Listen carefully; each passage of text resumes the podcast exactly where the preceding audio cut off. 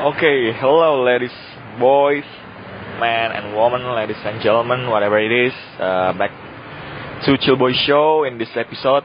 Episode kali ini aku diwawancarai oleh kedua pujangga dari at Dipo Journal. You guys you should check out that stuff because mereka itu keren banget. Dua orang teknik yang aku kira awalnya dari fakultas ilmu sosial, FISIP, tapi desain-desain mereka keren banget. Dan mereka yang hebatnya itu mereka itu bisa ngerangkum percakapan 3 jam ini menjadi maksimal 10 slide dalam Instagram post. Dan mereka bukan cuma ngelakuin ini doang kepada aku tapi juga ke orang-orang lain yang valuable. Dan kalau misalkan kalian punya waktu 3 jam untuk going deep dari rangkumannya kalian bisa dengerin podcast ini. Tapi kalau misalkan kalian nggak punya waktu dan masih banyak kewajiban yang harus kalian lakukan just press pause right now dan cek post di Instagram mereka dan kamu bisa ngebaca rangkumannya. Karena yang paling penting adalah kewajibanmu. Jangan karena self improvement things kamu melalaikan kewajibanmu dan malah dengerin podcast ini. Oke? Okay? Check out for the stuff. The I hope you enjoy the show and enjoy. Saya kakakku dulu juga psikologi tapi di UI. Oh, keren sih. Dan makanya karena aku dia juga, juga cerita cowok emang dikit banget sih Iya emang. mungkin cuma dua kemungkinan kenapa Oh. cowok bisa masuk satu emang pemikirannya geser Oke, oke. paham maksudnya kan? Iya iya iya oke. kedua punya masalah punya masalah psikisnya Ya, kalau Nah, aku lebih kedua kayaknya. punya cerita di punya cerita soalnya kan aku dulu ini kan apa yang aku di Tatex juga aku bawakan aku kan dulu punya total SMP SMA tuh 6 enam mantan ya kan tahu kan ya enam mantan aku diputusin semua kan Iya. Sakit aku nanya kenapa nih ya gue ya? Kan gue juga IPS dulu kan. Iya. sudah kayak gitu gue nyari pertama gue nyari ilkom kan. Iya. Wah ilkom kok masih nggak nggak ini banget kayak nggak tertarik aja gue di ilkom. Terus gue pas belajar psikologi wah ini seru nih gue bisa. Jadi gini awal gue masuk psikologi itu karena pemikiran gue adalah ketika gue belajar psikologi gue itu akan bisa apa ya ngecit lah dalam tanda kutip ngecit tes psikotes gitu loh buat kerja. Aku Ya juga kan? pikir seperti itu. iya kan? Nah tapi semakin ke sini semakin ke sini gue gue belajar juga belajar kan. Gue belajar kalau misalkan psikologi itu lu faking nih bisa untuk sebentar cuma untuk selama lama itu bakal capek dan Iya. itu nggak nggak nggak bakal work lah kayak gitu makanya Iya, iya. Kayak dari orang-orang kakakku sendiri tuh dia tuh orangnya ngomong Di Oh, psikologi ini. pun dia kerja cuma nge-MC doang Eh, semua acara di psikologi dia nge-MC vokal vokal banget vokal banget dan dia sebenarnya tuh jurusan awalnya tuh pengennya tadi komunikasi ah, ah. tapi karena gara-gara emang susah komunikasi dulu itu susah. Jadi Parah. psikologi. Iya. Psikologi gue juga susah kan? Tapi lebih susah komunikasi. Oke. Kakak lo SMA mana? Susah tuh. Anjing ya. Hanya. Top top top top top top. Kan aku lihat udah ngeliat IG udah Hmm. ngeliat podcast. Hmm. nah tadi pas juga ngomong tentang mantan. Hmm. Pengaruh itu ya mas mantan terus semua semua klip pasti ada kata mantanku mantan mantan Iya kan? iya Sebenarnya gini, jadi emang ya gue dulu emang diakuin bucin banget lah tanda tanda kutip ya. Iya kan? Ya Bucin, oke. SMA, SMP, SMA ya kan. Cuma ya itu salah satu pasti semua orang beda-beda. Mungkin lu beda, gue beda. Iya. Karena gue gue di sini kan hidup gue terpengaruhi sama si cewek ini mantan mantan ini kan. Nah, gue nggak tahu life changing lu apa berdua apa bima gimana gitu. Cuma gue di situ kan mantan. Jadi sebenarnya banyak gue lihat nih kan kalau hubungan ya siapa sih yang nggak mau pacaran di SMA iya Nah, naturally kita udah mulai cari intim eh, pasangan intim gitu kan. Nah, cuma di sini yang gue lihat kok orang kok se- segalau itu gitu ketika putus, Hmm, ya kan? iya. Ya kan ketika putus. Nah, gue mikir aja ini kalau gue putus, gue sering diputusin ya kan, dan gue merasa gue nggak pernah punya cara apa ya eh, kesempatan untuk memilih gitu loh ngerti gak? paham paham. Ya kan, jadi kayak gue selalu yang kerja keras, dia yang milih. disalahin mulu kerja Iya iya, nah jadi kan cewek kan emang cruel, iya. Cewek kan emang cruel kan? Maksudnya kayak dia yang nungguin tapi dia juga yang mutusin Mutusin. ya kan? Nah jadi pas di situ gue ngeliat teman-teman gue yang cewek yang cowok-cowok walaupun strong kayak kapten basket lah apa pun itu juga galau juga pada akhirnya. Terus gue mikir wah ini kalau misalkan gue kayak gini gue nggak bisa nih merenung terus karena life life goes on lah ya kan Iya, Pak. apa pun apa pun apa namanya apa pun kejadiannya Hadap. Iya, hadapannya obstaclesnya Nah, di situ gue mikir apa nih yang bisa gue take dari dari pengalaman gue di sini. Nah jadi selama enam itu pas putus terakhir kebetulan gue yang terakhir itu pacaran sama ya yang pacaran yang di sini sih terakhir. Oh. Cuma yang di SMA ada lagi. Itu kan gue beda agama kan. Jadi Oke. di, di situ gue ngerasain kayak lu bayangin deh misalkan lu pacaran beda agama nih. Terus apa namanya? Gue ngingetin dia gereja, dia ngingetin gue soal Jumat, ya kan? ada kayak jembat ada yang mahang halangin Asli, kan? masih asli ada yang Ada yang ngalangin, ngalangin. ada yang ngalangin kan. Tapi gue di situ belajar kayak, oh nih diversity banget nih, ya kan, Oh. diversity banget kan. Nah, di situ pun gue mikir aja, cuma akhirnya putus karena at the end dia mutusinnya kayak ya basicnya udah beda nggak mungkin kita lanjut lagi kan. Oke, that's fine. Nah di situ pas sudah gitu pas banget nah. Yang fun fact ya gue masuk ke sini pun ke psikologi ke undip lebih tepatnya tuh gue karena mantan gue karena gue awalnya nggak tahu ada ada undip di Jawa Tengah gue nggak tahu Oh dia mancing gitu. Iya, dia kan jadi gini, Jawa Tengah itu kan yang gue tahu pasti UGM, tapi UGM Iya. juga sendiri deh, eh, unsur unsur paling. Nah, pas itu ada mantan gue itu dia lagi ke Semarang, terus dia nganterin tantenya, Hmm. Eh, apa namanya? Eh, aku tanya dong, lagi ngapain di Semarang lagi nemenin tante nih, nemenin ke mana gitu kan? Biasa bahasa basi gitu kan, ke mana? Eh, kampus apa ngajar jadi dosen? Oh dosen di mana? Di Undip. Wah, nggak tahu nih. Nah pas itu kebetulan gue itu lagi SNM. Ah, kebetulan dapat kesempatan di SNM kan. Gue cari nih Undip, gue lihat, loh ada ya Undip. Terus gue lihat peringkatnya ban PT, Iya. top 10, top 5 lah, Eh, Iya, top top 5 five, karena kelima kan. Pas udah kayak gitu, wah sabi nih. Terus gue lihat kan jurusannya mas itu karena gue IPS, gue paling ilkom kalau nggak psikologi. Iya. Gue lihat ilkom A, akhirnya udah A. Iya. Kalau psikologi masih B di sini. Pas Sekarang itu, oh, sekarang udah A, sekarang. sekarang udah pas itu kan. Terus gue lihat, wah ini sabi nih gue tembak. Ya udah jadi akhirnya gue naruh psikologi undip di pertama, ilkom undip juga di kedua, terus yang ketiga karena pas itu peraturan SNM gue masih Iya. harus ada satu provinsi kan. Iya.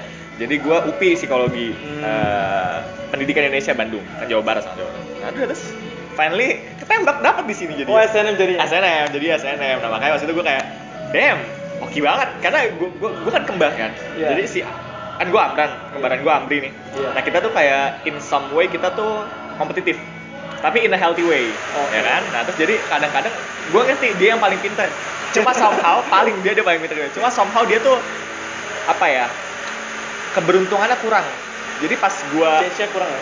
Oppor- oh, bukan opportunity kayak ini aja lucky aja jadi kayak gini gue pas masuk di SMA nih Iya.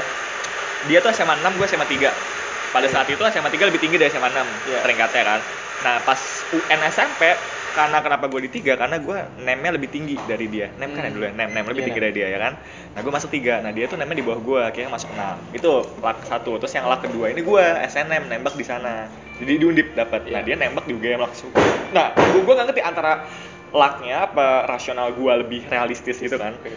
Nah, akhirnya sekarang dia end- ending apa di negeri di eh, Solo di UNS. Hmm. Tapi ya gue salut sih sama dia karena dia di SBM dia struggle-nya Berjuangnya apa, berjuangnya hustle banget lah gitu. Iya, paham. Nah itu makanya gue gue juga ngeliat di situ karena tadi mantan terus gue mikir. Jadi kan pas SNM itu karena mantan gue tadi masih bisa masuk sini kan.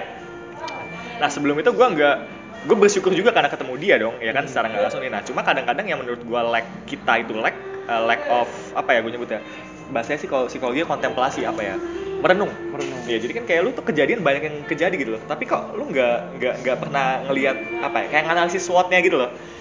Iya kan? Kalau aku sih ngeliatnya kayak pas waktu me time. Me Iya. time dalam kondisi kita mikir merenung. Iya. Itu sangat berguna banget. Nah, tapi sekarang kan me time Netflix and chill kan. Iya, tapi nongkrong, sebenarnya iya nah. gitu. Maksudnya gini, kalau me time itu ya menurutku ya nggak masalah lu nongkrong sama orang lepas Netflix itu nggak masalah. Cuma lu harus punya waktu sendiri nih, solitude Iya. lu ngapain gitu. Me time apa? Time Kondisi di mana benar-benar fokus untuk memikirkan diri sendiri gitu. Oh, kalau aku jadi gini ya, aku setiap harinya itu ada checklist eh, apa ya kalau bahasa bahasa bahasa perusahaannya tuh KPI, Key Performance tahu. Indicator gitu kan. Jadi aku bakal bisa bilang hari ini tuh aku sukses kalau misalkan ada 5 checklist yang aku checklist. Yang pertama itu aku meditasi 20 menit, yang kedua itu aku olahraga, eh, jogging di belakang energy stock tau gak?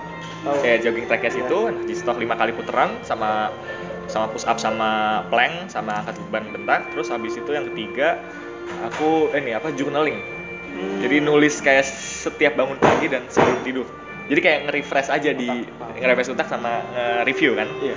terus habis itu itu terus sama ini aku kerja apa kerja nyebutnya ya jadi ada eh, aku skripsian kan kerjanya Iya. sekarang kan jadi pakai tight tahu tight nggak Chrome extension tidak Oh, tidak iya. yang itu Oh. yang kayak buat media segala Iya. macam cuma aku di situ aku aku targetin empat kali sesi jadi aku satu sesi itu 50 menit jadi at least aku kerja 200 menit sehari ya minimal Hmm. nah jadi aku taruh di empat itu nah cuma yang tight ini kadang-kadang aku masih struggle nih karena kadang-kadang aku cuma bisa tiga cuma bisa dua Hmm, oke. Nah, aku aku sebenarnya targetnya 8, cuma aku ngerti ini nggak realistis gue 8 nih. Gue harus building close, building apa nyebutnya? Building small dulu kan, start small dulu. Jadi at least 4 dulu dapat. Dan alhamdulillah sekarang sejauh ini sih konsisten.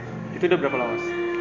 Itu jadi semenjak main 2020 Oh, awal 2020. ya karena kan kemarin itu kan kalau ya ini kan aku juga senang buat konten aja kan di, di Instagram kan aku sering 30 days challenge tuh. Iya, ya kan? iya, tantangan iya. 30 hari segala Iya. macam itu kan? Nah aku udah mulai kayak kemarin tahun lalu itu 8, 8 bulan kan 8 kali lah 30 days challenge. Ya oke udah dapet nih. Nah sekarang gue harus sustain dong karena kan kalau 30 days challenge maksudku itu aku nyari nih habit apa nih yang enak yang, yang, yang fit sama aku kan. Meditasi udah coba ini udah nyoba segala macam udah nyoba. Nah akhirnya udah dapet. Nah sekarang di 2020 ini aku memutuskan kalau buat konten cuma buat podcast sama eh, podcast sama stick brand yang yang kena pakai stickman itu. Sama itu aja sama paling satu yang podcast satu menit itu. Iya, tahu. udah tiga itu doang fokus sama fokus LinkedIn nanti. Hmm. nah udah kayak gitu selesai sisanya itu aku sustain itu. Jadi aku sustain di situ. Dan sekarang menurutku targetku tahun ini aku nggak akan ada 30 days challenge cuma fokus itu aja. Karena kayak aku udah learn eksperimen a lot sekarang aja sustain. Dan gue hadapin kenyataan. mengembangkan hal itu ya? mengembangkan hal itu karena kan kita butuh practical thing- things juga kan Iya, benar. nggak bisa baca doang dan lu ada nggak habit-habit gitu Selalu gagal. selalu gagal Selalu gagal. kenapa Untuk konsisten tuh susah sih. Aku lagi berjuang untuk konsisten sih. apa yang lo coba konsistenin Dari hal kecil untuk olahraga aja nggak bisa. hmm. Dari hal kecil yang paling kecil sebenarnya. Sangat-sangat kecil. Kenapa? Kenapa coba? Gue gue kadang seneng nih kalau nge-konsul habit orang gitu. Kayak kita tahu itu hal yang baik, Hmm. tapi tetap aja kita kayak menduakan hal itu. I see, I get it. Kayak ini sih, kalau gue nyebutnya ini apa? Cigarette apa ya penelitian tentang rokok gitu lah ngerti gak sih? Iya. Ya kita tahu itu berbahaya, cuma orang tetap aja ngelakuin, ya kan? Kayak sosial media ya kan, yang gue bawa di TEDx juga. Ya itu kalau misalnya kita nggak ngelakuin itu, ya itu juga apa ya? Juga akan apa berefek juga gitu. Gak dunia tuh nggak hancur kalau kita nggak pakai sosmed sebenarnya. benar benar nah lu, lu tadi kenapa bisa gagal tuh karena itu tadi karena lu tahu cuma lu nggak nggak nggak mulai itu apa? Aku sih pemikiranku kayak pemik eh, niatnya belum sebesar itu. Tapi kayak agak mikir niat kalau nggak coba ya ini harus coba dulu sebelum Iya benar sih untuk ngecek niatnya itu benar atau enggak. Hmm, hmm, hmm. Kalau dari awal cuma niat tapi kita punya niat tapi nggak kita ngelakuin sama aja sebenarnya. Iya benar benar benar makanya gue lu pernah baca buku ini nggak? Atomic Habits James Clear. Aku. Yang baca buku dia lebih ya pernah nggak bim? Belum. belum ya? Itu itu buku yang bagus kalau mau buat kebiasaan ya. Jadi dia tuh selalu bilang ya lu start small. Misalkan nih lu mau olahraga nih ya konteksnya lu mau olahraga jogging. Oke gue udah bisa lima nih putaran seputarannya energy store ya. Ya cobalah lu mulai satu dulu. Oke pasti oke satu nih udah bisa nih. Tiga deh. Tiga udah bisa baru. Emang harus compound gitu loh nah cuma kadang-kadang yang di sini adalah ketika lu nyoba satu lu pasti bilang ah nggak ada efeknya. Ya Iya, kan? itu. Nah itu, ini sebenarnya mindset orang yang kebanyakan tuh mungkin karena dunia kita juga sekarang ya kita tuh halnya serba instan gitu loh ya. Lu misalkan GoFood ya kan? Lu mau instan langsung nyampe ya kan? Misalkan eh, Shopee belanja langsung nyampe tek nanti besok pakai paket yes ya kan? Terus instan. Tapi sebenarnya kalau dari dulu tuh nggak ada namanya apa overnight sukses ya nyebutnya ya kan? Jadi kayak ya nggak ada. Kecuali lu mau buat konten yang viral ya gampang. Gue gue gue dulu sempat magang di next brand juga kan di branding itu. Jadi kalau kata yang kepala divisi gue kalau buat konten viral ya lu harus tiga kategori aja. Kalau nggak bokep kalau nggak humor kalau nggak hal-hal yang ngelukain perasaan orang lain. Ya contoh deh sekarang Lucita Luna viral ya kan? Terus bokep ya Ella Ariel dulu juga Iya. viral ya kan? Yang lucu-lucu kucing aja lucu dapet viral. viral. ya kan? Cuma kalau misalkan konten valuable kayak gini tuh nggak belum masuk marketnya. Karena kadang kadang kalau gue ngomongin itu suka minder aja sih kalau misalkan kita lihat YouTube Amerika kan? Di sana tuh gue suka salah satu konten kreator namanya Matt Diavela tau nggak? Tentang minimalis sih tentang minimalis. Nah itu kayak dia kan memang kontennya tuh valuable banget gitu loh. Walaupun dikit ya cuma dia banget. dulu juga ada Casey Neistat tau nggak Iya, tahu. Casey tapi sekarang dia udah ini kan Iya, banget. Iya. Sekarang udah dia udah kerja di ini, sekarang CNN, sayang. ya dia CNN cuma dia kan dia kan jadi dulu kayak culture-nya hustle banget Iya. kan sama Gary Vee tau nggak Tahu Gary. Eh, Gary Vee sama Casey kan dulu hustle banget Iya. kan nah cuma kalau gua bisa ambil pelajaran dari mereka tuh yang menarik adalah gini Casey tuh sempet hustle cuma dia at the end dia sadar kalau dia nggak seharusnya hustle terus Iya. karena dia kan bilang di yang video yang mana ya gue lupa pokoknya setelah dia yang tiga yang, yang apa ya vlog eh, 300 hari challenge itu Iya, iya, iya, dia iya. kayak stop kalau bilang cukup harus, Cukup, iya. harus kerja lain Iya karena karena dia bilang kan dan gue tuh lagi baru punya anak dan Iya. dan gue mau ngelihat dia growing up dan gue harus mut- eh, harus memutuskan di situ lu mau apa mau kejar vlog lu karir lu atau lu mau ngelihat anak gue anak gue tumbuh dan dia Iya. akhirnya milih mau ngeliat anak dia tumbuh dan dia juga peng- penghasilan juga oke banget Iya. kan nah makanya dia di situ itu kadang-kadang gue juga apa gue juga senang sih ketika ngeliat minimalis gitu. Makanya kalau misalkan gue boleh saranin lo kalau misalkan buat habit coba small dulu tapi yang efeknya yang bagus gitu loh. Kayak misalkan gue meditasi ya kan? Itu kan small things tidak 20 menit. 20 menit pasti sulit deh 10 menit dulu aja. 5 menit lah at least. Kobe yang mulai meninggal rest in peace. Itu Kobe tuh 5 menit doang di setiap setiap hari dia meditasi loh. Gue juga kaget gue baru tahu kemarin pas dia meninggal kan viral banget kan Iya, viral. terus pas itu dia ternyata setiap hari meditasi 5 menit. Kayak wow meditasi se, se ini bukan berarti gue juga dulu pas meditasi itu juga sering dianggap murtad gitu loh kayak itu kan ajaran agama Buddha kan Iya kan lucu ya tuh. Jadi gue dulu pernah nitip temen gue, mantan gue sih lebih tepatnya di BBW tuh yang book, big book yang di Surabaya lah itu. Itu gue beli buku Dalai Lama tuh. Nah pas buku beli beli buku Dalai Lama di situ kayak di teman-teman gue pasti pada, pada bilang hati-hati murtad lu dosa lu meditasi lu segala macem nah itu yang yang cobalah dulu gitu loh. Menurutku meditasi itu kayak berbagai cara. Yang penting kayak konsep akan meditasi itu bisa. Contoh aku tuh mungkin agak aneh ya. Hmm. di kamar mandi shower doang. Bisa bisa tiga menit. Diem shower hidup. Hmm, ya ya ya ya. Bengong aja mikirin Hmm. dan aku jujur itu kondisi di mana aku bisa merefleksi diriku benar-benar sepenuhnya. Nah. kalau lagi di kamar mandi lagi showeran mikirnya ke sana ke sana ke sana tadi Hmm. ngapain aja tadi ngapain aja harusnya nggak kayak gini nih harusnya kayak gini ya ya itu benar-benar di puncak kalau aku bisa mengubah diriku Hmm. Nah itu itu berarti lu udah nemu nih habit lu yang maksudnya buat reflective things karena gue reflektifnya itu kalau nggak tadi journaling kalau nggak meditasi tapi gue lebih senang meditasi sih. Nah kalau lu mungkin habitnya sendiri adalah itu tadi uh, showering kayak gitu. Nah di situ it's okay. I think meditasi itu kan intinya kayak lu bisa ngeliat diri lu sendiri kan ya kan? Kayak lu tuh apa sih sebenarnya diri lu tuh gitu kan? Nah shower bisa. Kalau ada orang journaling kalau ada meditasi ada juga yang exercise Iya, yang ada. jogging Lari. renang Iya. lari kayak gitu. It's powerful. Coba lah coba lah mulai. Coba gue gue challenge eh, lu- gue challenge lu deh. Tujuh hari aja dulu. Tujuh hari dulu kayak misalkan olahraga nih ya mulai olahraga. Oke lah coba tiga putaran aja deh setiap hari. Coba dulu. Nah sekarang pertanyaannya kalau misalkan mau building kayak gitu sekarang sore sering hujan kan? Oke pagi tempatin. Nah no excuse deh. Misalkan aduh nggak bisa bangun pagi. Oke tidur lebih awal. Udah no excuse lah. Coba coba aja kayak dulu. gitu. Karena omongan kayak jam 6 harus lari. Itu kayak aduh udah lewat jam 6 nggak lari deh. Seharusnya walaupun udah lewat jam 6 lari juga. Seharusnya. Nah itu kadang-kadang yang bikin habit apa ya? Habit itu suka sebut apa ya? Suka break tuh, suka hancur tuh ketika kita netapin peraturan sebegitu striknya gitu loh. Harusnya kita bisa se apa? yang Sefleksibel penting itu. targetnya tuh tercapai Ya, ini targetnya itu. Kayak gitu, makanya cobalah habit. Kadang-kadang eh apa? Lu anak teknik kan berdua kan? Gue tuh kadang-kadang suka bingung kalau ngeliat anak teknik, ini curhatan gue aja sih kayak teknik tuh emang sesibuk itu, gue ngerti kan, sesibuk itu, sekadernya itu, cuma kok sampai mereka mengorbankan waktu tidur gitu loh. Padahal kan beberapa riset udah membuktikan kalau tidur tuh penting banget gitu loh. Tapi gue nggak ngerti kultur teknik gimana. Cuma kalau gue boleh kaderisasi di sana gitu, gue bakal bilang ya kalau gue boleh ngejudge anak-anak teknik yang eh, ini ya, yang apa me- mengurangi waktu tidur itu kayak enggak nggak bisa lu tuh harus tidur gitu loh. Iya. Nah itu sekarang pertanyaannya gue bakal tanya ke mereka, lu waktu luang lu ngapain gitu loh? Lu main sosmed, buka YouTube, nongkrong. Ya udah kalau kayak gitu coba lu sacrifice deh.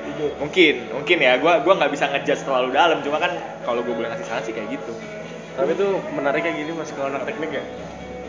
Sebenarnya kita tuh nggak sesibuk itu nggak sih? Enggak. Ya kan? Lu apa sipil ya? Ah. Sipil kayak gue ada kenalan deh 16 si cutting ya. Aduh, eh komting. Oh mas Farel. Mas Farel, Ya, ceweknya psikologi, cewek psikologi. Dia cewek psikologi kan. kan. Anjing, Iya. berjalan mulu tuh berdua tuh. Kalau di teknik tuh ya, Ah. kita tuh nggak dapet reward dari dosen. Makanya kita jadi deadlineer. Hmm.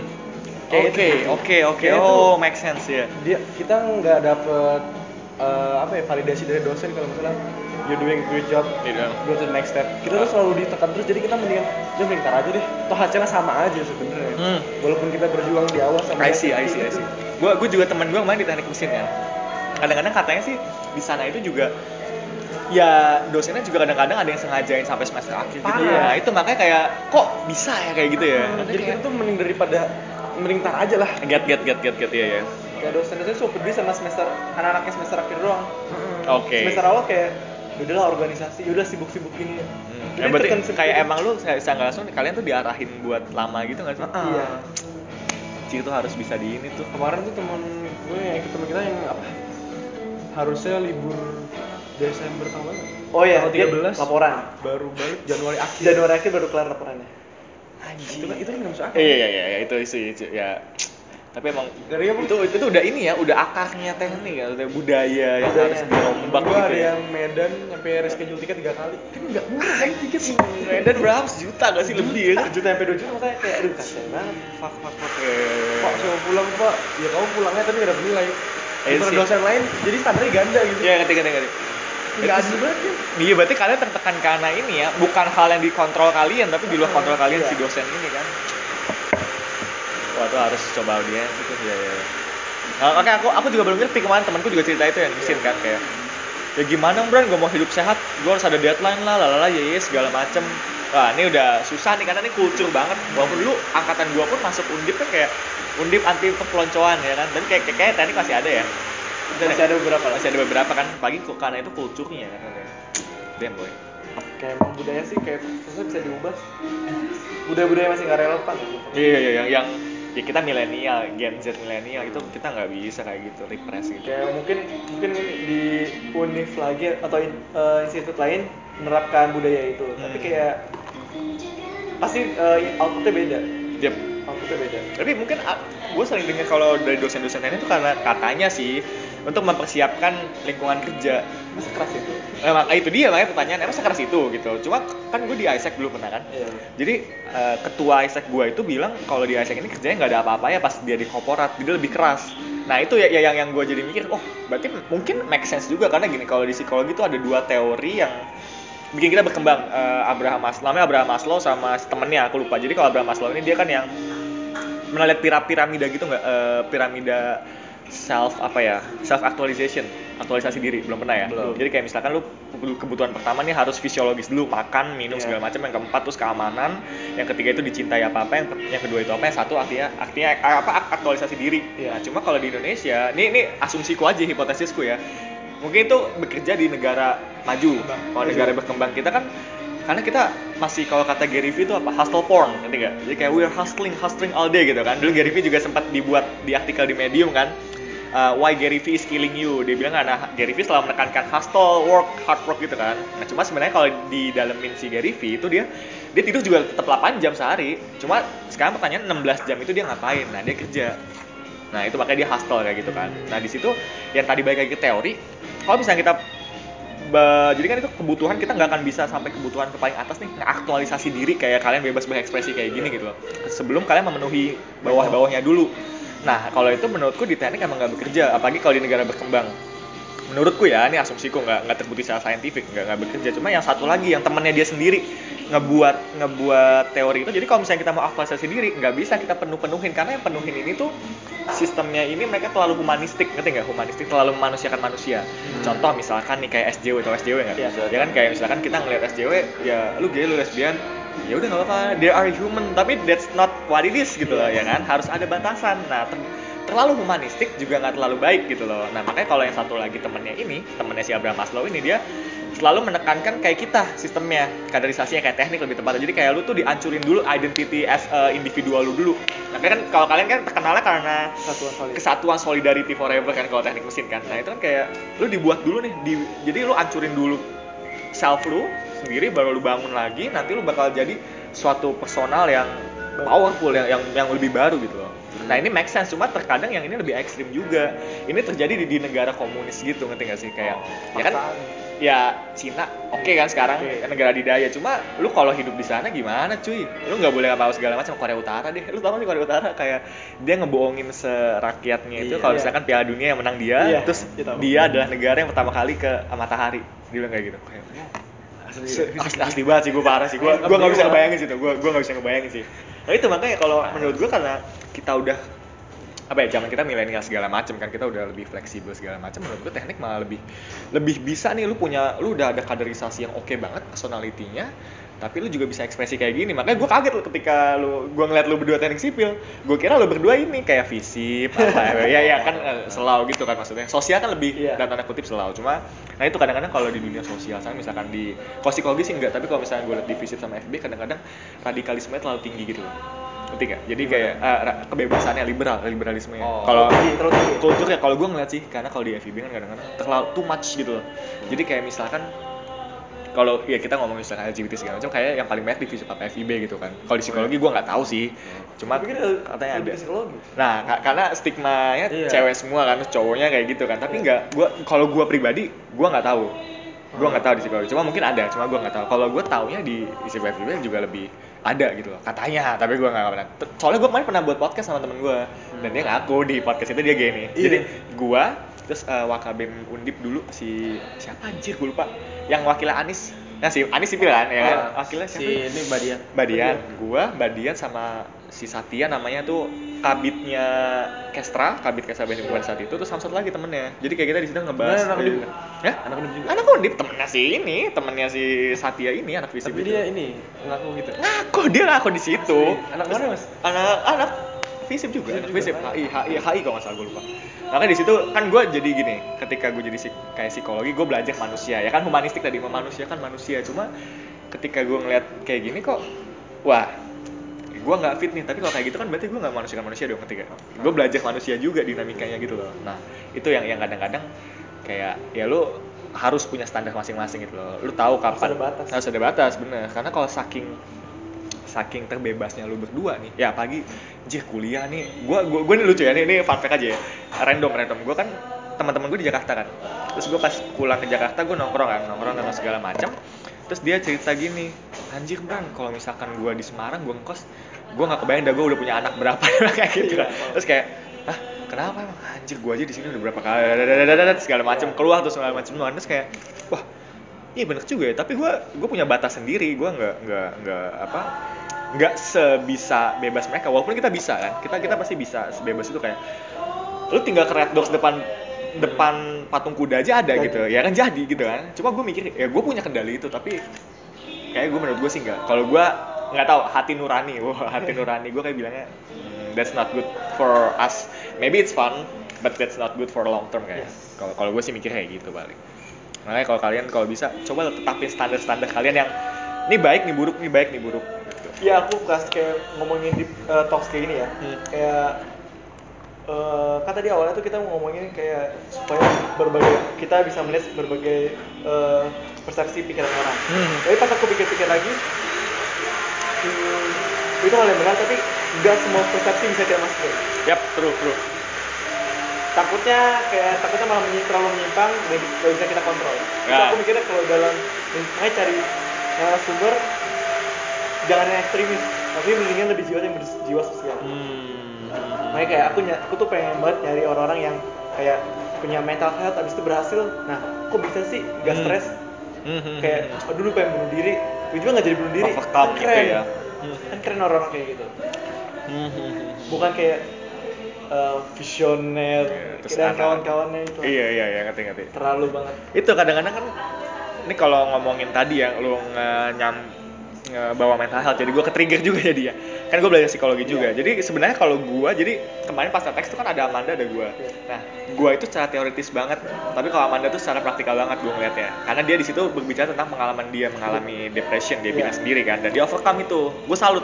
Dia dia nggak bawa mindfulness. Mindfulness kan meditasi things kan. Gue juga sempat mempelajari hal itu. Nah jadi yang yang gue dapat dari Amanda gue juga sempat ketemu dia terus ngobrol deep talk kayak gitu. Kayak gue juga belajar stoik juga kan filosofi stoik tau gak? Filosofi teras bukunya Tahu. eh itu itu bagus kalau mau baca recommended. Nah di situ tuh jadi kan dia bilang ada hal yang bisa kita kendalikan dan tidak bisa kita kendalikan.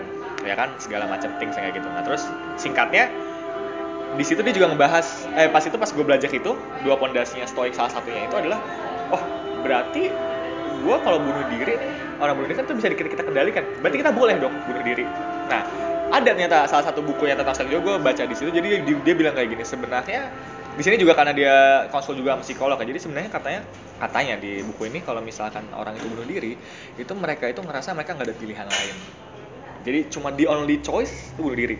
Nah, cuma kalau Stoik ini selalu bilang the door is always open. Si Epictetus salah satu filsuf bilang the door is always open. Gitu ya. Jadi kayak itu pintu ini pintu selalu terbuka gitu loh.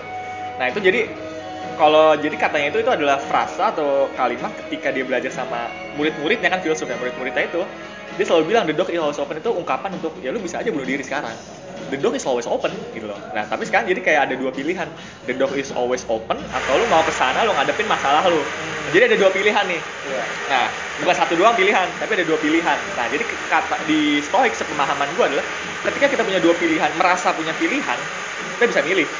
Tapi kalau misalkan orang yang tadi nggak ngerasa dia nggak ada jalan lain kecuali bunuh diri, nah itu cuma satu pilihan. That's the only way. Cuma kalau punya dua pilihan kan kita bisa milih. Ini kan sini. Nah itu menurut gue sih powerful konsep banget ya karena gue juga temen gue juga banyak yang cerita misalkan bunuh diri segala macem.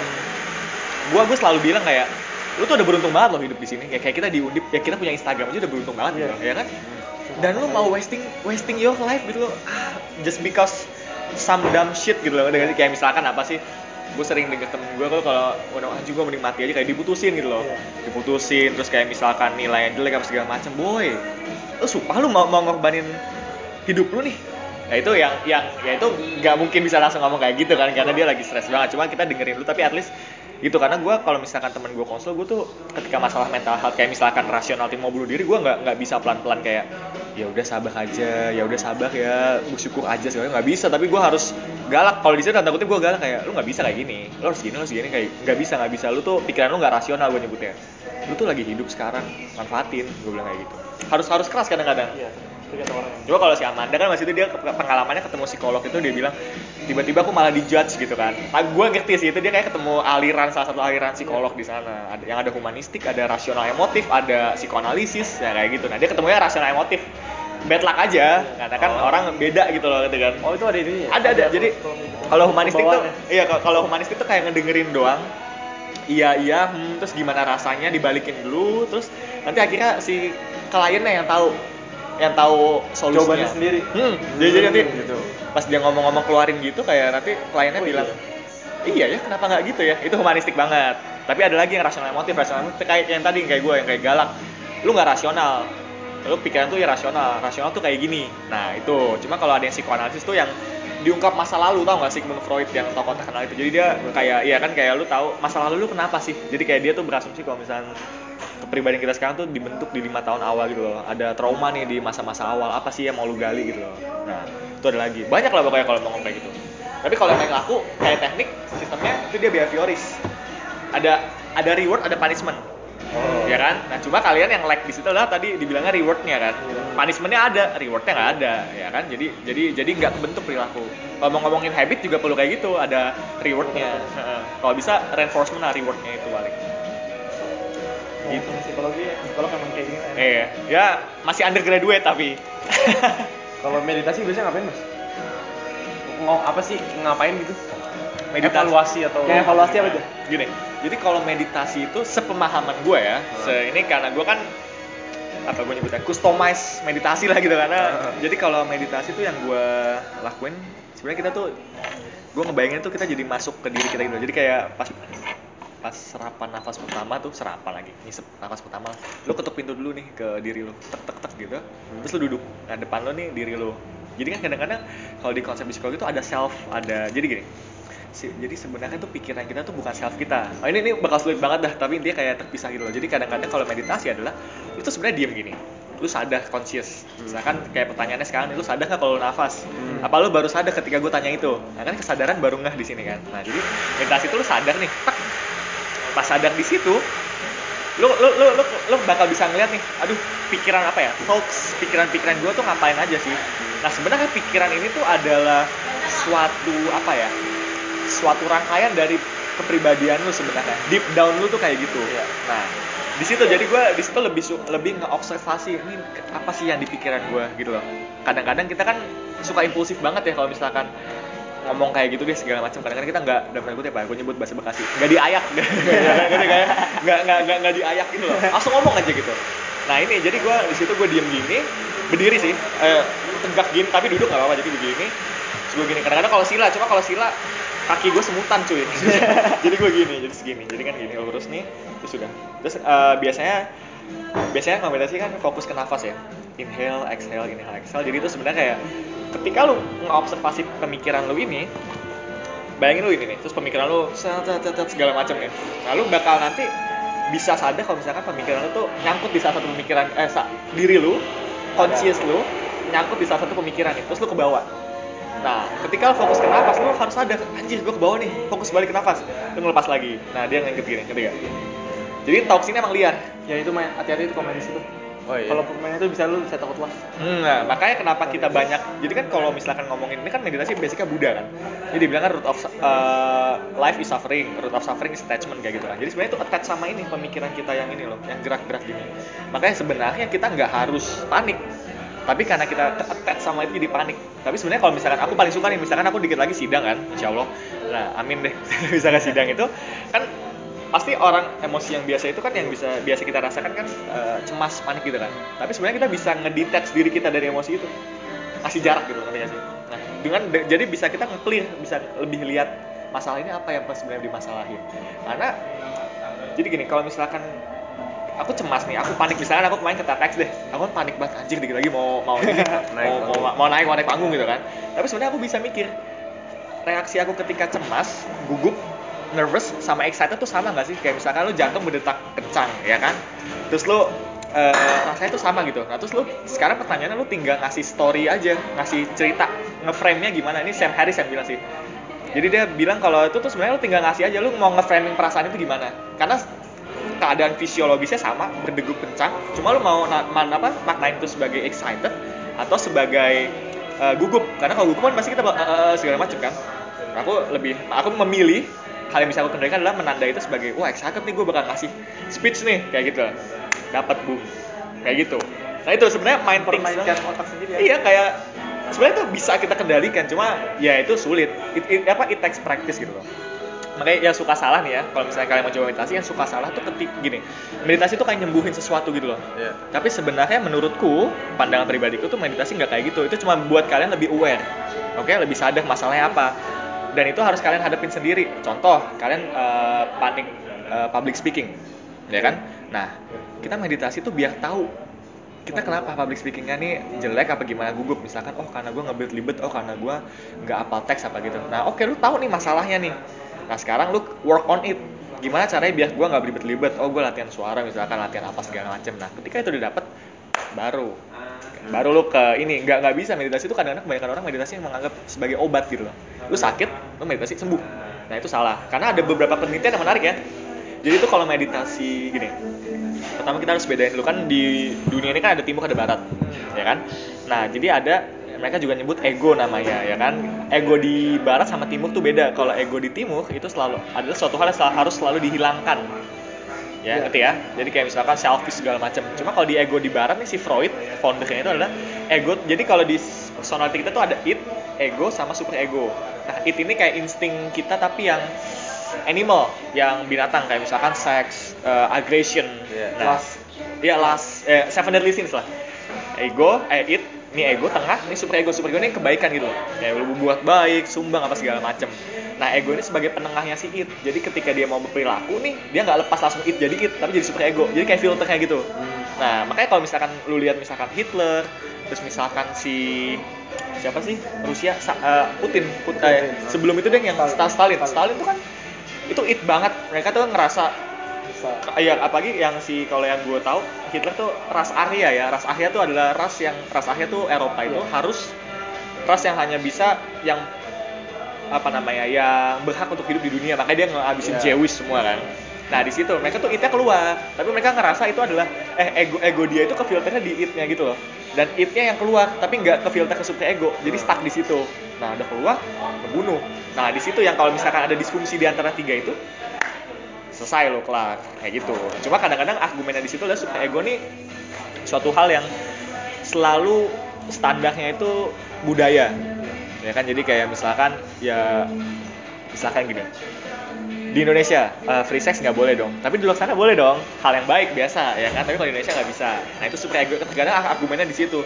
Cuma sebenarnya kalau mau tarik lagi tuh ada filsuf namanya Immanuel Kant kalau nggak salah. Immanuel Kant yang berbicara tentang akal gitu loh. Kayak ya manusia tuh tahu sebenarnya mana baik mana buruk basically. Nah cuma karena mereka terlalu memikirkan hal itu jadi mereka malah nganggap yang buruk malah yang baik.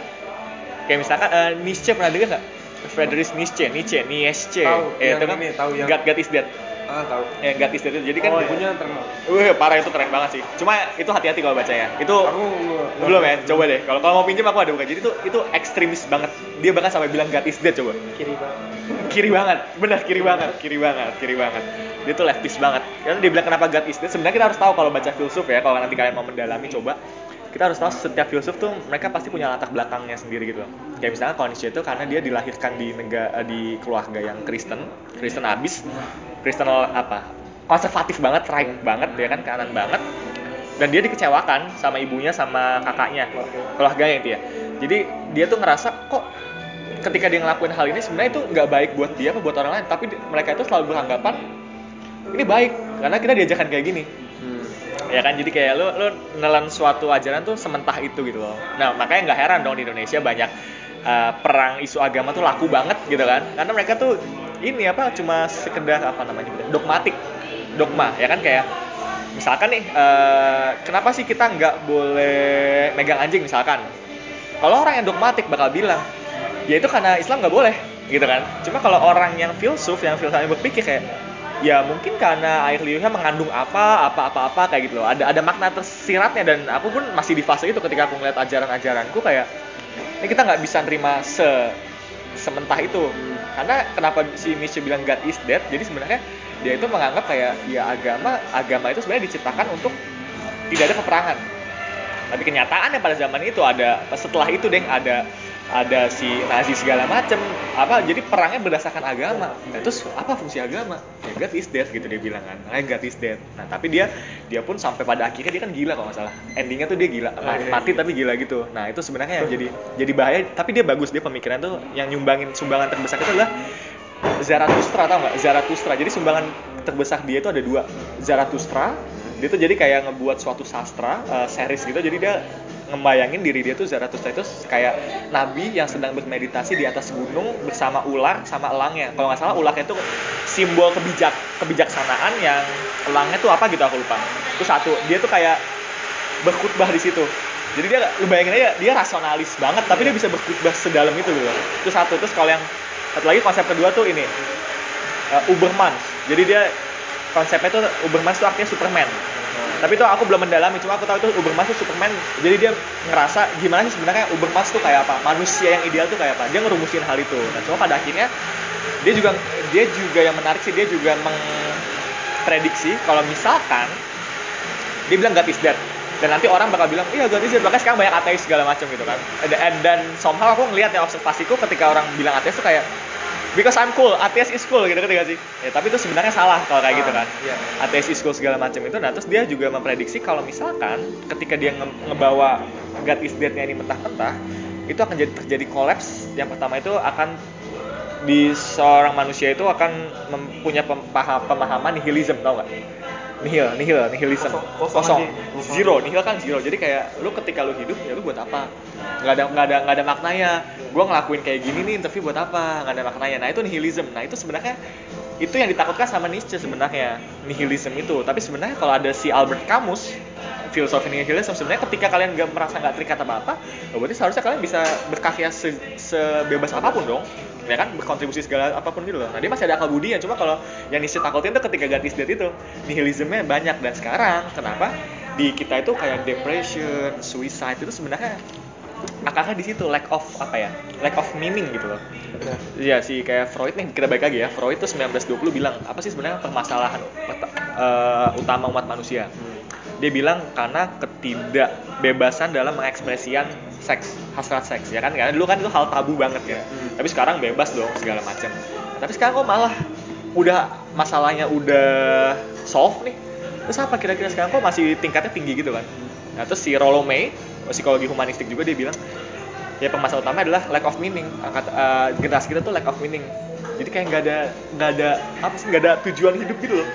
Nah itu yang yang struggling di apalagi anak muda sekarang kayak apa sih kalau aku ngeliat ya maksudnya kalau aku ngeliat tem- banyak teman-teman temennya temanku juga ada yang suicide ada yang ini. Karena gini banyak faktor sih menurutku. Cuma kalau yang aku bisa simpulkan kayak itu sekarang udah jadi some some culture cool culture gitu lah. Kayak misalkan di barat sana hip hop ikutin nggak hip hop Iya. ya kan? Kayak XX Action terus kayak Lil, Lil Uzi Vert itu kan. Kayak dia kan lagunya tentang suicide things Iya, gitu kan. Dan itu malah booming. Dan banyak artis juga yang misalkan Kurt Cobain uh, klub apa? Klub 29 ya klub 26 apa jadi yang meninggal di umur 29 atau 27 gitu aku lupa. Oh, iya, tahu. yang ada kan? Nah itu kan kayak somehow aku nggak ngerti sih. Cuma mungkin ada pengaruhnya gitu. Ketika kita nge-role model suatu seorang artis dan dia mati muda dan kita pengen kayak gitu susutan gitu dia ikutan. Nah itu yang yang menurutku salah banget. Kalau ngomongin role model kan Mas ada di pos yang Mas milih mentor Steve Jobs. oh iya. Itu kenapa Steve? Ada apa gitu? ya kalau Steve Jobs sebenarnya kalau Steve Jobs aku kalau mentor itu banyak sebenarnya kalau dari buku ya. Cuma aku karena Steve Jobs yang kita ketahui kan dia revolusioner banget kan dalam hal masalah itu. Tapi aku lebih suka karena dia kreativitasnya itu sih. Karena gini Steve Jobs itu kan dia kalau kita lihat dia kan eh, apa Macintosh ya Macintosh Mac ya Apple itu kan. Dia tuh ngedesain sesuatu yang awalnya itu kompleks jadi simple ya kan kalau dilihat kita lihat eh, kita lihat nih HP ku bukan bukan Apple tapi kalau kita lihat Apple kayak anjir ini simple banget gak sih? Iya, Hmm, simple gitu. Nah karena nah aku aku juga senang si Steve Jobs itu karena itu dia tuh simplistik banget.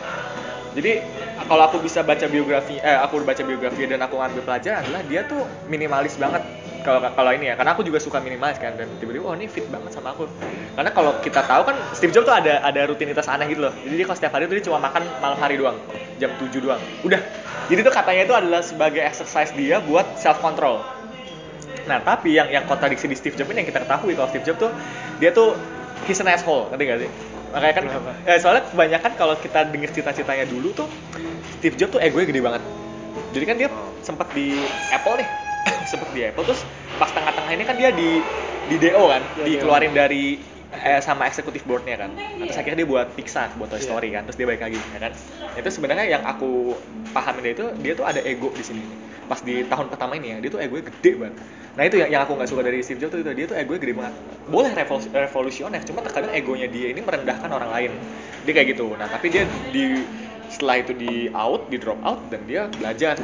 Wah, iya gue salah nih dan dia akhir buat Pixar. Walaupun Pixar sama Disney pas aku juga sempet tahu ceritanya Pixar kan dibeli Disney pada akhirnya kan. Iya. Nah itu dia tuh juga tetap egoisnya tinggi banget karena dia ngerasa Pixar ini tuh value-nya gue banget gitu loh. Tapi akhirnya dia bisa nego situ. Nah dia masuk ke Apple lagi dan dia revolusioner lagi buat MacBook buat apa segala macem kan.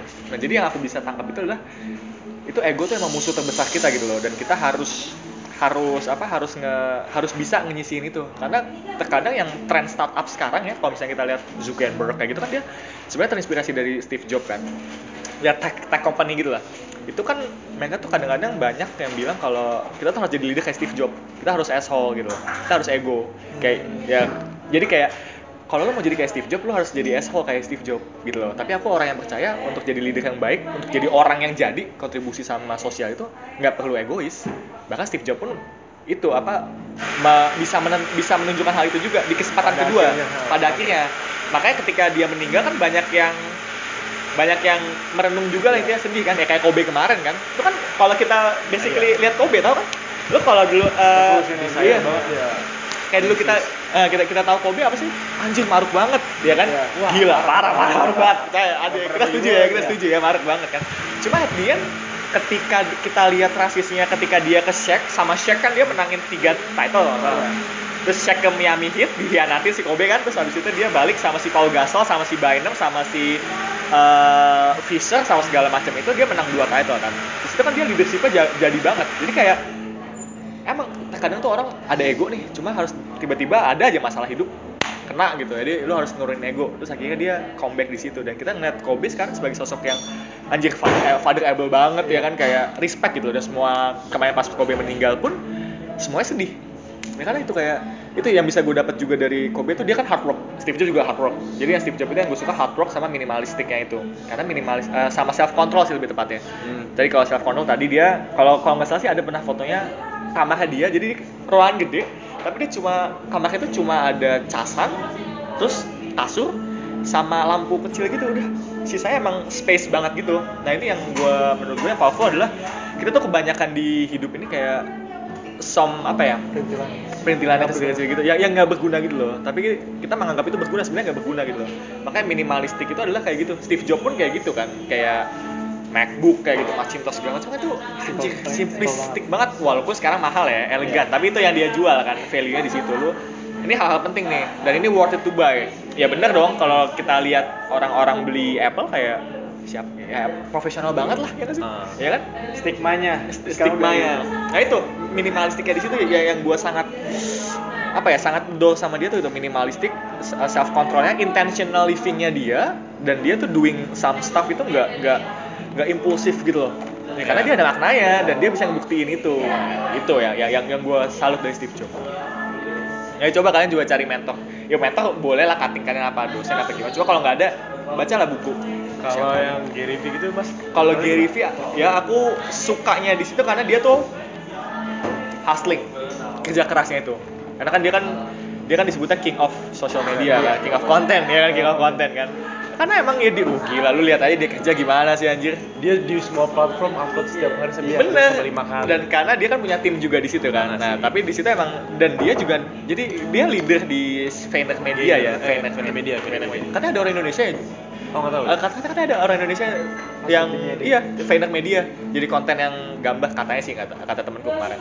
Nah singkat cerita di situ kan dia kalau lo mau jadi leader kan beda ya bos sama leader ya nah jika Rivi ini leader karena dia nunjukin ya gue kerja keras dan gue kerja kayak gini dan dia bisa menginspirasi teman-temannya di situ walaupun dulu ada data ini lucu banget sih jadi ada Lewis Howes tuh dia buat podcast juga dia lagi ngebahas tentang kebahagiaan di workplace. Nah, terus katanya ada data yang paling rendah kebahagiaannya itu adalah di Vayner Media dia kayak gitu. Oh iya, Terus kayak banget. itu terus kayak kayak nah itu aku juga nggak ngerti kok kontradiksi banget. Nah itu kadang nggak. Tapi setelah itu dia nunjukin juga ternyata setelah itu si Gary Vee juga confirm juga kayak ya mungkin kebanyakan karyawan gua tuh nelannya mentah-mentah gitu. Kayak lu you have Hmm. don't sleep, ya kan work all day gitu loh. Tapi Gary makanya setelah itu dia kan ngasih tadi ngasih apa namanya ngasih pembenaran lah. Eh, bukan pembenaran sih lebih tepatnya penjelasan kayak ya gue nggak nggak ngurangin waktu tidur tidur tetap penting cuma setiap sisanya itu ya gue kerja. Titik. Udah no excuse banget. Dan gue salut dari Gary Vee itu ketika dia nunjukin. Sebenarnya kalau kalau gue adalah kalau misalnya Instagram tuh menurut gue dulu dulu ya Instagram itu buat ngepost memoris ya kan? Kayak lu kenangan apa segala macam gitu. Jadi kayak eh, buku tahunan kita lah. Iya. Ya kan? Buku apa sih nyebutnya kalau buku family? Apa sih yang yang arsip-arsip family? Apa sih ya? Lupa gue nyebutnya. Pokoknya buku foto-foto tentang keluarga kita zaman dulu gitu kan. Iya. nah tapi kalau Instagram tuh versi digitalnya. Awalnya kayak gitu. Cuma sekarang kalau lu lihat apa isinya isi ada highlight ada ada selebgram endorse segala macem. Itu kan udah shifting banget ya. Ya kan? Nah di situ yang pertama. Dan gue suka Gary Vee itu adalah dia prinsipnya ketika gunain media sosial itu tentang kerjaan gue semua makanya kalau lu lihat kontennya ya dia nggak pernah ngepost tentang Repot istrinya sih, tentang anak-anaknya anaknya. ya kan kalau bapaknya oke bapaknya sama saudaranya karena bisnismen juga cuma kalau istrinya sama anaknya nggak pernah sama sekali Wine ya? Iya, iya, iya, ya, Liberty Wine itu. Nah, makanya dia nggak pernah. Dan itu yang menurut gua, gue juga akan terapin sekarang ketika kemarin gue juga refleksi terus kan kayak gue media sosial buat apaan ya? Ternyata bener, oh ini buat branding gue karena media sosial itu yang kalau kita ingat adalah fungsinya paling mantep. Kita bisa jadi PR dari diri kita, public relation dari kita sendiri, ya kan? Cuma sekarang kebanyakan yang bikin toxic tuh kita pamer, ngerti sih? Ya, Oh. pap maksudnya pamer gini bukan berarti kita lagi kayak gini terus nanti upload ini kan kita intinya kita kan intensi ini kan valuable ya biar orang tahu dong apa manfaatnya kayak gini nah yang pamer itu adalah ketika nih Aku dulu seneng banget sih exercise ini sama temanku. Jadi kita ngeliat snapgram orang nih, dia lagi update di taruhlah Holy Cow gitu kan. Terus dia foto gini, ada eh, ada piring dua, terus di foto gini, terus at Holy Cow Semarang, udah gak ada caption, gak ada apa gitu. Terus gue tanya ke temen gue, ini maksudnya apa nih? Gitu kan. Ini maksudnya apa nih? Gak tahu, pamer doang kali. Nah itu ya yang gue mikir kayak, iya ya. Terus gue mikir juga dong kayak, gue gue kayak dulu sering kayak gini, cuma apa maknanya gitu loh. Karena kalau balik lagi ke stoik ya, dibilang, kalau lu sebelum ngelakuin sesuatu, coba tanya what is it necessary gitu loh. Ini perlu diperlukan gak sih? Ya misalkan gue update, bisa aja sekarang gue update di sini at eh, apa sih namanya? Tadi apa namanya? Gue lupa lagi. Custom, custom, custom coffee. Udah selesai. Terus apa manfaatnya buat yang lihat? Nggak ada ya kan? Nah, terkadang yang, yang menarik sih coba ya kalau misalkan lo observasi di media sosial gitu loh. Temen lo update nih di place. Kira-kira apa sih intensinya? Mungkin ya, asumsi gue mungkin dia mau disamperin. Mungkin. Nah, itu berguna banget misalkan lo deketin cewek kan, kayak dia update nih. Wah anjing misalkan lagi di Vol Cafe nih. Ah, gue samperin ah gitu. Bisa jadi kan. Terus misalkan kalau tiba-tiba di sini kayak iya gue kebetulan mau ke sini aja tapi kan dia nggak gitu. ya. Kan? Nah mungkin deep down dia ada kebutuhan untuk aduh ayo temenin gue gue sendiri nih. Mungkin tapi gue nggak tahu ya kan? Mungkin aja. Nah kadang-kadang media sosial ini sekarang ketika kita ngepost sesuatu hal kayak gitu kita berharap ada yang datang tapi ketika kenyataannya nggak ada yang datang uh sakit mampus tuh ya nggak sih? Nah makanya gue gue selalu suka kalau misalnya di media sosial itu kadang-kadang gue update kayak gini valuable things kayak gini. Kalau nggak ya gue ngejokes aja misal enggak ngejokes sih kayak gue kemarin dapat yang di filter Instagram tau gak sih yang jodohmu dari fakultas mana Iya. tau gak gue kan dapat FPC kan nah FPC kan mantan gue juga kan? Terus gue jokesin jadi kayak gue edit di endingnya yang yang ada produced by Robert B. Weil yang kayak gitu-gitu teret teret teret kayak gitu. Lah nah itu gue edit aja jadi emang sebagai jokes aja jadi gue ngeliat tuh konten yang gue post ini kalau nggak bermanfaat bisa dibaca bermanfaat kalau nggak lucu aja bikin orang ketawa. Udah gitu aja gak usah kayak misalkan gue nanti misalkan gue punya cewek nih gue bakal bakal ngepost gitu setiap saat di mana gitu. Kayak menurut gue nggak nggak necessary aja. Tapi kalau misalnya gue nanti nikah pas sejauh ini kalau nikah mungkin ketika gue foto gini ring kayak gini ya boleh deh. Cuma sejauh dan gue sekarang udah mikir kayak kayak nggak perlu deh. Karena gue kayak pengen jadi kayak Gary V gitu kayak private life private life business life business life. Tapi lebih ke professional life sih lebih tepatnya. Kalau gue kan bukan businessman apa professional life nya di situ. Nah itu media sosial yang bahaya tuh di situ. Karena kan yang gue ditetex juga kan kayak kayak lu tuh gini kalau di Instagram personality-nya kan kayak beda ya. Bisa nggak sih lu lihat kayak lu benar. di Instagram tuh suatu hal yang keren gitu loh. Cuma kalau di Twitter lu buka baju gitu kan kayak alter ego. Ya ya kan? Kayak impulsif gitu. Nah yang yang menarik tuh kalau misalnya kita buka Twitter tuh kayak kita ngerasa kita tuh setara semua ngerti gak nggak ada nggak ada nggak ada piramid nggak ada hierarki gitu loh. Dan itu ada saat dan menurut gua asumsi gua adalah alasannya Twitter buat maksimal karakter 140 itu kayak ada suatu hal behind the meaning. Karena itu kan 140 berarti kan kecil eh, minimalis gitu kan Gue pernah baca tuh ada kenapa gitu. Iya kan kalau nggak salah ya, asumsi gue ya kalau nggak salah itu menurut gue adalah itu supaya kita nge-tweet hal-hal yang impulsif gitu loh. Hmm. Jadi ya udah kayak misalkan, ah gue gue sebel langsung tweet, ah gue sebel. Ya kan jadi suatu hal yang simpel-simpel aja tapi tak kayak gitu loh. Oh Nah, iya, aku pernah baca Oh, si udah. pembuatnya itu dia bilang ada Si dia Jack- Jack Dorsey, iya, Jack Dorsey. Ada yang nanya kenapa sama 140. Dia bilang supaya orang tuh kreatif dalam berkata. Nah, Hmm. ceritanya tuh kayak gimana gue bisa menceritakan semua hal ini tapi cuma 140 kata. Oh, minimalis di situ ya. Iya, Oke. Dia minimalis, dia mau minimalis orangnya. Ya, Jack Dorsey itu Iya. bisa dibilang Steve Jobs 2.0. Oh iya. Karena dia seaneh itu rutinitasnya kalau lu tahu ya. Dia tuh sempat retreat ke India meditasi berapa hari gitu loh. Terus sekarang dia di Silicon Valley kalau nggak salah dia setiap hari meditasi 2 jam. Kalau nggak salah, correct me if I'm wrong, gue lupa. Tapi seaneh itu. Nah, balik lagi ke Twitter itu, kita bisa ngeliat different personalities kan. Nah, sekarang yang bahaya dari situ, misal ada kan kemarin sempat ini nggak tahu meme meme yang ini nggak yang uh, Facebook, tahu. Instagram itu, uh, LinkedIn sama apa gitu ya? Tinder, Tinder. Benar. Oh iya iya. Ya kan jadi kan kayak foto profilnya beda-beda. lupa. Eh, iya challenge ya. Cuma gue nggak tahu tuh kayak ada aja gue ngeliat kayak gitu kan. Dan kayak kita bisa lihat tuh personality yang berbeda kan. Jadi sosial media mempresentasikan hal yang berbeda.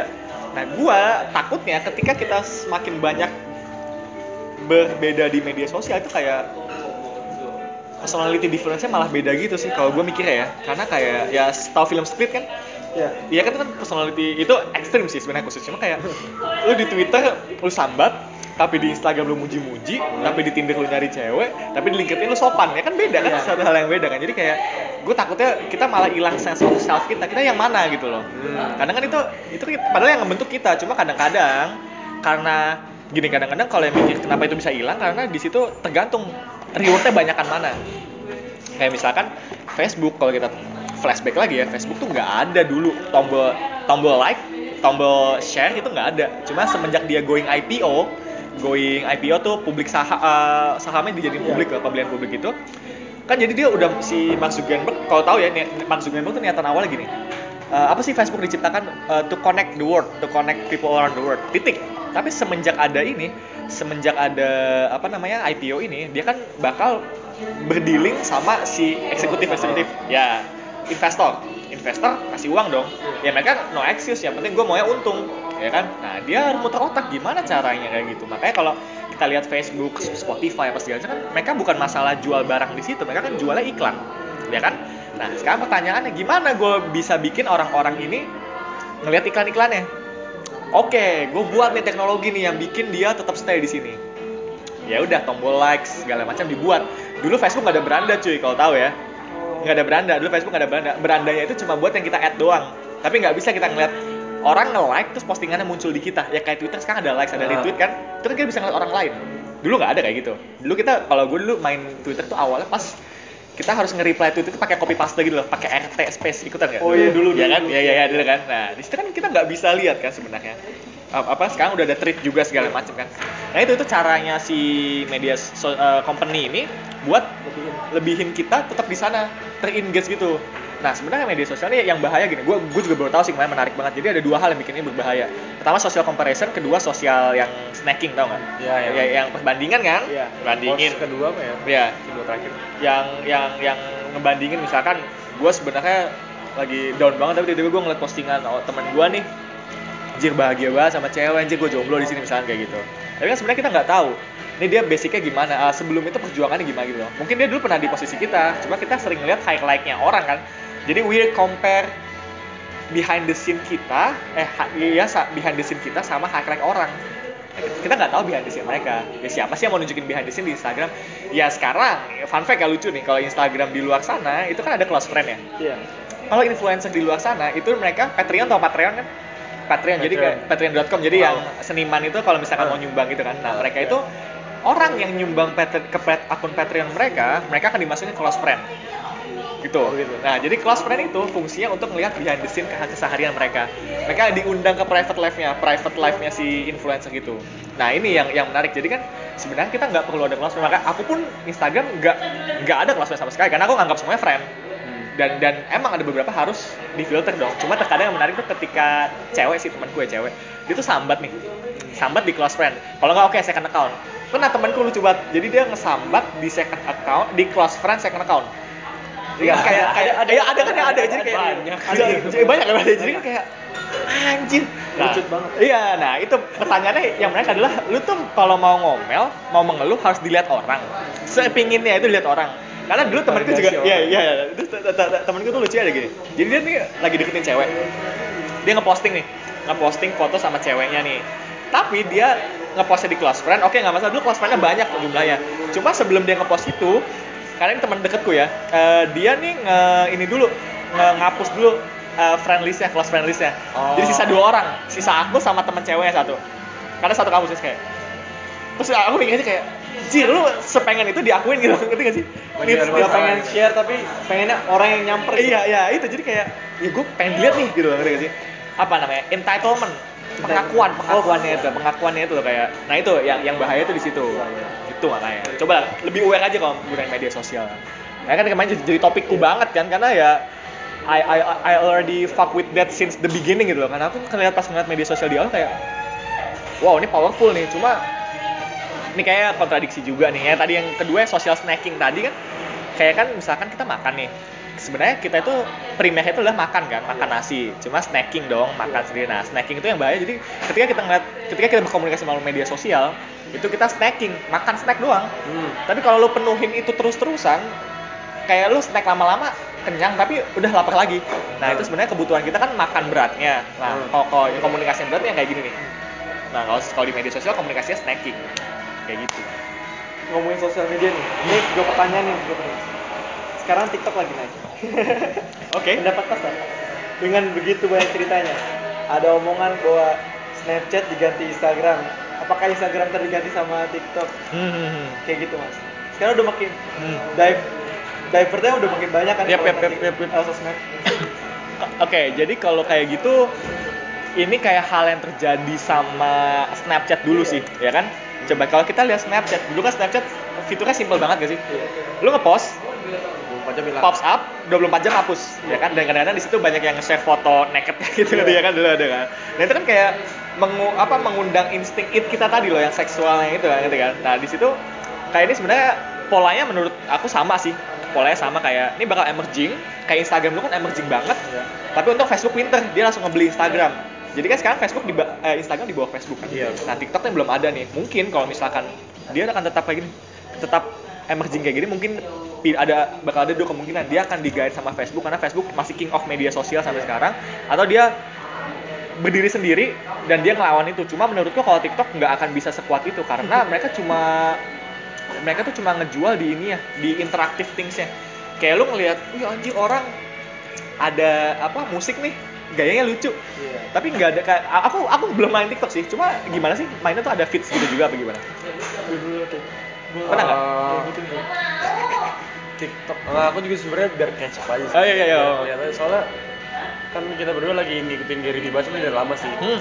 Dia tuh selalu bilang kalau Pakai lu pakai ini aja. Kalau mau growing pakai yang strategi dia yang 80 slide tau nggak? Yang di LinkedIn dia di di Gary Vee. iya Gary Vee. Itu bagus banget cuy. Dia dia selalu dia sekarang udah ngomong Instagram lagi dia ngomongin TikTok sama LinkedIn. Iya benar. Itu terus dua itu. Jadi dia kalau lihat di TikToknya dia tuh dia setiap hari kayak ham- tiap 6 jam upload. Oh iya ya dia soalnya dia mau dapat masa duluan di situ sebelum itu rame. Benar benar benar. Karena dia bilang gini eh, kalau misalnya ada orang yang bilang yes gue nggak ngikutin GRP lihat deh sekarang Snapchat hancur. Terus dia bilang oh, fuck them gitu kan. Iya iya emang emang. Kalau lu main Snapchat lu bakal tahu cara pakai Instastory duluan dan lu bakal Yap. menang duluan di Instagram Betul, Jadi betul. nggak ada yang percuma sebenarnya Hmm. Nah kalau kita kalau ngomongin Gary Vee kan dia kan selalu bilang kayak gini kan, ya apa pun ada yang kesempatan di depan, take it. Iya. Ya kayak dia kan awalnya tapi Iya, banget. iya dia kan TikTok baru keluar. Dulu kan TikTok bukan TikTok namanya. Dulu kan musik lain. Musical.ly. Ya Musical.ly kan. Oh sama ya? Iya, Musical.ly Berlanjut, Musical.ly itu diambil apa gimana sih sistemnya dibeli? Ya? setelah musik nggak tahu sih nggak ganti nama nggak ngerti Kalau ya makanya kalau salah, jadi awalnya Musical.ly Hmm. nggak dapet nih terus tiba-tiba TikTok ini kan perusahaan Cina kan datang di rebranding ulang, dapat Musical.ly. Nah dia emerging sekarang karena kan gini yang perlu kita ketahui TikTok ini itu kayak ekspresi anak muda banget. Ya kan ngerti kan? Kayak apa sih gue Wow. yang gaya-gaya gitu lah segala macam yang lucu-lucuan. Emang lucu emang lucu. Cuma yang yang aku karena gini aku aku nggak bisa memprediksi lebih dalam karena aku nggak tahu sistemnya gimana. Karena aku pun ketika orang lain main TikTok aku adalah orang tua di sana aku nggak tahu ra- caranya gimana gitu lah. Tapi kalau ikut-ikutan yang kayak gini ikutlah seru gitu kan. Cuma ya aku nggak tahu sistemnya. Nah kalau misalkan dia nggak ada begini kalau misalkan dia ada kolom komentar apa sharing segala macam oke mungkin dia bisa emerging. Cuma perlu perlu diingat nih dia tuh konten utama itu video ya. Video itu eh, kuotanya banyak banget. Dan kalau mau bagus di TikTok otomatis kamera depannya harus bagus dong ya kan kalau mau jadi influencer di TikTok nah itu yang menurutku TikTok mungkin belum bisa sejauh itu cuma kalau misalkan dia entah itu coming up dengan innovation apa pun itu yang kayak face Instagram tiba-tiba mau ngelawan Snapchat dengan Snapgramnya atau ngelawan YouTube dengan IGTV-nya mungkin itu bisa kejadian Iya. ya kan kayak IGTV kan Makanya semua orang disuruh main TikTok sekarang Iya kan? Iya kan? Kayak kemarin si Valentina Rossi ke sini aja dibuat kan? Iya. Dia mah terus Iya, si loh. anjir kata gue, ya gue gue ngerti sih karena dia tuh algoritmanya masih sementah itu. Ah, kayak Instagram. Iya, Instagram kan wah ngaco algoritmanya. Bukan ngaco sih, lebih lebih ter ini banget kompleks kompleks banget. YouTube juga algoritmanya kadang-kadang ngaco. Kalau LinkedIn masih oke sekarang. Oh iya. Eh, dulu dulu tuh gue pernah ngepost kayak ngebu- iseng coba coba aja kalau iseng iseng buat konten tentang jadi gue baca buku terus gue rangkum gitu terus gue post di LinkedIn sampai seribu reach sumpah Iya. Eh, soalnya reach-nya sebagus itu jadi dia nge-like. Jadi lu kalau makanya tadi kan ada beberapa, personality yang beda tuh lu harus sesuaiin juga kalau buat konten di situ. Kayak misalkan di LinkedIn kan berarti fokusnya kerjaan dan gue bacanya buku tentang kerjaan. Gue rangkum pakai pep, gue desain cuma pakai PPT doang cuy. PPT pakai beli eh, download font lah segala macem. Reach-nya sampai 100 ribuan gitu kayak sera- 100 sampai 1000, bukan 100 ribuan, 100 sampai 1000 kayak wow, bagus banget gitu loh. Apalagi kalau lu mau dunia kerja nanti, Iya. menurut gua lu harus bisa dari sekarang buat konten di LinkedIn. Iya makanya. Ini aja Makanya kayak gimana caranya? Iya, coba aja saya kalau Gary coba lu kalau lihat kontennya Gary Vee di Instagram, di TikTok sama LinkedIn pasti beda kan. Makanya karena dia suka nekanin konteks dia bilang kan. It's about konteks dia bilang kayak gitu kan. Ya kalau LinkedIn, kalau si Gary Vee tuh dia suka ngasih advice tentang leadership. Ya kan Oh, kayak gitu. misalkan how to be leader, how to be itu segala macem. Kalau di Instagram dia suka daily life, ya kan kadang-kadang dia ngepostnya tentang Jets uh, Oh, tim Jets, tim American ah. footballnya. Kalau di TikTok gua nggak tahu, tapi kayak TikTok kan dia lebih suka selfie selfie segala Lebih gitu. fun deh. Lebih fun kan? Nah, itu Lebih kan wewe-wewe Ah iya iya itu kan yang beda gitu kan. Nah, kalau membuat konten kayak gitu lu sesuaiin juga konteksnya. Kayak gitu. Kalau TikTok tuh gitu dan ya, yang menarik ya kalau gue boleh prediksi TikTok. TikTok tuh kan lu udah ada pas zaman Bowo tau kan? Iya. Ya kan? Terus sekarang yang Bowo main di interview gitu kan kayak ya Yang lain yang lain baru nyemplung gue udah kering gitu kan. Nah, itu kayak sekarang tuh aduh gue gue lucu banget sih kayak dulu banyak kan yang nge ngejudge si Bowo apa sosok segala sekarang lihat lu semua gitu. Iya kan sekarang lihat lu semua pakai TikTok Bener banget. itu kalau kalau misalnya TikTok nyampe bisa nge-post foto, itu Instagram bisa kalah. bisa bisa nah kan dulu Instagram fondasinya dia foto kan Ah. ya kan Twitter itu tweet basicnya. Instagram itu foto Facebook itu sebenarnya cuma tulisan doang status. Nah cuma mereka mulai eksperimen segala macam. Sekarang Twitter ada tweet ya kan ada like segala macam. Nah iya bener kalau TikTok bisa nge-push foto apa mungkin Snapgram juga kali. Ya sekarang WhatsApp sama lain aja udah ada Iya. stories Iya, kan. udah nah itu kan udah kayak aja gua gua, gua udah nggak ngerti sih gimana sistemnya. Tapi kan intinya satu ya mereka ingin menjaga kita how long gitu loh seberapa lama lu bisa stay di sana. Kayak gitu makanya itu kok jir tuh gue lucu banget Bowo tuh dulu dia kan sempat dijudge gitu kan terus sekarang Iya. sekarang Sekarang di ban standarnya mukanya, jamet-jamet Hah? gitu. Mukanya dia di ban di TikTok. Aku akun dia di band. Muka, muka. Oh, muka. Katanya mukanya dia di band. Kenapa, Bang? Serius? Ya Allah. Makanya kasihan banget. Tapi sebenarnya kalau Bowo tuh dia punya mental sementality mentalnya Gary V ya, itu dia bakal jadi artis di TikTok gitu. Kalau dia nggak ini ya, kalau dia mah udah sebenarnya kalau dia karena bocah sih juga tekanannya. Cuma kalau dia udah kayak growing up kayak Gary V di awal TikTok dia udah booming itu, wah dia jadi influencer lebih gede dari Ata itu kayak Se- setara Ata lah at least. Ya Ata aja sekarang juga Ya begitu. Ngomongin algoritma bisa mas? Algoritma Instagram gitu? aku sebenarnya nggak nggak ngerti dalam karena itu kan algoritma rumit banget ya. Cuma kayak seingatku ya kalau algoritma tuh kan tergantung like sama share apa gimana gitu. Aku nggak ngerti pembagiannya jujur. Enggak, jadi jahat sebenarnya Gimana Instagram. gimana coba? Jadi kalau kita mau ngomongin angka jumlah follower, share segala macam reach segala macam. Sebelum kita nyari customer, kita harus nyenengin si algoritma Instagram dulu. Jadi kita Oh, oke, I see, kita I punya platform nih. Kamu masuk di sini, kita mau naikin kamu, kamu punya apa? Hmm. Kalau kita nggak upload setiap hari, konten kita nggak bakal masuk ke explore. I see, I see. Jadi itu jahat pokoknya. Benar, benar, benar. Terus jadi eh, apa konten yang bisa nahan audiens lebih lama, kontenmu bakal dinaikin. Hmm. Misalkan ada 10 slide, yang 10 slide sama yang satu slide bakal lebih masuk yang 10 slide karena kau bisa nahan orang lebih lama. Hmm. Iya, iya, iya, iya, iya, iya, gitu. iya, iya, iya, benar. Jadi misalnya mereka ada fitur baru, kalau misalnya kita pakai, akun kita naikin, soalnya mereka butuh promosi kita. Hmm, hmm. Kayak gitu algoritma itu jahat sih.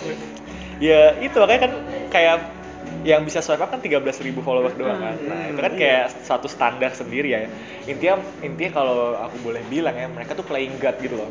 Kayak ya mereka milih siapa yang bisa swipe up, siapa yang bisa ini, intinya siapa yang bisa membawa keuntungan lebih ke kita. Hmm, banget. udah, oh lu bisa nih, followernya banyak dong, nih. Ya udah, lu gua angkat gitu kan. Nah itu emang ya sekarang dunia karena teknologi kan jadi kayak somehow kita mau playing God kayak algoritma kan kayak intinya lu kayak ngatur suatu universe Iya. gitu loh kayak oke lu kalau Iya, bener betul. so, tadi dapet di sini. Cuma kalau enggak berarti lu ke sana kayak gitu kan. Itu bahaya sih kalau kalau gue main algoritma sih. Gitu paling. Nah, kalau TEDx nih, hmm. kan mas dulu itu dari dulu kan eh, nyantumin di bio Instagram to oh iya iya iya iya iya. Damn boy. Let's go. Itu itu gimana tuh? Kenapa dari dulu pengen banget TEDx? Karena kan aku dulu sebenarnya aku mulai nyantumin itu pas awal maba di sini karena aku pertama kali di Isaac aku dikenalnya sama TED Talk TEDx gitu Hmm. nah aku inget banget TED Talk pertama aku tuh yang Simon Sinek Start with Why Simon kan? Sinek. ya kan Start with Why yang leadership banget so, wow keren banget nah, terus pas setelah itu aku mulai kecan dalam tanda kutip kecanduan TEDx gitu kan aku lihat tapi ternyata TED Talks nggak semuanya bisa aku apa nggak semuanya bisa aku nikmatin. Se, se ternyata aku sadar kayak oh ternyata konteks gue lebih ke Simon Sinek kayak leadership segala macam dan psychology things. Aku ketemu Adam Grant juga dari TED Talks gitu. Eh TED Talks TED Talks sorry TED Talks. Nah setelah itu aku mikir aja karena kan gini jadi kenapa aku nyantumin di bio itu karena kayak aku asumsiku pada saat itu aku pengen jadi TEDx nih eh TED speaker speaker gitu kan. Terus ketika orang lihat itu asumsiku adalah wah bisa nih gue diskusi. Karena kalau orang yang standar menurutku ketika orang tahu TED berarti dia tahu pemikirannya agak lebih terbuka. Iya. nggak nggak dogmatik abis. Iya. tapi mereka lebih oke ini ada perspektif baru nih gimana? Nah di situ dan aku ketika mereka berpikiran terbuka itu tiba-tiba mereka nge-DM kayak lu mau jadi TEDx saya dong diskusi apa segala macam at least kayak gitu. Nah aku bisa mengeksplor pemikiranku satu dan aku bisa ngerasa dengan mengeksplor pemikiran itu aku bisa jadi apa namanya mereka ngebantu aku jadi bisa jadi speaker gitu loh. Walaupun pada kenyataannya nggak ada sebenarnya approach aku cuma orang-orang tahu aku nonton TED. Karena aku eh, apa trying to be TED, TED Talk Nah. speaker gitu kan. Jadi orang tahu oh lu nonton TED juga aku TED favorit lu. Karena kalau saudaraku baik lagi ke yang Amri dia kan Excel Excel Future Leader program yang beasiswa Oh, iya. itu. Nah mereka tuh lucunya pasti. Jadi setelah, jadi kemarin banyak yang datang Excel Future Leadernya itu ke TEDx itu, mereka nyari inspirasi gimana sih TEDx eh, TEDx TED TED speaker gitu.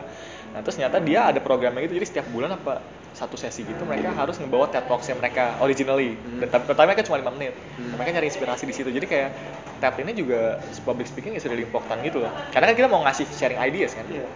Nah di situ yang bikin aku itu karena tadi bikin aku bisa nge-explore pemikiranku. Karena nih kotak sebenarnya uh, alat kita yang paling berharga gitu loh. Iya. Nah itu dia makanya. terus gimana mas pas di kontak pertama Iya. seneng ya Sebenarnya gini. Nih, Atau udah kebayang? Nih, iya. kebayang. Nah ini nih, ini, ini lucu. Oh, jadi kebayang. jadi kan karena yang daf, yang aku kan lihat dulu nih set, uh, seleksinya. ah kan pakai video kan Oh gitu. pakai video di YouTube. Cari aja tetek sambar hasbi masih ada kok. Jadi pas aku play kena aku harus ngomong ngomongin apa segala macam tuh ada. Banyak gitu kan. Sembilan orang nih sembilan orang. Nah terus katanya yang, masuk ke fase selanjutnya tuh ada lima. Lima kalau nggak salah. Nah jadi aku baru tahu juga nih kemarin ngobrol-ngobrol setelah TEDx selesai. Jadi sebenarnya tuh ada enam speaker. Nah limanya ini maunya dari luar. Tapi kemarin yang dari luar tuh cuma empat. Ya kan? Dapatnya empat terus dua ini yang dari uh, call for speaker. Yang kepilih kan kemarin Bang Doni sama aku kan. Doni Silalahi kan. Nah pas aku tahu Doni Silalahi ini apply aku panik dong karena jadi kan aku tahu ya lima terus jadi satu kan nih do or die gitu kan. Terus aku tahu Bang Doni apply kayak anjir. Ini gue nggak nggak keilek nih. Karena gini Bang Doni itu adalah ketua ISEC ketika aku ISEC Oh. dan dia menginspirasiku. Tiga Oh. dia Oh. orang yang menginspirasiku uh, di organisasi ISEC itu.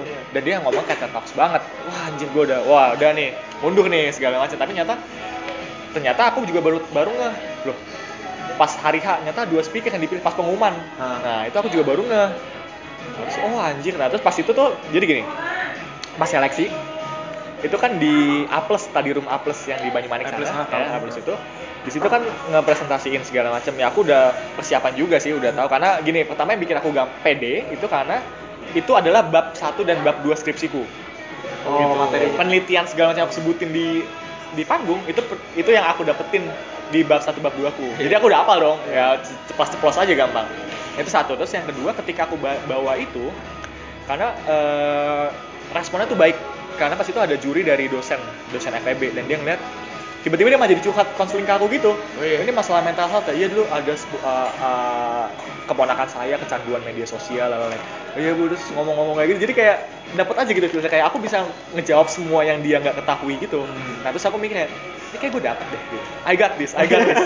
Oke. I got this I got this. Tapi pada situ kayak aku mikir kayak wah ini nggak boleh takutnya gue malah kecewa banget. Parah. Nah, terus akhirnya keluar tuh. Nah jadi lucu pas pengumuman itu aku lagi di ruang bem karena aku dulu bem kan di ruang bem ya aku nggak tahu pengumuman hari itu kan. Terus tiba-tiba ada ada yang ngelamatin aku.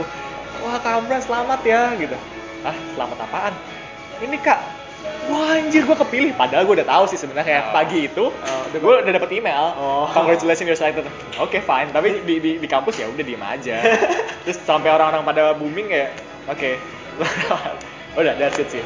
Ya gitu karena ya yang yang menurut gue yang kalau misalkan kalian mau apply kayak TEDx gitu cobalah ngebawa suatu hal yang kalian preaching dan kalian doing every day gitu loh karena kalau media sosial kan aku doing it every day I learn it every day dan I preaching it every day dan aku kan sempet di sales yang hapus media sosial kan jadi kayak aku bisa relate di experience things di situ dapet deh Nah itu kalau 30 hari tanpa media sosial, gimana sih mas Alex? Uh, damn boy, susah banget tuh sumpah. Iya. Parah banget lu, lu bisa bisa bayangin sih. Oh iya, terus gue satu lagi yang tadi KPI yang lima itu gue uh, ada satu lagi itu tuh satu jam awal setelah bangun tidur tanpa media sosial.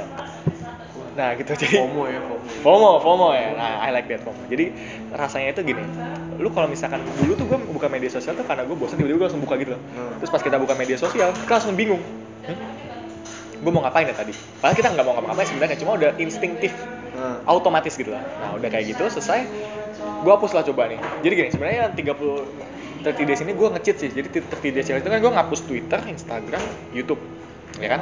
Nah tapi gue ngerti, gue nggak bisa ngapus YouTube karena YouTube konten eh, platform gue gue buat belajar, belajar video segala macam. Ah bukan nggak video sih, eh, lecture online gitu. Ada orang ada salah satu psikolog. Nah kalau Twitter sama Insta Twitter sama Instagram oke lah, bisa lah. Nah, gue coba tuh sehari, dua hari, tiga hari. Wah, tuh udah strugglingnya udah. Jadi ketika pas gue gini, misalkan nih gue kan gini, terus gue taruh di samping sini. Terus pas gue gini kan jadi nepet gitu kan, nggak ada lagi kan kayak anjir gue semua ngebuka ya. Wow udah tuh bahaya tuh kan. Jadi ngerasa kayak wah ini otomatis nih. Tapi udah gue hapus untungnya udah gue hapus. Jadi gue nggak ngeklik itu. Nah udah selama itu segala macam akhirnya ya udah gue bisa dealing nah cuma di situ yang paling gue sangat apa ya sangat nanti kalau misalnya kalian mau challenge kayak gitu coba kalian cari kesibukan dulu. Karena gue pas sudah tahu nggak ada Twitter nggak ada media sosial nggak ada Instagram gue bingung mau ngapain. Atau mau ke mana ya? parah gue, gue bingung Iya. banget gue Cie, ngapain ya? Aku nyoba Iya. sat- aku pernah nyoba satu hari atau dua hari gak pakai IG aja kayak Kosong. gak, gak buka gak buka IG megang HP-nya terus kayak gini iya iya iya iya iya. malah bukan ke sosial media mah ke HP-nya malah Eh, iya iya. Nah itu kan jadi sebenarnya yang ada salah satu penelitian tuh sebenarnya yang bikin orang kan ada kecanduan smartphone kan. Iya. Eh, apa sih nomophobia, no mobile phone phobia. Nah, ya, nomophobia, no mobile phone itu jadi sebenarnya prediktor utama utamanya nomophobia ini ketika lu nggak bisa lepas dari mobile phone tuh aplikasi social networking sites. Iya. Dia bilang kayak gitu. nah itu sebenarnya yang itu bahaya bukan mobile phone-nya tapi ini ya aplikasinya ini. Lagi sekarang sosial media bukan cuma ini kan kayak lu Shopee Lazada aja sekarang ada feed-nya kan? Tokopedia aja ada feed ya gue juga kaget tadi gue buka anjir ada feed-nya nah itu kan semakin kayak gitu. Nah itu makanya coba nanti kalian cari suatu hal yang kalau misalnya itu untuk ngisi kekosongan waktu yang hilang nih loh. Coba kalau misalnya kalian bisnis profil ya, coba aja iseng kalian buka ini deh aktivitas anda tuh harian berapa. Kalau aku sekarang, aku aktivitas harian tuh rata-rata 11 menit. Dan itu aku ngebatas 11 menit ya. Dan aku ngebuka media sosial itu cuma pas jam 12 siang sama jam 6 malam. Tapi karena kalian tadi ngechat dari Instagram, aku harus buka harus harus ada exception, exception apa exception kan. Iya. Jadi aku buka di situ. 11 menit doang. 11 menit doang. Asli. Ya? Karena karena gini, karena karena, karena pertama eh, yang yang di 30 days challenge itu aku ngerasa kayak aku ternyata nggak sepenting itu loh, ngerti gak sih? Jadi kadang-kadang kita mikir, oh jangan ada yang nge-DM nih, oh jangan-jangan ada yang nge-mention nih. Tapi pas aku buka terus kayak Kalau ngeliat Nah, video-video dia itu kayak di-explore di di X enggak enggak enggak enggak pernah. Eh, bukan bukan enggak pernah kayak aku kan pas Kobe gitu doang udah. Jadi kan aku feeds-nya follow kan. Follow Kobe, eh, follow Kobe, follow NBA apa segala kan itu udah sebagai rangkuman kan. Ya udah aku lihatnya situ. Dan aku sekarang kalau buka feeds tuh aku lihat feeds dulu kan terus kayak oh udah segitu aja selesai nih terus aku kalau buka snapgram kayak tiga orang depan aja nggak mau ke berlebihan kayak aduh males banget ya udah udah aku udah bisa ngerasa kayak gitu ya Oh, iya. aku udah bisa ngerasa Kita kayak gitu. belum kali ya. belum ya. cari kesibukan ya mas kalau aku lebih suka gini karena kesibukannya media sosial gini lu mau ngapain dulu nih di media sosial? Intensi lu apa? Kan kalau gue bilang yang kemarin di kan kecanduan media sosial. Sebenarnya media sosial itu baik. Cuma yang bahaya itu ketika lu nggak ada intensi apa-apa. Lu bosen terus lu buka media sosial. Oke sekarang bakal argumen tapi gue kalau bosan kan gue mau nyari hiburan. Hiburan gue di media sosial. Sekarang pertanyaannya hiburan emang harus di media sosial doang gitu kan? Gue gue selalu argumen kayak gitu misalkan iya sih kan media sosial YouTube segala macem. Ya udah oke sekarang produktif nggak hiburan lo apa cuma sekedar sekedar ngeliatin kehidupan orang lain yang lu cemburuin. Misalkan lihat vlog apa lihat lihat apa sih lihat konten prank apa segala macam. Itu kan buat lucu-lucuan doang. Ya kalau aku lebih suka ngisi kekosongan itu yang produktif. Menurutku produktif. Aku baca buku kalau nggak Instagram itu kalau Instagram itu kan gini kenapa tadi YouTube? Karena aku ada YouTube karena YouTube ini platformku banget buat cari dalam tanda kesibukan itu. Tapi aku lebih suka ke konten yang self improvement makanya kalau aku follow kayak Gary Vee kan dia kadang-kadang motivasional kan Gary Vee terus Jay Shetty tau nggak? Jay Oh, Shetty. yang botak ya? Eh, dulu botak sekarang dia udah berambut mohawk sih. Dia dulu mong dia dulu biksu. Hmm. terus sekarang jadi influencer tapi itu keren banget. Itu Jay Shetty Lewis Howes kayak gitu banyak banyak pokoknya yang motivasional positivity things gitu. Nah, tapi setelah itu yang tadi aku dapat kayak gitu aku tarik garis kesimpulan loh kok gue malah kecanduan konten yang positivity nih jadi nanti bakal ada bakal ada istilah toxic positivity ya kan? Tahu kan? Sempat booming juga kan? Wah ini nggak bisa hidup tuh nggak positif terus gitu kan? Ya udah makanya dulu Gary Vee pun bahkan sempat bilang di konten kayak ya udah lu lu nggak nggak perlu nonton video gue setiap hari. Ya udah lu kerja sana. Gue nggak peduli lu. Nah dia bilang kayak gitu kan. Jadi kayak itu suatu paradoks kan? Nah sekarang pertanyaannya kayak oh Gary Vee telling the truth banget. Dia nggak perlu lu subscribe lu nonton dia karena dia bisa sukses tanpa lu gitu ngerti gak sih? Autonominya sendiri dia tuh bisa karena dia work ethicnya. Nah itu yang bahaya tuh ketika lu ketergantungan di media sosial itu. Nah gue yang kemarin setelah hapus aplikasi media sosial gue malah mikiran oke gue udah dapet nih intensi jadi aku dapat intensinya di situ. Aku intensi Instagram pertama pas itu ya belum edit Instagram itu ya udah kalau aku ada ada DM apa ada apa. Tapi kan aku balik lagi tadi oh ternyata nggak ada yang DM gue ya. Ya udah gue gue kurangin nggak masalah dong gue cuma buka jam 12 siang sampai jam eh 12 siang dan 6 malam itu. Dan kalau Jumat malam aku selalu matiin HP yang puasa puasa puasa layak itu. gitu ya puasa layak kan. Nah itu aku matiin HP nah di situ aku selalu cari suatu hal yang bisa develop lo ya. Karena di situ kan aku tadi social snacking kan aku bisa aku harus ngajak temen dulu. Ngajak temen eh, ayo keluar yuk Jumat malam gue kosong. kosong nih kayak gitu. Kalau ada kalau nggak ada ya aku baca buku. Kalau nggak aku refleksi. Nah ini yang yang menurutku itu produktif. Aku kalau nggak pokoknya intinya prioritas pertama adalah lo building connection sama orang. Building yang lebih deep ya. Iya. ya PDKT boleh lah setelah lu udah apa gitu. Iya. itu boleh. Terus yang kedua ya lu harus bisa refleksi apa baca apa at least pikiran lu tuh lu lu, ex- lu expand gitu loh. Nah, tapi jangan dari media sosial doang. Hmm. nah itu kalau kalau mau mau tahu ya nih kalau mau intensiku ya med- bermedia sosial LinkedIn pasti buat buat kerja. Cuma nanti kan tapi buat building building masalah pelatihan di situ. Nah kalau Twitter aku sekarang itu intinya ingin ngelihat ingin ingin ngebantu teman-temanku yang lagi eh, dalam tanda kutip lagi ngeluh. Contoh karena tadi aku tahu kalau Twitter itu media buat sambat ya kan? Aku tahu nih aku bisa baca patternnya behaviornya kalau orang-orang di Twitter sambat.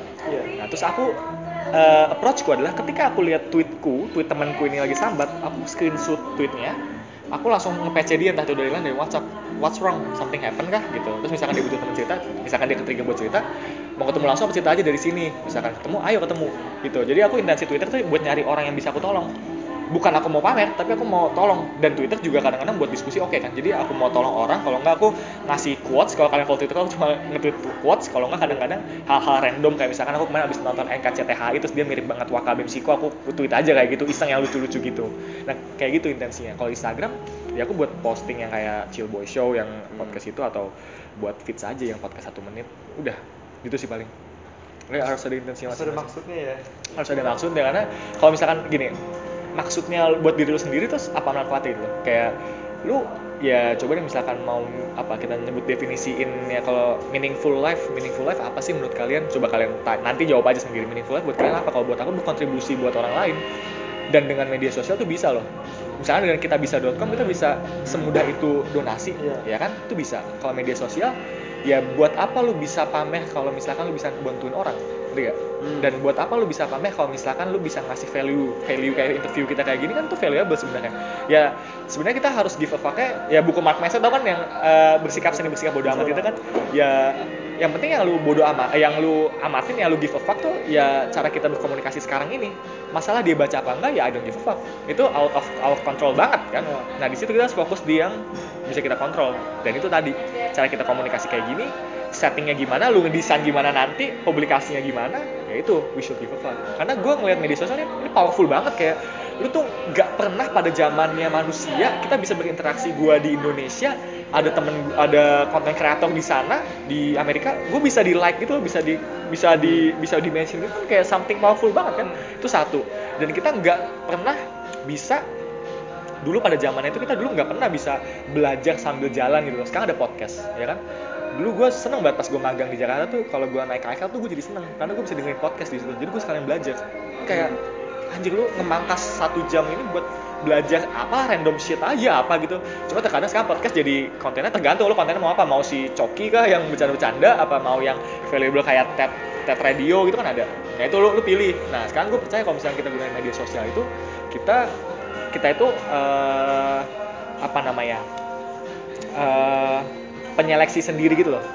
We are own apa sih kayak kita nyeleksi feeds eh, kita following siapa following siapa. Jadi kan kita nyeleksi konten kita. Misalkan nih ini, ini random ya. Misalkan di filsafat ada yang namanya free will sama determinism. Jadi kayak lu ada kehendak bebas apa enggak? Lu dikendaliin sama lingkungan untuk pilihan apa lu kehendak bebas gitu loh.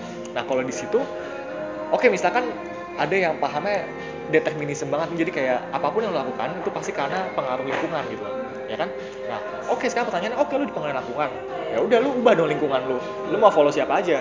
Lu mau follow yang jadi jadi yang bermanfaat? Oke coba deh follownya Matt Diavela. Oke coba follow Gary Vee. Oke coba follow JCT oke coba follow si siapa gitu. Misalnya lu mau politikus oke follow Jokowi oke follow Prabowo oke siapa? Oke lu mau follow uh, konten kreator mau oke coba follow Atta apa siapa? Ya itu lu, lu yang nentuin at the end ya kan? Dan lu tahu itu terus lu ngebentuk diri lu jadi sekarang determinism. Ya. Tapi gue pahamnya free will. Gue selalu gue selalu free will Free parah. Gue leftist parah. Maksudnya free will parah gitu loh. Gue percaya banget itu. Oke. kita tuh punya kehendak bebas. Nggak nggak nggak nggak dikendalikan segala macam gitu. Karena kalau dikendalikan kas- kasihan banget sih hidup kita. Kayak kita jadi boneka di atas di jari-jariin gitu kan. Nggak bisa manusia nggak kayak gitu. Tapi kalau pengaruh bukan free will tapi kayak dipengaruhi. Lingkungan berpengaruh Iya. cuma kita ada free will. Kalau aku mikir gitu. Jadi bukan gini. Free will determinism itu terlalu meng apa nyebutnya terlalu menitik beratkan ke lingkungan gitu loh. Itu pahamnya behavioris yang tadi aku bilang. Ya ada reward ada punishment ya kan? Dulu nih fun fact aja ya random. Ada tokoh psikolog behavior itu namanya John Watson. Di situ dia bilang beri aku 10 anak sehat maka aku akan bentuk mereka sesuka saya. Dia bisa bentuk dia jadi dokter jadi tentara jadi lawyer dia bisa kayak gitu dan dan aku nggak ngerti kebukti apa. Cuma itu intinya dia radikal banget di situ. Tapi sekarang pertanyaannya dia minta anak sehat. Kalau anak yang nggak sehat gimana gitu kan? Nah itu kan internal banget. Ya kan? Kita nggak tahu jiwanya gimana kan? Ya, kalau sehat oke bisa dibentuk mungkin. Nah, cuma sekarang pertanyaannya ya itu ada kendali sini. Makanya kalau kalian mau baca buku yang bagus ya itu tuh Viktor Frankl eh, Man Searching for Meaning tau nggak? Nah itu kalau nantilah aku kasih aku, aku, aku kasih fotonya lewat Instagram ya. Aku juga ada bukunya tuh di Gramet. Itu dia national bestseller all time of all time. Jadi dia itu cerita si psikolog Viktor Frankl ini dia Jewish. Dia itu di camp konsentrasi Nazi dan dia selamat dari camp konsentrasi itu. Oke. Nah, eh, dia tuh searching for meaning kan, man searching for meaning kan, meaning of life gitu. Nah, ke- kalian berdua muslim apa non? Oh, Kristen Muslim. Oke, ki- eh, kalau misalkan di ini ya, misalkan kalau di ajaran kita muslim itu kan kalau mati syahid tahu ya, mati Hmm. syahid kan katanya mayatnya tuh ringan, lebih ringan. Tahu nggak? Enggak sih. Apa? Jadi, jadi katanya gitu ya, katanya gitu doang gitu. Katanya, Gimana sih itu? Tahu gimana sih lu? Sojum sojum. Soalnya gue. Canda. Terus misalkan itu kan mayatnya lebih lebih ringan kata katanya kayak gitu. Nah terus ternyata si Viktor Frankl di camp konsentrasi itu dia ngeliat orang yang punya meaning, at least sampai dia mati, sampai dia dikulitin rambutnya, sampai dibunuh di camp Nazi dengan digas gitu. Ketika dia ngebawa mayatnya, dia itu ringan. Jadi dia ketika lu punya makna, hidup lu akan lebih ringan dan dibuktikan sama mayatnya itu. Itu pelajaran utama itu satu dan yang kedua, dia aja nih yang di camp konsentrasi Nazi nih yang sekejam itu yang lu tahu akan mati kapan, nggak tahu mat, nggak nggak tahu mati kapan, cuma pasti akan mati gitu. Dan menyeramkan lu hidupnya tersiksa banget. Dia aja bisa menemu meaningnya di situ. Masa kita yang hidup bebas kayak gini nggak bisa nemuin meaning? Oh. Kasarnya gitu, ngerti kan ya? Nah itu makanya terkadang kita makanya tadi yang lingkungan, lu masa harus dipus terus sih sampai nemuin meaning lu sendiri? Nyalahin nyalahin dia. Kan kayak ah apa sih? Ah ini kasihan karena dosa segala macam. Ya elah lu bayangin lu di camp, camp konsentrasi Nazi lu tau gak sih sekejam apa? Manusia itu mayatnya rambutnya itu dikulitin apa rambutnya itu di ini loh diambil rambutnya dicopot buat dibuat tali tali buat ngegantung orang gitu. Wah kata gua anjing gila. Itu Nazi things lah Holocaust ya.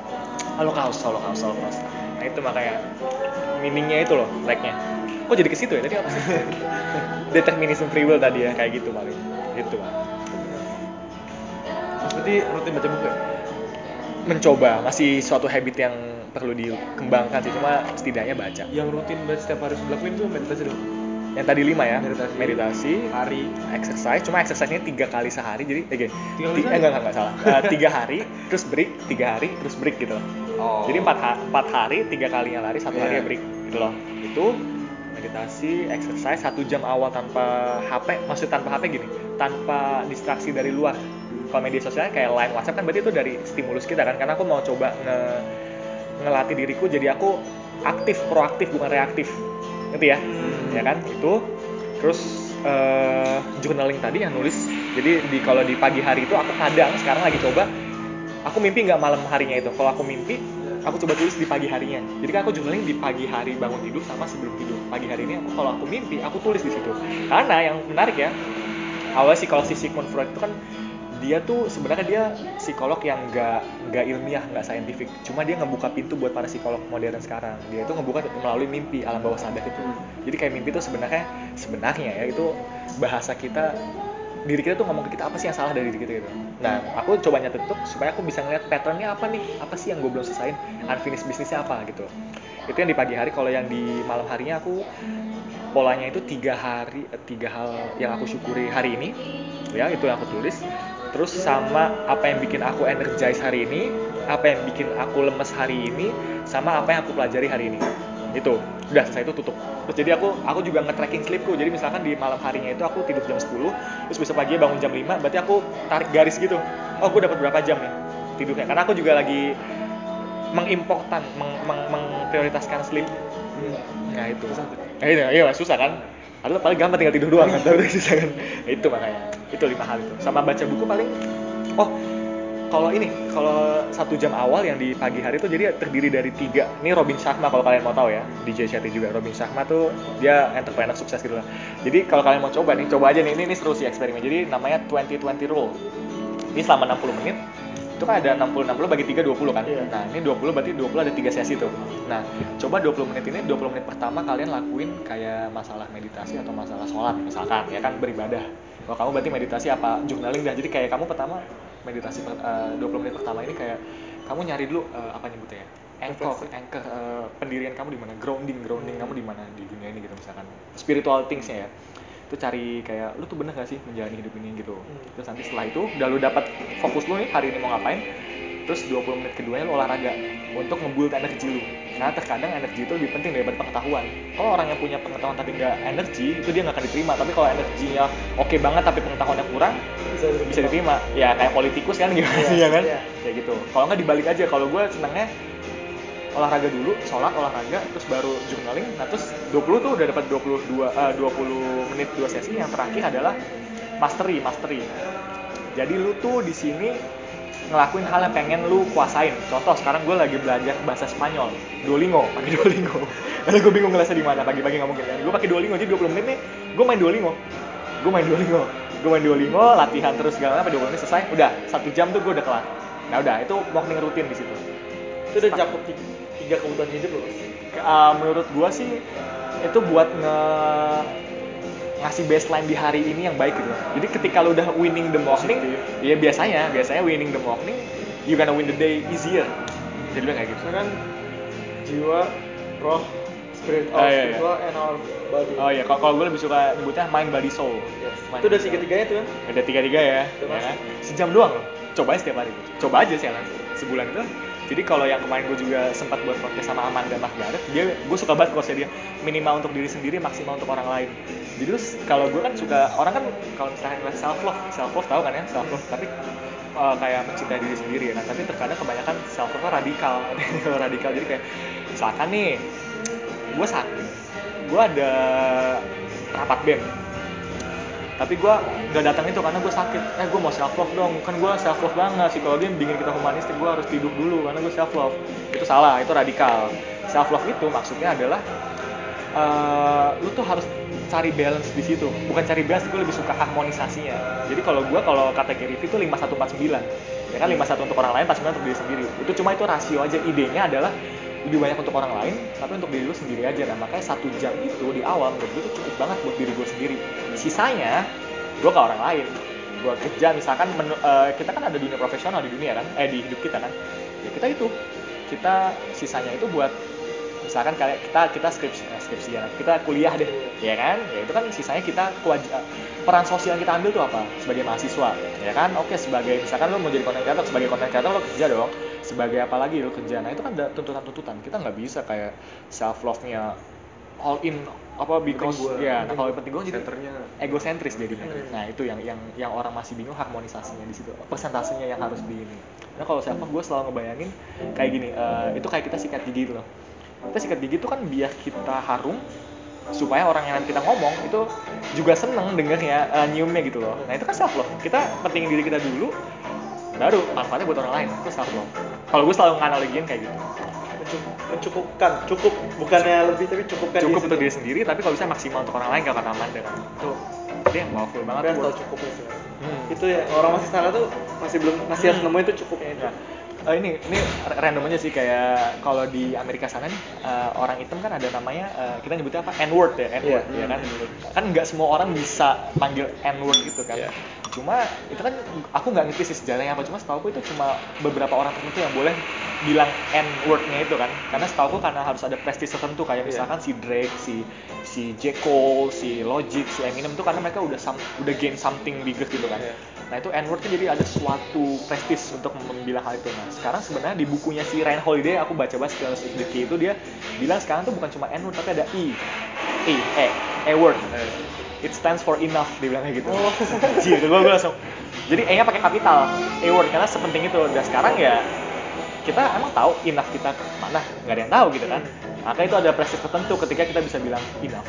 kalau udah nemuin enough berarti berarti oke tuh. Berarti oke lah. Ya itu fitnya karena tadi kalau balik ke minimalis kan berarti si Steve Jobs ini kayak enough buat diri dia kayak dia ruangannya luas tapi dia cuma butuh kasur sama lampu itu sama selimut udah. Sisanya dia kontribusi di Apple. Powerful banget sih itu kalau gitu. Raditya Dika minimalis. Ah, dia aku aku aku, aku belum pernah ngikutin sih Raditya Dika cuma dia minimalis banget ya. Minimalis. Lagi mulai. Dia Lagi baju ya? semua simple Hmm. baju semua basic warna polos semua Ah. celana pendek polos topi polos semua polos Oh, nah itu kadang-kadang kalau nyangkitin minimalis ke situ sih ya kayak fashionnya basically gitu. Cuma sebenarnya kalau aku juga pengen kayak gitu sebenarnya kayak wah gue beli baju yang nggak ada nggak ada polanya semua deh kayak cuma kalau aku sekarang karena posisiku mahasiswa nggak mungkin dong gue Iya. langsung jual baju ngasih baju terus gue beli lagi kan duit gue nggak ada gitu. Nah itu kadang-kadang minimalis itu sebenarnya lo intinya adalah intentional living gitu kayak ya lu hidup ada ini ya, Ada- ada, keinginan lu, ada niatnya itu loh. Ya, makanya itu mempengaruhi dalam cara gua bermedia sosial, berinteraksi, segala macam tidur, habit kayak segala macam. Sih di situ sih. kalau di balik hashtag pernah nggak sih apa? Pernah nggak sih itu itu sebenarnya kayak gua ini sih paling kayak misalkan gue dulu pernah ditanya sama dosen gue kan kayak eh, kalian ngerasa nggak sih nafas sekarang? Tiba-tiba gue baru ngerasa oh gue nafas. Nah jadi kayak kita tuh ngejalanin suatu hal yang rutin cuma kita nggak pernah sadar. Kayak kita nggak mempertanyakan hal itu kayak Hmm. simpel nafas itu kayak pernah nggak sih? Gitu. Pernah nggak sih kalian mikir? Pernah nggak sih kalian tahu? Gitu kayak oh iya sebenarnya maknanya dalam gitu loh. Filosofinya dalam gitu loh ya kan? Kayak mensyukuri segala macam gitu lah cuma kadang-kadang yang yang yang tadi karena lu bilang mensyukuri gue jadi agak mensyukuri itu kadang-kadang jadi suatu hal yang terlalu orang tuh terlalu nge, nge apa ya gue nyebut ya nge-brand itu suatu hal yang positif banget gitu kayak misalkan nih ada orang yang teman gue kemarin eh tiba-tiba pas ini cerita lucu sih pas kepilih jadi TEDx speaker muncul tiba-tiba ada akun anonim nge DM gue dia bilang kayak eh, mental health-nya lagi apa segala macem dan dia di situ bilang eh, kasih saran dong apa gitu lah. Kan gue nggak tahu kan gue nggak tahu background dia kenapa Iya. gitu. Tapi dia tahu cerita pasal cuma gue nggak tahu background dia. Dan dan akhirnya gue ngasih saran yang menurut gue paling works karena gue nggak pernah ngasih saran yang gak gue terapin. Gue selalu bilang coba lu cari waktu buat diri sendiri. Lu meditasi apa pun itu yang penting sama diri sendiri entah itu nggak meditasi atau apa pun yang penting coba lu baca diri lu sendiri lu lihat diri lu sendiri kayak apa sih gitu. Dan akhirnya dia balas kayak gini oh thanks uh, terima kasih Dan karena saran lu gue jadi uh, gue jadi tahu apa yang harus gue perbaiki karena gue bosen aja kalau kemarin misalkan gue curhat ke orang mereka selalu bilang syukuri aja lu masih hidup syukuri. Kayak gitu kan maksa banget syukur ya buat apa lu bersyukur kalau dipaksa untuk bersyukur gitu gak sih? Iya. ya kan? Itu dia makanya gitu makanya kalau gue yang tadi pernah ngasih itu tuh karena gue pengen coba bikin orang aware lebih aware gitu loh. Lu tuh ada hal di balik ini gitu loh. Hmm. tapi lu otomatis itu ya karena mungkin era industri kan otomatis auto otomatisasi semua gitu nah itu enggak manusia. Sebenarnya gini kalau misalnya teknologi ya ini random aja sih. Sebenarnya teknologi kan dibuat untuk mempermudah kita bekerja hal-hal yang yang enggak sebenarnya enggak perlu yang apa ya yang mempunyai daya analisis atau kreativitas kita kecil gitu loh. Sisanya kita yang mikir sebenarnya gitu. Cuma sekarang konteksnya ketika kita teknologi lebih membantu kita mem- mengefisiensikan produk cara-cara yang lama itu kita malah di situ ini apa malah kita mikir oh berarti gue manusia harus worknya lebih keras. Karena waktu yang dua misalkan 10 jam nih dua jam ini udah awalnya 5 lima lima nih 5 jam ini udah dipangkas sama si mesin kan. Berarti oke gue nggak usah worry sama itu. Tapi karena ada 5 jam ini seharusnya kita kerja 5 jam aja dong. Cuma jadi kita oke berarti gue harus kerja 10 jam nih. Ya kan? Ngerti gak? jadi sebenarnya teknologi kan buat ngebantu kita. Sebenarnya itu untuk hal-hal yang nggak penting yang nggak perlu pemrosesan lebih lama ya udah biar mesin yang kerja. Kita yang mikir. Makanya sebenarnya yang menarik itu adalah ketika kita bicara dunia sekarang yang penting skill 2020 kalau tuh ada ana- analytical thinking kalau salah. Itu kan itu kan nggak bisa AI itu se, se, se, se, Kritis ya? sekritis itu sama kita gitu walaupun ada ada pada saat itu yang olahraga Jepang ya apa sih yang main main main sudo sudo sudo apa sih Eh, yang, yang, yang, yang catur Jepang catur Catur Jepang. Ya pokoknya itulah. Kan dikalahin kan dia Iya. si juara dunia Oh, ini sama sama sama Mesin. komputer Google apa apa gitu. Nah, itu kan itu kan hal yang stuck kayak catur gitu kan itu kan hal yang bisa dibaca. Cuma kalau misalnya udah ngomongin wisdom udah ngomongin kreativitas udah ngomongin itu itu cuma manusia doang yang bisa. Walaupun sekarang AI itu berusaha untuk membuat eh, teknologi AI yang bisa ngerasain emosi orang. Jadi kayak ini determinisme tadi yang mencoba mengangkakan semua fenomena dunia ini loh. semua tentang angka Semua tentang angka kan satu nol satu nol satu nol gitu nggak program di situ. Nah itu yang yang yang yang, yang bahaya tuh gitu. Makanya makanya nggak heran dong kalau misalnya kita lihat sekarang manusia tuh kayak perasaannya tuh kayak batu gitu loh ngerti nggak sih? Kayak iya ya enggak enggak gitu. Sebenarnya kita nggak nggak boleh kayak gitu. Kalau kayak gitu ya kayak misalnya gini aku belajar stoik nih. Aku belajar stoik. Aku belajar pertama awalnya ngerti kalau stoik itu adalah kalau kita tahu stoik ya stoik itu adalah orang yang gak beremosi gitu loh. kayak lu diapa-apain tuh nggak ada emosinya ya lu diem aja lu seneng diem sedih diem gitu. Cuma sebenarnya stoik itu adalah kita tuh bisa nge apa ya nyebutnya ya nge, kita, kita jadi penerbangan domestik dari perasaan kita. Kita tahu kita sedih. Oke gue cabut nih itu perasaan sedih tapi gue harus rasional. Karena dunia sekejam itu titik gitu loh. Nah sekarang ketika gue yang tadi coba sebelum itu gue mikir kayak wah nggak bisa gue nggak boleh sedih gue nggak boleh nangis gue nggak boleh senang karena nanti takutnya apa kayak gitu. Iya. pas kayak gitu gue malah mikir loh kok gue malah nge-repress emosi gue terus apa yang ngebedain gue sama robot kalau misalkan gue nggak ada emosi? Ya udah titik simpel. Kayak kalian pernah tahu film ini nggak? Deus Ex Machina. Eh Deus Ex lagi Ex Ex Ex Machina Ex Tahu. Machina. Ya kan yang dia jadi diperangkap. Jadi mes- eh, jadi robot itu ya? Iya, yang yang ada ada robot terus ada orang di di jadi ada seniman yang buat robot terus sama ada orang nih Tinggal bareng. ditinggal bareng terus akhirnya si si robot ini menang. Jadi di yang pemilik yang pembuatnya itu dibunuh yang pasangannya ini naksir naksir sama robot ini. Iya. terus dia dikunci seumur hidup di ruangannya yang dikunci robot itu. Karena si si robot ini dia tuh diprogram dari eh, referensi eh, klikan dia Iya. eh, searchingnya pas eh, situs bokep gitu. Jadi misalkan misalkan ya gue suka milf nih gue suka milf gue suka blonde gitu. Jadi nanti dia Hmm. bakal nyempurnain kayak blonde sama milf ya gila lu gimana nggak tertarik gitu? Ya udah kena. Udah.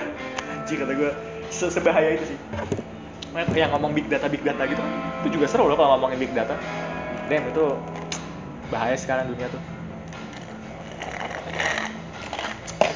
Setelah TEDx mau Mas? lulus. Berhasil. Bener. Ya kan gue anjir gue udah ya gue udah daftar sidang sih. Oh. Insya Allah Februari akhir sidang. Insya Allah kalau sidangnya lulus dengan revisi ya revisi. Kalau bisa lah udah. Itu itu sih gua itu yang yang, yang gue takutin cuy. Kayak orang tuh bilang ya lu kan TEDx gitu ya lu bisa lah presentasi. Ya gue bisa presentasi ngerti. Cuma yang gue presentasi ini kan gue ngelawan si ahlinya ngerti gak sih? Iya. kalau di TEDx kan gue preaching gitu kan? Kayak, iya satu arah doang. Nah itu ya yang gue seneng di TEDx tuh gitu kadang-kadang gak ada sisanya jawab. Tapi sebenarnya gue bakal engage banget di sisi jawab cuma wah itu lama banget. Kayak gue sekarang ngomong aja gue panjang bleber ke mana gitu kan?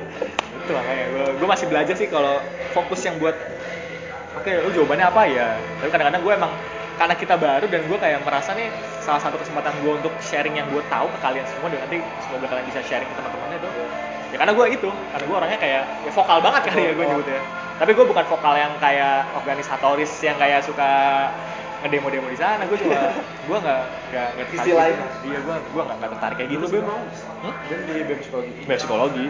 Jadi TPMO tim penjamin untuk organisasi kayak. Makanya KPI Iya iya iya makanya bahas ya ya kan itu kayak. HRD HRD nya perusahaan gitu. rencana ke mana mas?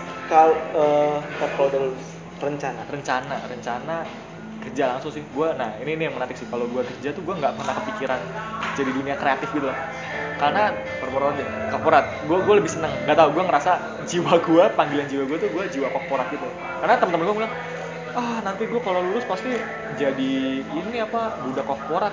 Gue pasti bakal bahas kayak ya apa masalahnya? gitu ya kan kita kerja buat apa sih? Buat nyari uang oke. Ya satu pasti dong ya kan. Terus yang kedua fulfillment. Nah gue ngerasa fulfillment gue kayak di korporat that's okay dengan ada rules segala macam that's okay cuma kenapa gitu karena di dunia kreatif gue kan pernah magang tuh di salah satu branding agensi agensi agensi agensi branding itu wah gila gue gue lu mandang dunia kreatif kayak seru banget gitu loh Wah, pas gue kerja anjir gue disuruh buat caption, disuruh buat apa, disuruh cari konten, disuruh buat script gitu. Susah banget cuy. Kayak lu tuh dunia kreatif. apa tapi dipaksa tuh Eh, eh, nah jadi kayak gue fun ngebuat konten, cuma gue nggak fun kalau itu dipaksa ada deadline-nya gitu. Nah itu kayak, hmm. Tapi ya itu, kalau lu mau jadi profesional, lu harus fun sama deadline. Misalkan lu mau kerja konten nih, jadi konten kreator profesional, ya kayak kayak Sinestat dulu aja setiap hari. Atta juga setiap hari kan. Nah itu, profesional kan yang ngebedain profesional kayak gitu kayak no matter what you feeling you have to do it anyway. I don't give a fuck gitu loh. Because kalau kalau profesional ya gue udah digaji udah gue udah ngegaji lu. Ya bodo amat lu sakit mental burn out atau segala macam Iya, yang jadi penting gue tau hasilnya. Ya wah parah anjir. Sebenarnya kejamnya karena gue masih magang jadi kayak masih di Hmm. longgarin. Cuma wah anjir tuh. Jadi kayak lu kan kalau kreatif kan ini abstrak nih dia abstrak nih. Iya. ya lu konkretin deh gitu. Nah di situ gue gue juga pas itu kan karena gue kontennya YouTube-nya masih terbatas gitu kan kayak Matt Diavela kayak Casey kayak Gary Vee. Nah gue disuruh nonton yang market mau ya Atta ya si prank-prank si Baim Wong apa apa kayak gitu kan. kayak bawa sama diri sendiri ya? Iya itu kan kayak pura-pura Heeh, nah, gitu. cuma itu yang pengen di yang market pengen kayak gitu kan.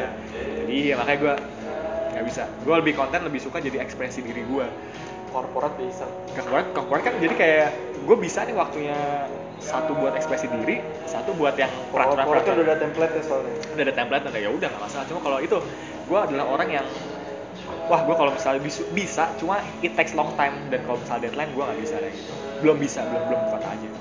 Korporat asik kok kakak aku korporat. Kalau kamu apa corporate juga. Dulu di Manulife habis itu seru tuh. Manulife itu lebih ke asuransi sih. Asuransi ya? Kalau gue tuh pengennya ke ini loh kayak internasional internasional perusahaan gitu kayak Unilever terus kayak apa Ah, dia punya unit tapi hmm apa? sih sikutannya kenceng banget. Iya iya kan? Nah, daftarannya gitu. oh, iya iya parah. Dia dia emang sebelum setelah lulus dia pengennya Unilever soalnya. Oh iya? Tapi tapi nggak nggak dapet ya? sikutannya keras banget Oh, itu bagus banget iya iya parah ini Mana sih kata Jakarta? Jakarta ada ada di Tangerang sana. Oh Tangerang ya? Unilever Nutri Nutrifood sih Nah, Unilever.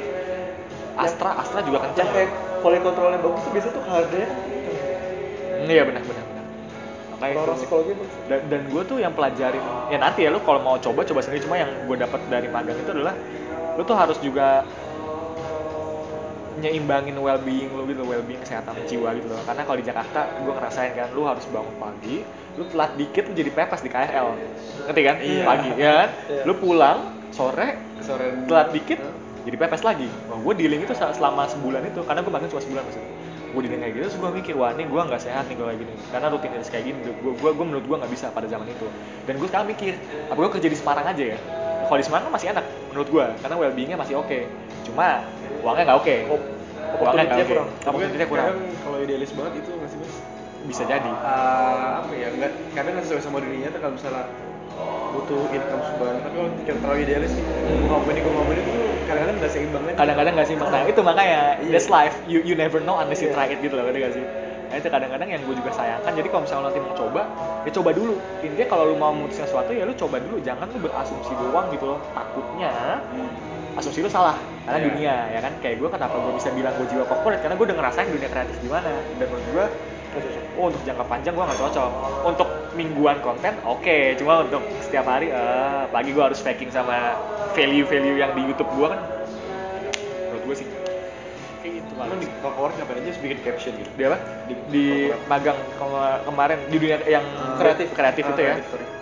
gue jadi kayak ada klien klien yang nggak bisa sebut nama ya berarti ya Eh, classified soalnya kliennya itu dia minta ini sosial media marketing gue kan di bidang sosial media marketing kan jadi kayak dia mau minta eh, apa sih namanya followernya harus segini pada bulan ini paketannya gitu soalnya dikasih paketan gitu kan oh, oke. Nah, jadi kayak gitu. Dan terus lo harus buat konten dong. Eh, rencana lu hari Senin tuh kontennya apa, Selasa apa, Rabu apa, sebulan penuh apa berapa bulan penuh lu buat rancangannya gue yang nyusun.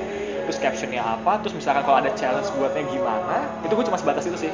Buat konten sama captionnya sama apa namanya skripnya ya kan kayak urutannya harus gimana misalnya mau buat video. Nah yang ke kadif gua kepala bidang gua kepala divisi gua itu dia ngerunning ads-nya. Kan ada kan sosial media ads gitu. Nah dia yang running di situ. Nah ternyata ini fun fact aja sih. Kalau misalkan di media sosial media marketing itu itu lu sebenarnya ya lu nggak akan bisa semurni itu gitu loh dapat 1000 follower dalam sebulan misalkan. Jadi tuh kadang-kadang dia juga beli follower tapi dia ngakalinnya pinter ya tapi dia ngakalinnya pinter. Jadi dia followernya itu akan ditambah jadi ada yang beli follower tapi jadi dia punya link gitu dia tuh bisa nambah follower itu misalnya gue mau 500 follower di hari Senin di Selasa nih 20 follower ya itu bisa diatur gitu dia ngakalin itu dengan ngerunning ads di hari itu ngerti nggak? Jadi 500 follower itu dia hari itu di running ads nih jam 7 pagi, jam 12 nanti ditambahin 500 follower. Jadi kesannya si klien bakal tahu Berhasil. Oh, berhasil nih berhasil. ads-nya. Iya, kayak gitu. Emang kayak gitu.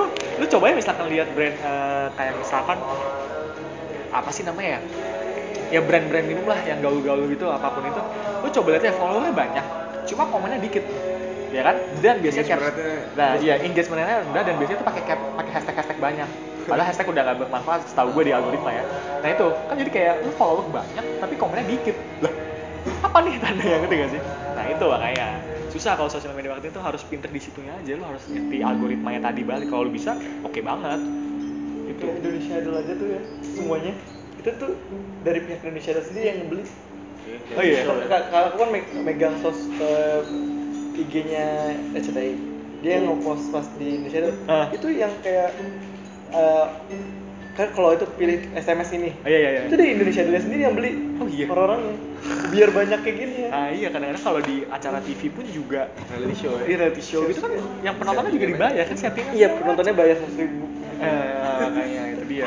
Makanya itu kayak ya semasa semasa juga. Iya. Iya itu se seingin itu mereka diken, seingin itu mereka harus perfect gitu loh dikendalikannya. Ya kalau misalnya kita lihat konten kreator yang buat valuable wah lu lihat comment sectionnya juga emang bener interaktif gitu loh. Cuma kalau misalnya Arif Muhammad. kayak Arif Muhammad ah Arif Muhammad tuh Harimau tuh tumbuh bersama follower tuh. itu nah dia kan Dia pocong kan? ya nah dia ngerawatnya bagus di situ. Nah di situ yang menarik itu Arif Muhammad tuh menurut gua dia itu follower yang kualitasnya tinggi menurut gue ya. Jadi engagementnya ada. Jadi kan media sosial buat berkomunikasi segala macam. Reply terus di reply di reply kayak gitu. Nah dia bagus di situ cuma kalau misalkan yang lain-lain kayak aduh cuma nyampah doang komennya kayak love love apa gitu Menurut apa gitu. Itu makanya. Kan kok ya kalau Koregor mungkin karena kontennya lucu gitu kan. Itu. bro. dunianya dia terba- Dan bagus. jorok. iya ya udah gue kita gue gue sih nggak ngejudge masalah konten yang harus lucu yang kayak anak undip ada yang FVB tuh si Twitter ada yang gue lupa lagi siapa ya. Oh ada mas? Ada ada manajemen. Yang pakai yang kalau di Twitter kan pada main Twitter yang yang au au au em, apa dalam kurung au ml banget. Apa, yang kayak pras kata-kata di hati di tweet gitu. Loh iya apalah gitu gue lupa. Itu kalau nggak salah katanya anak di- anak mainnya anak anak FVB gitu. Anak itu? ada kan ya cuma gue nggak lupa lupa namanya siapa. Tapi gue salah nah, itu kan lu mau lu mau misalkan mau jadi influencer segala macam oke all in. Lu harus all in cuma lu harus tahu apa niche lu tuh apa gitu. Kayak lu mau di kalau misalkan gue lebih senang minimalis kalau uh, self improvement that's my shit gitu loh dan gue kalau misalnya kayak gitu ngeposting tapi gue nggak ini apa nggak nggak nggak di approach banyak ya udah at least gue udah Try. at least gue try dan gue untuk nyusun konten itu gue baca dulu dong nah baca kan bikin gue sintesisnya tinggi lebih banyak bacanya jadi ya udah. jadi kayak gue udah benefit dari itu yang untuk follower nambah apa segala macam sisanya bonus makanya gue TEDx kemarin kan TEDx kemarin kan gue pas tahu itu pun kayak wow oke gue keterima. Itu bonus banget. Tapi at least gue bisa ngasih apa pengetahuan gue ke juri-juri dulu awalnya kayak gitu. Gue gue gue pas itu ngomong loh pas di apa di di, di seleksinya itu. Gue bilang kayak ya udah apa eh, ya entah itu apa pun hasilnya itu di luar kendali saya. Gitu di luar kendali saya. Yang penting saya sudah menyampaikan hal-hal yang saya percayai ke anda semua yang di sini dan saya harap jika saya tidak terpilih nanti saya harap apa yang saya sampaikan bisa anda sebarkan masing-masing kalau bisa dipraktikkan langsung aja udah. Karena menurut gue sukses tuh justru pas mas berani apply. Pas Bukan sebenarnya pas peaknya Peak Hmm. itu bonus aja. Sebenarnya strugglingnya itu sih Iya, itu yang strugglingnya mahal. itu sih. Itu itu yang, yang yang mahal. Dan itu yang juga susah. Karena kayak misalkan sekarang nih kayak eh, tadi ketika kamu nanya eh, what's next mas setelah TEDx aku juga bingung sebenarnya awalnya kayak gitu kayak what's next? Apa ya? Kayak gue tujuan akhir gue aja impian gue kan trying to be TEDx speaker udah terus apa sekarang? Ya udah so eh, sekarang gue mikir achieve something greater ya karena gue ada platformnya coba helping people at least. Karena kalau ini ya ini gue random random lagi karena gue orang suka random sih. Yang ada psikolog di Kanada sana namanya Jordan Peterson kalau cari. Dia tuh punya buku 12 Rules for Life. Itu itu bagus banget. Jadi kayak lu kalau lihat dia dia kan nge-lecture dia kan profesor di sana. Dia tuh ngasih kuliah gitu. Lu kalau lihat komennya itu komennya bener-bener lu baca tuh sepositif itu. Dan banyak yang orang bilang dia selamat dari depresi karena ngeliat konten dia. Dia bilang kayak gitu. Tapi dia itu jadi musuhnya SJW karena dia ada gini jadi di Kanada itu ada gender pronunciation kan sih? Gender she he gitu loh gender pronunciation. Oh, kan cewek she nya kan ada ada ada transgender di sana transgender di sana. Dia itu maunya dipanggil she dong karena dia cowok jadi cewek. Dia panggil she. Cuma dia si Jordan Peterson tetap panggil dia he. Karena secara biologi dia he. Ada hormon testosteron ada sperma di tubuh dia nggak akan pernah hilang. Itu he gitu loh. Nah dia debat di situ. Jadi leftist yang tadi gue bilang leftist SJW segala macam itu itu nyerang si Jordan Peterson. Tapi kalau lihat comment sectionnya itu realita bukan masalah buat pada ngedukung dia. Bukan ngedukung karena ngerasa ditolong sama dia. Nah itu yang konten mungkin dia tumbuh bersama follower mungkin. Bisa aja. Dia- dan dia juga sempet buat live stream gitu. Jadi tiba-tiba dia mau nanya apa terus dia jawab langsung. Dan karena dia psikolog wah gila dia dia udah profesor cuy. Apa pun apa pun yang diomongin pasti orang percaya dong karena profesor gitu kan. Nah itu yang yang yang gue gue sih ini tiba-tiba ketika gue baca Jordan Peterson ngeliat gue pengen jadi kayak dia kayak profesor tinggi. Kalau bisa gue achieve something higher itu gue jadi profesor psikolog dan gue kayak buka live stream apa segala macam dan gue nge-educate orang dari semuanya gitu. Karena gue punya pengetahuannya akan itu akan akan hal itu gitu. Tapi gue tahu itu bakal long term. Tapi menurut gue untuk untuk ngejadiin itu Bintang. bintang gue di atas it's okay. Karena kalau yang gue paling suka tuh Jordan Peterson bilang lu tuh lu kalau bisa di hidup ini I'm higher I'm the stars gitu loh. Terus kalau misalkan lu lu apa bekerja untuk menuju itu dan lu jatuh ya ya jatuh bakal di bintang eh, jatuh bakal di awan tapi at least lu di atas. Dan kalau misalkan tujuan lu nyampe ke bintang tapi itu ternyata bintang yang salah at least itu bintang. Ngerti gak? Hmm. at least itu bintang. Dan lu meaningfulnya itu ketika lu struggling ke atas itu ke bintang itu bukan masalah lu dapat bintang terus apa nah itu makanya. itu itu Jordan Peterson nyelamatin hidup gue juga sih kayak itu keren banget dia kontennya. Coba. Jordan Peterson ya. Jordan Peterson. Cuma bahasanya psikologi banget kadang-kadang berat. Jadi dia gini dia psikolog tapi dia kadang-kadang di debat politik juga ada Oh. di marxism di ideologi juga ada terus Brexit Brexit kemarin. Dia juga komen tentang Brexit. Jadi dia yang itu yang gue demen jadi dia jadi ada eh, Rubin Rubin Report tau nggak Rubin? Dave Rubin nggak tahu ya? Pokoknya dia political gitu dah. Jadi ini ada Ben Shapiro juga ada namanya. Ini lucu dia. Nah jadi di ruangan itu ada si Rubin ada si Jordan ada si Ben Shapiro. Jadi kita bayangin dulu si Jordan Peterson itu adalah uh, Kristen Kristen dan dia psikolog psikolog Kristen ya kan? Kita anggap. Si Rubin ini adalah gay dan dia liberal ya. Terus si Dave eh, eh, si Rubin terus si Ben Shapiro ini dia adalah Jewish dan dia adalah anak hukum Harvard. Ah, anak lebih lebih udah lulus sih S3 apa S2 gitu nah mereka ini berdebat di sini. Tapi yang gue salut dari debatnya ini ini bukan debat ILC gue lihat. Ini debat jadi Jordan Peterson tuh pernah karena dia ngekaji biblical historis gitu dia itu eh, jadi dia ngekaji Jewish juga terus dia bilang kayak gini. Nah ada satu momen dia bilang kayak gini eh, di di sinilah di sinilah eh, pengetahuan gue running out pengetahuan gue habis. Dan di sini gue mau tahu perspektif lu gimana Ben? Karena gue di sini udah nggak tahu nih. Nah ketika gue ngeliat kayak gitu anjir ini intelektual man banget. Dia tahu batas dia dan dia mengakui kebatasan keterbatasan dia. Dan dia mau tahu perspektif orang lain. Karena debat at the end itu kan mencari kebenaran yang sama. Kebenaran yang mutlak yang objektif. Bukan masalah lu bener apa lu, lu salah. Nah itu yang gue lihat. Misalkan deh gue sering juga ikut forum yang undip kan anjir debat buat apa sih? Buat kepentingan buat nyari yang bener. Eh kayak lu bener? Eh lu salah gue yang bener gitu loh.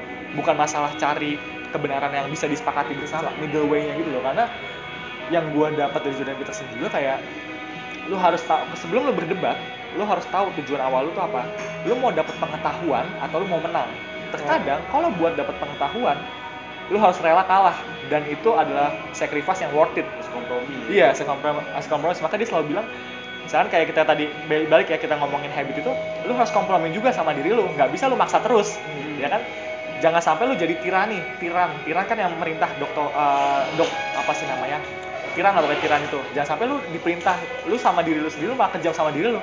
Lu harus compensation, lu harus negotiation di situ. Win-win solusinya apa sama diri lu. Gitu. Nah, itu, ah, itu keren banget sih, parah.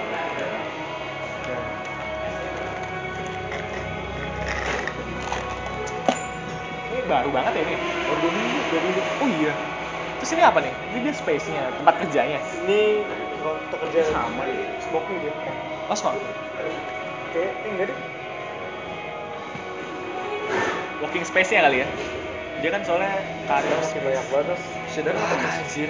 sidang apa Kayak baru keluar minggu depan jadwalnya terus kalau di psikologi sidangnya tuh akhir bulan. Tanggal 24 sampai 28 ya, mau doanya. Semoga lulus insyaallah. Takut sih gue cuma ya udah. excited. 2016 ada yang udah lulus. Udah, Desember udah lulus, udah wisuda malah dia. Shit banget tuh orang, mengkhianati gue. Teman-teman deket gue gitu loh, dia, dia, dia bilang kan kayak, Jir gue udah udah ini nih udah apa masih ngambil data masih ngambil data. Eh tiba-tiba daftar sidang anjir. Nggak apa-apa I'm happy for oh, him. sendiri ya? Sendiri sendiri. Banyak yang mau ngambil langsung S2 mas? Kan ada. Ada beberapa ada cuma kalau gue sih nggak. Gue gue prinsip. prinsip gue prinsip gue kalau mau ngambil S2 tuh prinsip ya nggak tahu nanti dihantam realita apa gimana cuma prinsip gue adalah it, at least eh, nggak at least harus S2 itu uang dari gue gitu. Karena dulu ada ada sepupu gue yang S2 itu karena dibiayain sama eh, korporatnya eh, di Petronas. Oh, jadi jadi oh dia iya. kerja bagus banget nih.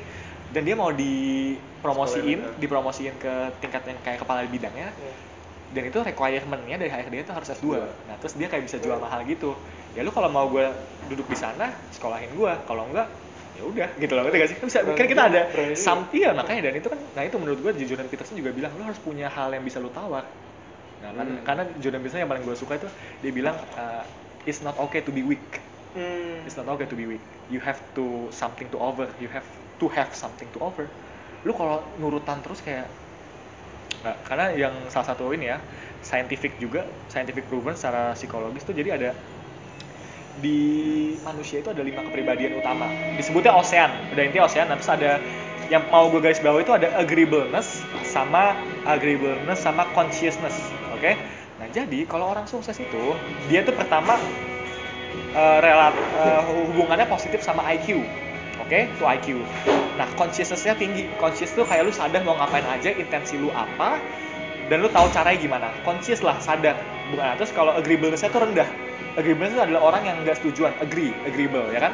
Jadi kayak misalkan dia dimintain apa apa kadang-kadang dia bisa nolak. Agreeableness-nya rendah. Nah kalau orang-orang entrepreneur yang sukses kan kayak gitu kan. Iya. dia nggak ngikutin kata pikiran dia iya dia mikirin kata mau mau ini mau apa? Kata kata market maunya apa? Nah dia kan kalau gitu. Nah itu jadi IQ lo harus tinggiin. Kalau mau jadi orang sukses ya IQ lo harus tinggiin. Agreeableness lo lu kurangin. Consciousness lo lu tinggiin. Itu kalau mau jadi sukses. Dan itu whatever it takes. Dia bilang kayak gitu. Makanya dia bilang it's not okay to be weak lo kalau jadi weak lo bakal dilindes ditindes sama cowok lain apalagi lo teknik. Lo harus Iya. kita harus semua cowok. Semua cowok tuh harus. Bahkan sekarang kayak pandangannya ini menarik sih yang feminis feminis things gitu kan. Itu kan kadang-kadang kayak kita dianggap untuk mau mendominasi cewek terus cewek mau mendominasi cowok. Jadi matriarki dan dia mereka asumsi mereka adalah ini karena culture yang patriarki gitu kan. Tapi sebenarnya tuh it's a bullshit things gitu loh. Kalau ini ini ini ini scientific ya. Gue cuma mau random things aja ya. Di negara Eropa sana di Skandinavia itu adalah negara yang paling maju dalam equality salah satunya gender equality. Nah asumsi mereka para SJW teoritis itu adalah ketika mereka diequalkan dalam segala hal gender pay gap ya kan eh, gaji atau misalkan untuk mengasuh itu keibuan banget harus cowok juga itu mereka paling maju di situ. Nah social construct teori mereka nyebutnya sosial. Jadi konstruk sosial itu kan kayak gitu kan. Nah itu mereka berasumsi kalau misalkan di equality semua harusnya personality difference-nya jadi sama. Gini personality difference itu adalah cowok. Cowok apa sih? Maskulin nggak boleh nangis keras eh, tanggas pokoknya harus apa apa segala macam. Sifat sifat sifat cowok banget. Kalau cewek kan eh, feminim perasa segala macam. Nah kan mereka merasa mau harus diikualkan gitu. Karena we are human. Tapi sebenarnya ada batasan di situ.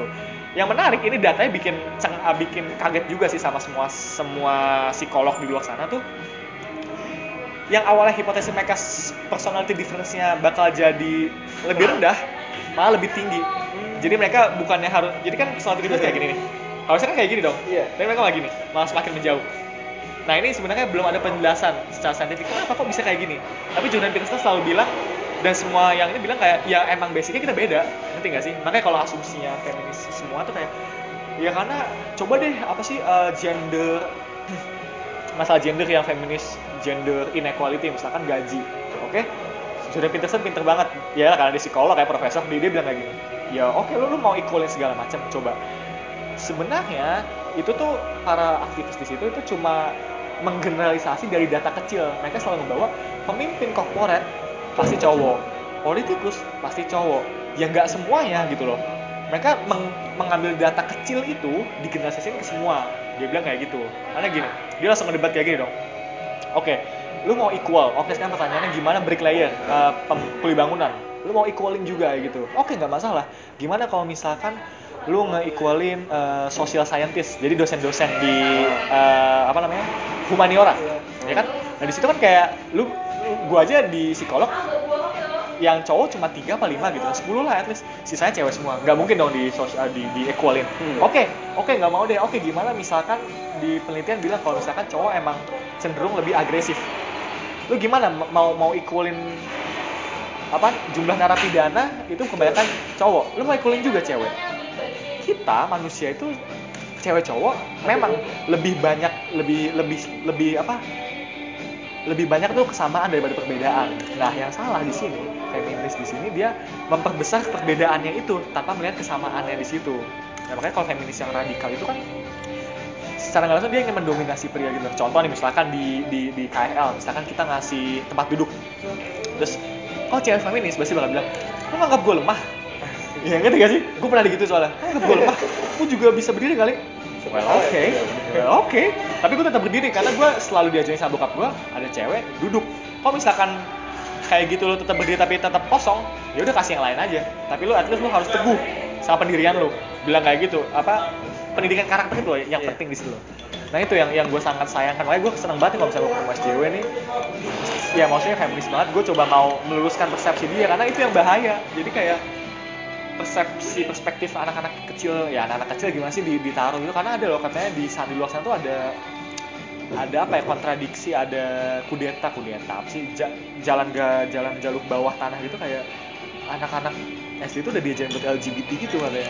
Tapi kan itu sebenarnya itu pilihan ngerti gak sih? Nah jadi gini kalau misalnya lu mau nanti punya anak jangan pernah bilang ya it's okay misalkan lu gay lesbian. Itu beda karena Ada. ka- ya ada karena gitu karena menganggap ya itu normal. Tapi sebenarnya kalau dia masih anak-anak itu moralnya yang ngebentuk lu ngerti gak? Nah ketika dia 17 tahun apa 18 tahun ketika dia udah secara psikologis ya tali pusat psikologis beda tali pusat fisik kan diapu- dipotong setelah lahir. Cuma kalau tali pusat psikologis kan nggak tahu kapan Iya. gitu kan. Nah itu ketika dia udah 17 tahun anggap 17 tahun dan dia memilih untuk gay nah itu pilihan hidup dia dan dia harus hidup dengan konsekuensinya. Cuma kalau masih 15 tahun sampai 1 sampai 16 tahun itu konsekuensinya masih lu yang nanggung orang tua yang nanggung. Ya ada itu pas di aku lupa di Amerika atau apa gitu. Kayak orang SJW ataupun dan kawan itu kayak debat masa gay gitu kan. Hmm. Satu orang kayak lawan lah adu sama beberapa Iya, iya. orang. Masa di IG ini aku lihat kayak masalah kalau orang punya gara-gara dari lahir dibolehin sama orang tuanya milih dia menjadi apa? Dibolehin? Iya boleh. Itu emang haknya dia. Nah itu, itu kayak nah iya itu sampai separah itu. Nah, soalnya gue gue juga karena pandangan gue tentang ini, jadi gue adalah orang yang menerima tapi tidak mendukung. Karena gue merasa ya, gue merasa LGBT itu adalah itu di luar dari mereka karena mereka tuh lingkungannya. Karena gini, karena dosen gue pernah bilang, coba kalian lihat selnya orang yang normal sama LGBT, emang ada sel gay di dalam kalau dikupas gitu loh. Jawabannya nggak ada. Terus apa yang bikin mereka gay? Lingkungan. Lingkungan. Masalah lingkungan itu masalah lingkungan, bentukan lingkungan. Kalau kromosom gitu kan ada yang bilang, oke mungkin lebih cenderung kayak ini. soalnya Iya, ada yang lebih apa gitu. Aku itu IPA banget, cuma aku nggak nggak belajar. Belajar sih cuma lupa kayak gitu. Nah, itu yang yang yang menurutku kayak gitu. Nah, dan terkadang ini yang yang kalau kita ngomong left sama right lagi ya. Kalau leftist kan berarti yang liberal banget kan, ya kebebasan kan. Kalau right itu yang konservatif, yang dogmatis banget. Nah, yang yang bahaya tuh di zaman sekarang, di anak muda sekarang yang aku baru sadari, ternyata kita cenderung leftist gitu. Kita Iya. mengatasnamakan kebebasan. liberal open minded open minded open minded Aku iya open minded. Open-minded Aku, itu paling aku baru nge edgy loh. Jadi edgy itu orang yang berjalan di eh lu beda Apa gitu? lu keren deh Eh, iya iya iya. Apa orang yang berjalan di ujung edgy, edge edge at the edge gitu kan. Jadi kayak ya nyemplung dikit deh, dikit-dikit nyindir agama deh kayak gitu tuh edgy kayak. Ah, itu something cool sekarang kan. iya. Wah, tuh kayak tapi karena kalau dipikir tuh sebenarnya salah. Nggak benar. Nggak.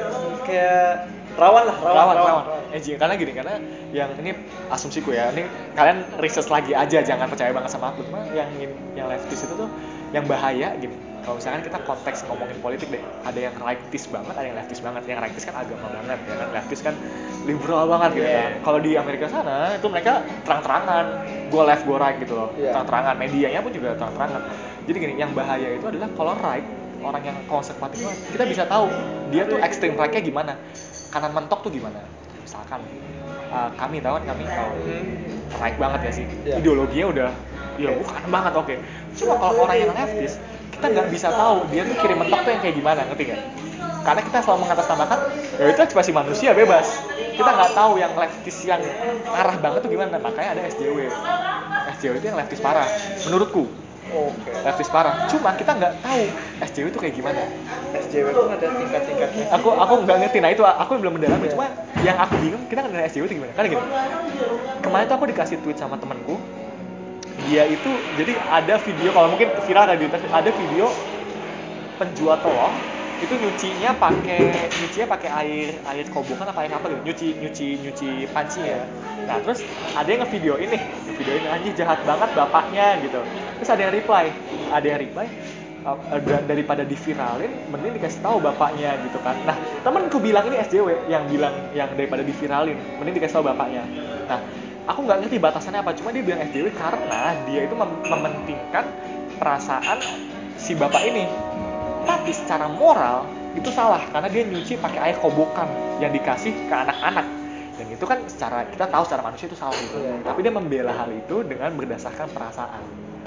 Nah batasannya mungkin itu. Mungkin tapi aku nggak nggak tahu nggak bilang jadi kayak lu tahu itu salah tapi karena lu ber- beratasnamakan perasaan secara moral ini salah banget gitu loh tapi lu berdasarkan perasaan ya itu benar. Karena itu manusia. Nah itu ya yang yang yang yang, yang masih ada lagi. Eh. banyak orang eh, kayak eh, gak mau ngegojek pas hujan. Kenapa? Ngikut hujan. Kenapa? ada kan? Aku di aku Oke, oke, ini menarik. Oke, ini banyak. Oke, oke, oke. ini aku alami sendiri teman-temanku kayak aduh mau lapar nih. Pesen GoFood gara-gara hujan kan.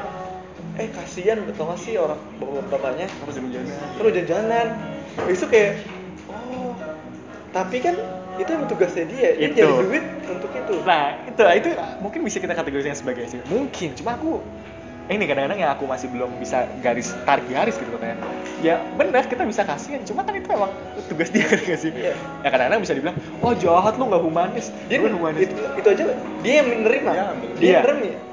Iya, iya, iya. Nah, Iya, iya, bener. nah itu dia yang yang yang gue bingung mau definisi itu garisnya tuh apa gitu loh. Nah itu makanya kalau SJW kan kayak misalkan yang uh, Gay Lesbian Plus Gender kan mereka selalu bilang ya ini right kita dan Jordan Peterson tuh nggak pernah mempermasalahkan itu. Cuma dia itu sering dianggap kalau dia tuh benci uh, transfobik. Tapi dia nggak transfobik. Cuma karena dia punya keyakinan untuk nggak manggil itu dia dianggap transfobik. Nah anggapannya ini yang salah di diputerin. Jadi pas itu dia lagi mau speech nih tiba-tiba trans, uh, SJW itu bawa trompet jadi berisik gitu. Udah terus habis itu cabut. Terus si Jordan Peterson cuma bilang itu narsis narsisistik apa narsisistik at the extreme level by the way gitu. Semua tepuk tangan. Karena bener. Nah itu SJW itu narsisnya sebegitu itu karena mengatasnamakan perasaan itu. Nah itu yang harus kita batasin di situ. Makanya kan ya sebenarnya leftist terlalu mentok juga nggak baik right mentok juga nggak terlalu baik. Itu yang yang ya itu. Makanya kita punya moral. Nah aku pengen mendalami moral itu cuma aku belum sempat baca dalam tuh. Itu menarik banget sih Kalau ngomongin batasan ya, kayak semua harus batasan masih. sebenarnya harus ada batasan Aku Bener. waktu sih waktu itu ada tweet di Twitter, jadi cewek dia uh, seniman. Oke, Terus ini ini ini ini, ini menarik. Dia pasang dia di meja gini, dia ngasih paku, Hmm. eh paku, silet, bunga, salep, apa pokoknya ada yang jahat ada yang baik.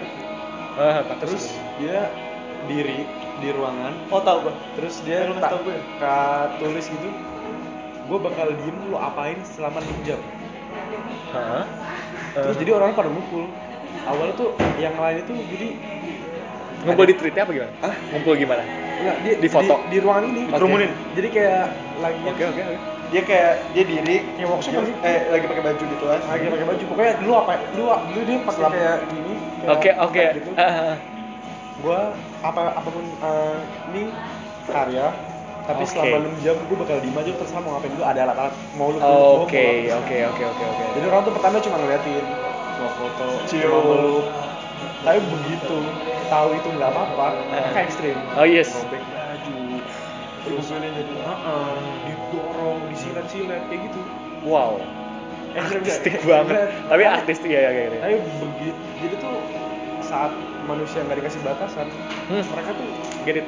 udah lihat Seliak itu. Dan satu lagi It- kemarin itu di Twitter juga ada Hmm, betul.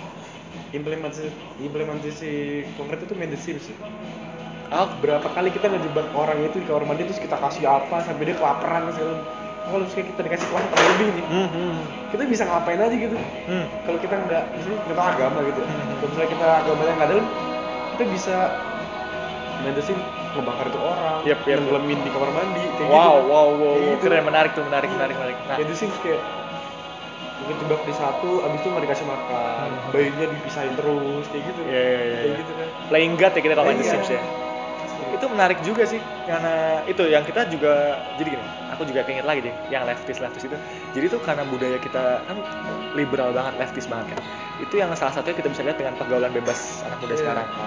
Uh, uh, free sex contohnya salah satunya. Jadi free sex itu menganggap gini kita tuh bisa melakukan seks. Jadi seks itu bisa dilepaskan dari jadi kan ini seks nih, ini ini seks, ini kayak misalkan eh, emosionalnya, tanggung jawabnya, rasa tanggung jawab, rasa kenikmatannya, eh, sorry, rasa komitmen, tanggung jawab segala macam bisa. Nah, sebenarnya itu dia jadi satu. Cuma leftist yang bahaya itu mereka menganggap ini bisa dilepas, ngerti nggak? Ya jadi seks seks aja, one night stand, FWB segala macam. Kad- Cuddling body, body cuddling, apalah itu, ya kan, ya kan ada kan ya. Nah, itu bisa dilepas tanggung jawab tanpa kita harus merasa tanggung jawab. Tapi coba bayangin, misalkan orang cewek kebanyakan sih cewek ya, yang ketika dia bisa having sex gitu kan, terus dia menyesal kayak gitu dan mereka malah jiwanya rusak karena mereka merasa bisa di- Emosional. iya emosional bisa dilepas gitu sebenarnya enggak itu satu kesatuan dan bahayanya di situ mungkin ada beberapa orang cuma kita tuh merasa jadi gini yang bahaya leftist itu adalah dia tuh nggak nggak pernah merasa sense of responsibility tanggung jawabnya dan konsekuensinya gitu loh. Kalau kita bisa mikir sebenarnya kalau lu ini karena perdebatan it sama si super ego lu sama ego lu tadi lu kalau bisa mikir ya seks jangan sekarang nanti pas nikah dong. Ya it's rules in our religion there is a rules. Dan itu rulesnya bukan masalah agama nyuruh itu. Karena itu ada makna terdalamnya ada tanggung jawabnya di situ. Nah tapi kalau misalkan anak muda ya ya gue gue juga pernah addicted to porn gue pernah sering coli segala macam ya karena kita susah seksnya harus di itu dan dengan budaya liberal kayak oke gue free sex segala macam bebas karena gue bebas segala macam tapi nggak bisa dipisahin gitu loh. Nah ini yang jadi lag di angkat di zaman kita sekarang. Mungkin angkatan kita adalah kita nggak tahu konsekuensi kita nggak mikirin matang konsekuensinya nggak mikir matang jangka panjangnya seperti apa. Dengan alasan kita pakai kondom bebas sudah yang penting gue seneng dong ngerti gak sih? Ya kan? Jadi kayak dia tuh mau coba nge misahin gitu loh nah itu udah kalau misalkan kebebasan tadi benar gue setuju kalau misalkan dibilang Bima bilang tadi ada batasan harus ada batasan. Karena salah satu filsuf juga J Jean Paul Sartre kalau kalian mau baca bukunya Nothingness Being Being and Nothingness itu dia tuh bilang manusia itu dikutuk untuk bebas. Oke? Manusia dikutuk untuk bebas. Bukan dianugerahi tapi dikutuk. Karena gini Iya, it's a, it's a bad thing karena dikutuk. Karena gini, coba bayangin. Manusia nih, lu lahir, lu punya banyak kemungkinan nih mau ngapain aja. Nah, nanti lu nanti lu akan mempertimbangkan mau jadi apa. Misalkan pilihannya mau jadi psikolog, konten kreator, HRD apa kreatif. Nah, lu pasti bakal mikir dong, anjir, gimana nih gue tahu yang bener? Banyak pertimbangan. Nah, lu bakal cemas, makin cemas banyak pilihan. Ya kan? Pertimbangan. SWOT-nya, strength-nya apa, weakness apa, strength apa, weakness apa segala macam. Udah dapet kayak gitu, ketika lu milih satu ini, terus lu malah nggak seneng dan lu malah mempertimbangkan hal yang lain. Anjir seharusnya gue milih yang ini. Kenapa gue nggak milih yang ini? Nah makanya dia bilang terkutuk untuk bebas. Karena saking banyaknya kebebasan kita bisa jadi apa pun. Cuma karena saking terbebasnya itu kita bingung mau jadi apa. Dan kita malah mempertimbangkan apa pun hal itu gitu. Loh Ya. ya kan dikutuk untuk bebas. Dan dia yang dan aku paling suka lagi kedua ajaran utamanya adalah orang lain itu adalah neraka. Karena terkadang kita memilih pu- putusan itu berdasarkan orang lain. Nah makanya dia perlu dia bilang gini dia kan eksistensialisme ya. Eksistensialisme itu adalah man- eh, membahas kecemasan eksistensial. Kayak lu tuh di, di hidup tuh ngapain? Karena gini lu bayangin nih kita hidup di dunia ini. Sebelumnya kita nggak tahu kita di mana ya kan? Ngerti ya? Tiba-tiba kita lahir aja di dunia tanpa tujuan tanpa apa pun itu. Dan kita bingung ke depannya mau apa. Banyak kemungkinan buruk terjadi. Nggak ada yang pasti. Udah cemas tuh ya kan? Kita nggak tahu tujuan kita. Dan kepastian yang paling pasti di dunia adalah kematian gimana lo nggak cemas lo nggak ada kepastian tapi yang pasti lo mati. Terus lo mau ngapain? Nah kebebasan kecemasan itu dikutuk untuk bebas. Nah makanya yang eh, Jordan Peterson juga bilang we have to aim something higher. At least lo punya bintang. Kalau bintang itu salah. At least itu bintang. Ya kan? At least itu bintang. Bukan masalah bintang itu benar apa enggak. At least itu bintang. Kalau bintang itu benar itu bonus buat lo kalau enggak ya udah at least itu bintang. Dia bilang kayak gitu nah makanya batasan tuh penting lu kalau misalkan bisa nih berkreatif apa pun gue yakin lu bisa bikin konten lucu konten ngelawak apa konten porn gitu bisa cuma kalau lu nggak ada batasan ya lu mau going deepnya kapan lu bakal jadi white ya kan Iya. Nah, kayak gitu. Makanya kalau jurusan kayak misalkan sipil segala macam, lu fokus di sipil. Eh, Seinget gue ya, yang ngedesain itu arsitek yang bahannya sipil nggak sih? Ya kan? Nah, itu kan udah ada spesialisasi masing-masing kan. Nah, itu. Jadi kita fokus aja di situ. Jangan lu nyoba-nyoba dikit boleh, cuma jangan ini fokus lu, tapi kalau masalah hobi yang lain lu mau belajar psikologi apa mau belajar itu, ya boleh hobi, tapi fokus lu di sini. Kayak gitu harus ada fokus satu. Kalau nggak lu cemas, eksistensialisme itu tadi ngebahas itu wah lu kalau baca eksistensialisme itu berat banget sih menurut gua dia ngebahas itu manusia ya lu sebelumnya apa sih nggak ada lu apa sih? Bisa terlepas ya. Jadi lu harus lepasin dulu dogma-dogma lu gitu loh. Lu apa sih? Tiba-tiba lu muncul. Lu gede nih. Terus lu bingung mau ngapain. Coba misalkan lu nggak ada orang tua deh. Lu mau ngapain?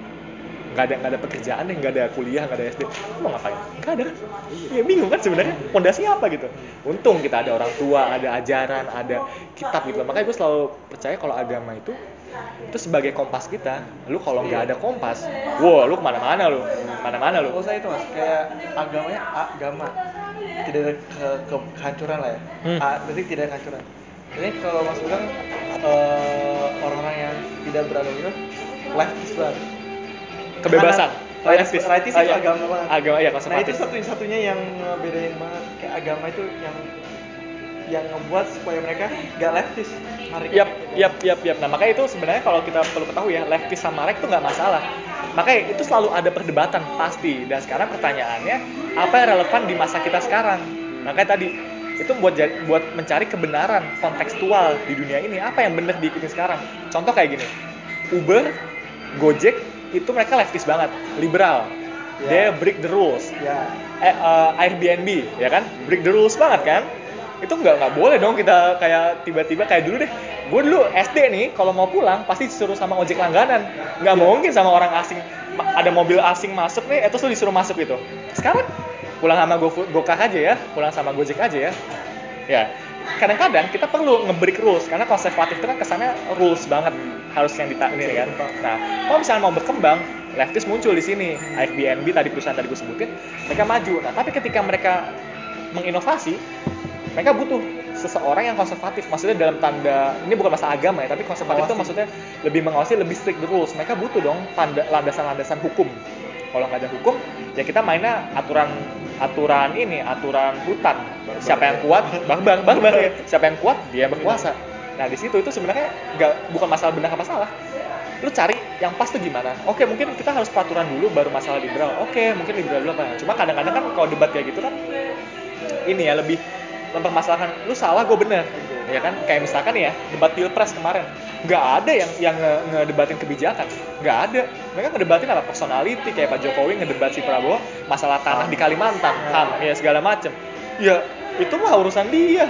Tapi kan kalau kebijakan kita lihat misalkan kalau left sama right itu kalau nggak salah sih itu left itu sosialis right itu individu- individualis kalau nggak salah. Kalau misalkan left itu kayak kebijakan yang ada BPJS segala macam misalkan aku lupa banget kayak gitu. Cuma kalau right itu kayak misalkan kebijakan apa tapi secara atas doang tapi yang individu kayak ya lu sehat sendiri gue nggak mau ngurusin lu gitu loh. Nah itu itu ada jadi itu sebenarnya kebijakan yang harus dikritisi di situ. Bukan masalah lu personality kayak misalkan ya apa sih highlight-nya debat kemarin paling Pak Sandiaga ngemijit Pak Prabowo kan? High highlight-nya apa lagi? Nggak ada. Kan itu yang yang yang yang di budaya kita sekarang belum bisa belum belum se politika belum semaju dalam tanda kutip maju. Amerika, Amerika apa pun Eropa sana karena ya gimana sih? Politik ah, dasarnya di sana kan. Aristoteles.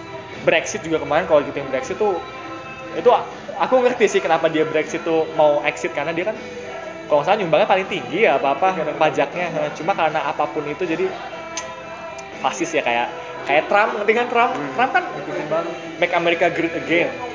itu aja yang kayak kita kita sebagai humanis deh. Misalnya kita leftist ya liberal kayak wah lu nggak bisa dong kayak gitu. Kita tuh manusia as a human tapi kenyataannya dia menang kan? Karena dia ngebangun fasisme. Kayak dia secara nggak langsung ya dia kayak Nazi kayak Hitler. Dia dia iya dia ne- bisa disebut neo totaliter neo. Marxism neo jadi kayak pengen ke situ cuma dia nggak nyampe ekstrim. Jadi left rightist jadi jadi konservatif bang menurutku dia konservatif sih. Eh, menurutku ya right. jadi dia ujungnya dia kayak Hitler. Cuma dia masih tengah-tengah. Karena dia beranggapan gini. Jadi kan dia kan eh, slogannya apa? Make America Great Again kan? Again. Berarti kan sekarang lagi runtuh kan? Dia ingin membangun Amerika Great dengan dengan penduduk aslinya. Dia ingin membawa masa lalu Amerika yang jaya ya kan? Makanya ada border kan? Islam nggak boleh masuk eh, Latino nggak boleh masuk. Dan itu laku loh. Kalau misalnya kalian lihat twitternya Trump kalian lihat komen ya nge-tweet nih terus ada request requestnya kalian lihat aja ada verified account berarti itu artis yang nge-kontra dia tapi ada verified account yang ngedukung dia banyak kan Banyak, itu dia makanya Aku itu heran loh. Eh, makanya iya kan Ada ya? orang Nah, kayak gini ya? Nah itu makanya itu konteksnya di Amerika tuh gimana. Tapi sekarang yang perlu diwaspadai ya nanti. Kalau aku lihat ya, itu tuh jelas banget kalau misalnya di Twitter kita lihat pendukung Trump tuh jelas banget, Hmm. ya kan? Dan sekarang mau pilpres kalau nggak salah sih, mau Demokrat. Itu Demokrat ya. Nah Demokrat. itu kan ada, ada left right cuma aku nggak ngerti left yang mana right yang Demokrat apa yang Republik ya aku nggak nggak nggak. Nah di situ tuh jadi kalau kita lihat di Amerika itu ada eh, kubu Trump sama kubu yang lain deh anggaplah dua kubu itu. Nah sekarang tuh kelihatan banget coba dilihat di zamannya Obama, zamannya dulu deh Kennedy, Nixon, Richard Nixon gitu, itu nggak sekelihatan itu. Cuma sekarang tuh sekelihatan itu karena ada mungkin karena ada Kanye West juga magas Iya. aku ya kan Kanye West, West apa siapa gitu nah. Kalau misalkan, ini asumsi aja ya, kita lihat nanti deh gimana kenyataannya. Misalkan si Trump kalah, pasti itu ada yang menang dong, Iya. ada yang menang. Dan yang menang ini bakal ada kubunya sendiri. Dan kubu Trump pasti ada kubunya sendiri. Nah ini kan kelihatan jelas banget nih. Dan katanya lucunya ya, eh, votingnya baru di Amerika sana itu, jadi misalkan ada selek eh, pemilunya di daerah Tembalang nih. Oke pen- penduduk Tembalang datang semua. Ya jangan Tembalang deh keluasan. Eh, RT misalkan RT 8 oke dia datang semua jadi nanti di- disediain area gitu. Ini pilih nomor satu pilih nomor dua pilih nomor tiga pilih nomor empat. Ya yang pilih nomor empat silakan ke sini yang tiga ke sini yang dua ke sini yang satu ke sini. Jadi mereka fisiknya bakal ke situ. Oh gitu. Jalan katanya sih ya eh, inovasinya katanya tapi nggak tahu di ACC apa enggak jadi kayak gitu. Coba lu bayangin keluarga lu nih yang setiap hari ngomongin politik misalkan ya misalkan lu berdua deh lu berdua deh. Lu milih empat lu milih dua.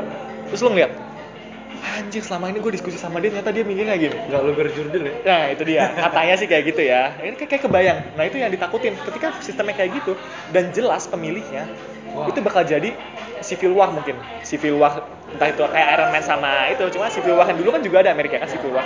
Nah takutnya kayak gitu. Sekarang saking jelasnya dan mereka itu meng apa namanya memperangkan war itu dengan hal yang sama Amerika tapi karena identitasnya. Nah ini yang bahaya political identity kalau kalian tahu. Itu jadi kayak misalkan nih political identity itu gampang kayak gini. Jokowi. Gue benci Jokowi bukan karena dia PDIP karena dia Jokowi. Iya. bukan karena ideologi ya karena dia Jokowi. Itu political identity. Ketika Jelas, identitas dan politikal tuh udah jadi satu gitu. Nah sekarang ya isu agama laku banget kan karena itu di Indonesia masih political identity uh, keras banget gak bisa itu susah untuk Iya. demokrat itu susah politiknya surga neraka aja ya iya kayak Sama surga neraka Eh, iya karena dia kemarin juga lucunya kan satu dua doang kan. Jadi kayak ya walaupun di sini kayak satu sih menang sih. Cuma Satu, parah soalnya. Pasti cuma lah. iya ya PDIP jatuh sih. Cuma banyak KB Undip itu dua loh terang-terangan. Iya. Ah, iya kan banyak kan. Kayak well oke ya sebenarnya gue nggak masalah gue gue tahu pilihan gue cuma itu yang yang baik itu karena gitu aja kayak argumennya apa? Karena dia Prabowo karena dia Jokowi. Lah ya gue nyari argumen kebijakan bukan argumen karena dia backgroundnya. Dan dan sekarang backgroundnya juga perlu diteliti. Ya lu kalau misalkan bayangin yang gue nggak tahu sih maksudnya Prabowo. Itu yang ini ngomongin politik bentar ya. Misalkan yang si sebenarnya Jokowi itu pinter banget dia naruh Prabowo di menteri loh. Itu pinter banget walaupun banyak orang yang kontra ya. Itu kalau misalkan Prabowo nggak diambil di menteri dia tuh punya masa sebanyak itu loh. dua satu dua apa segala macam.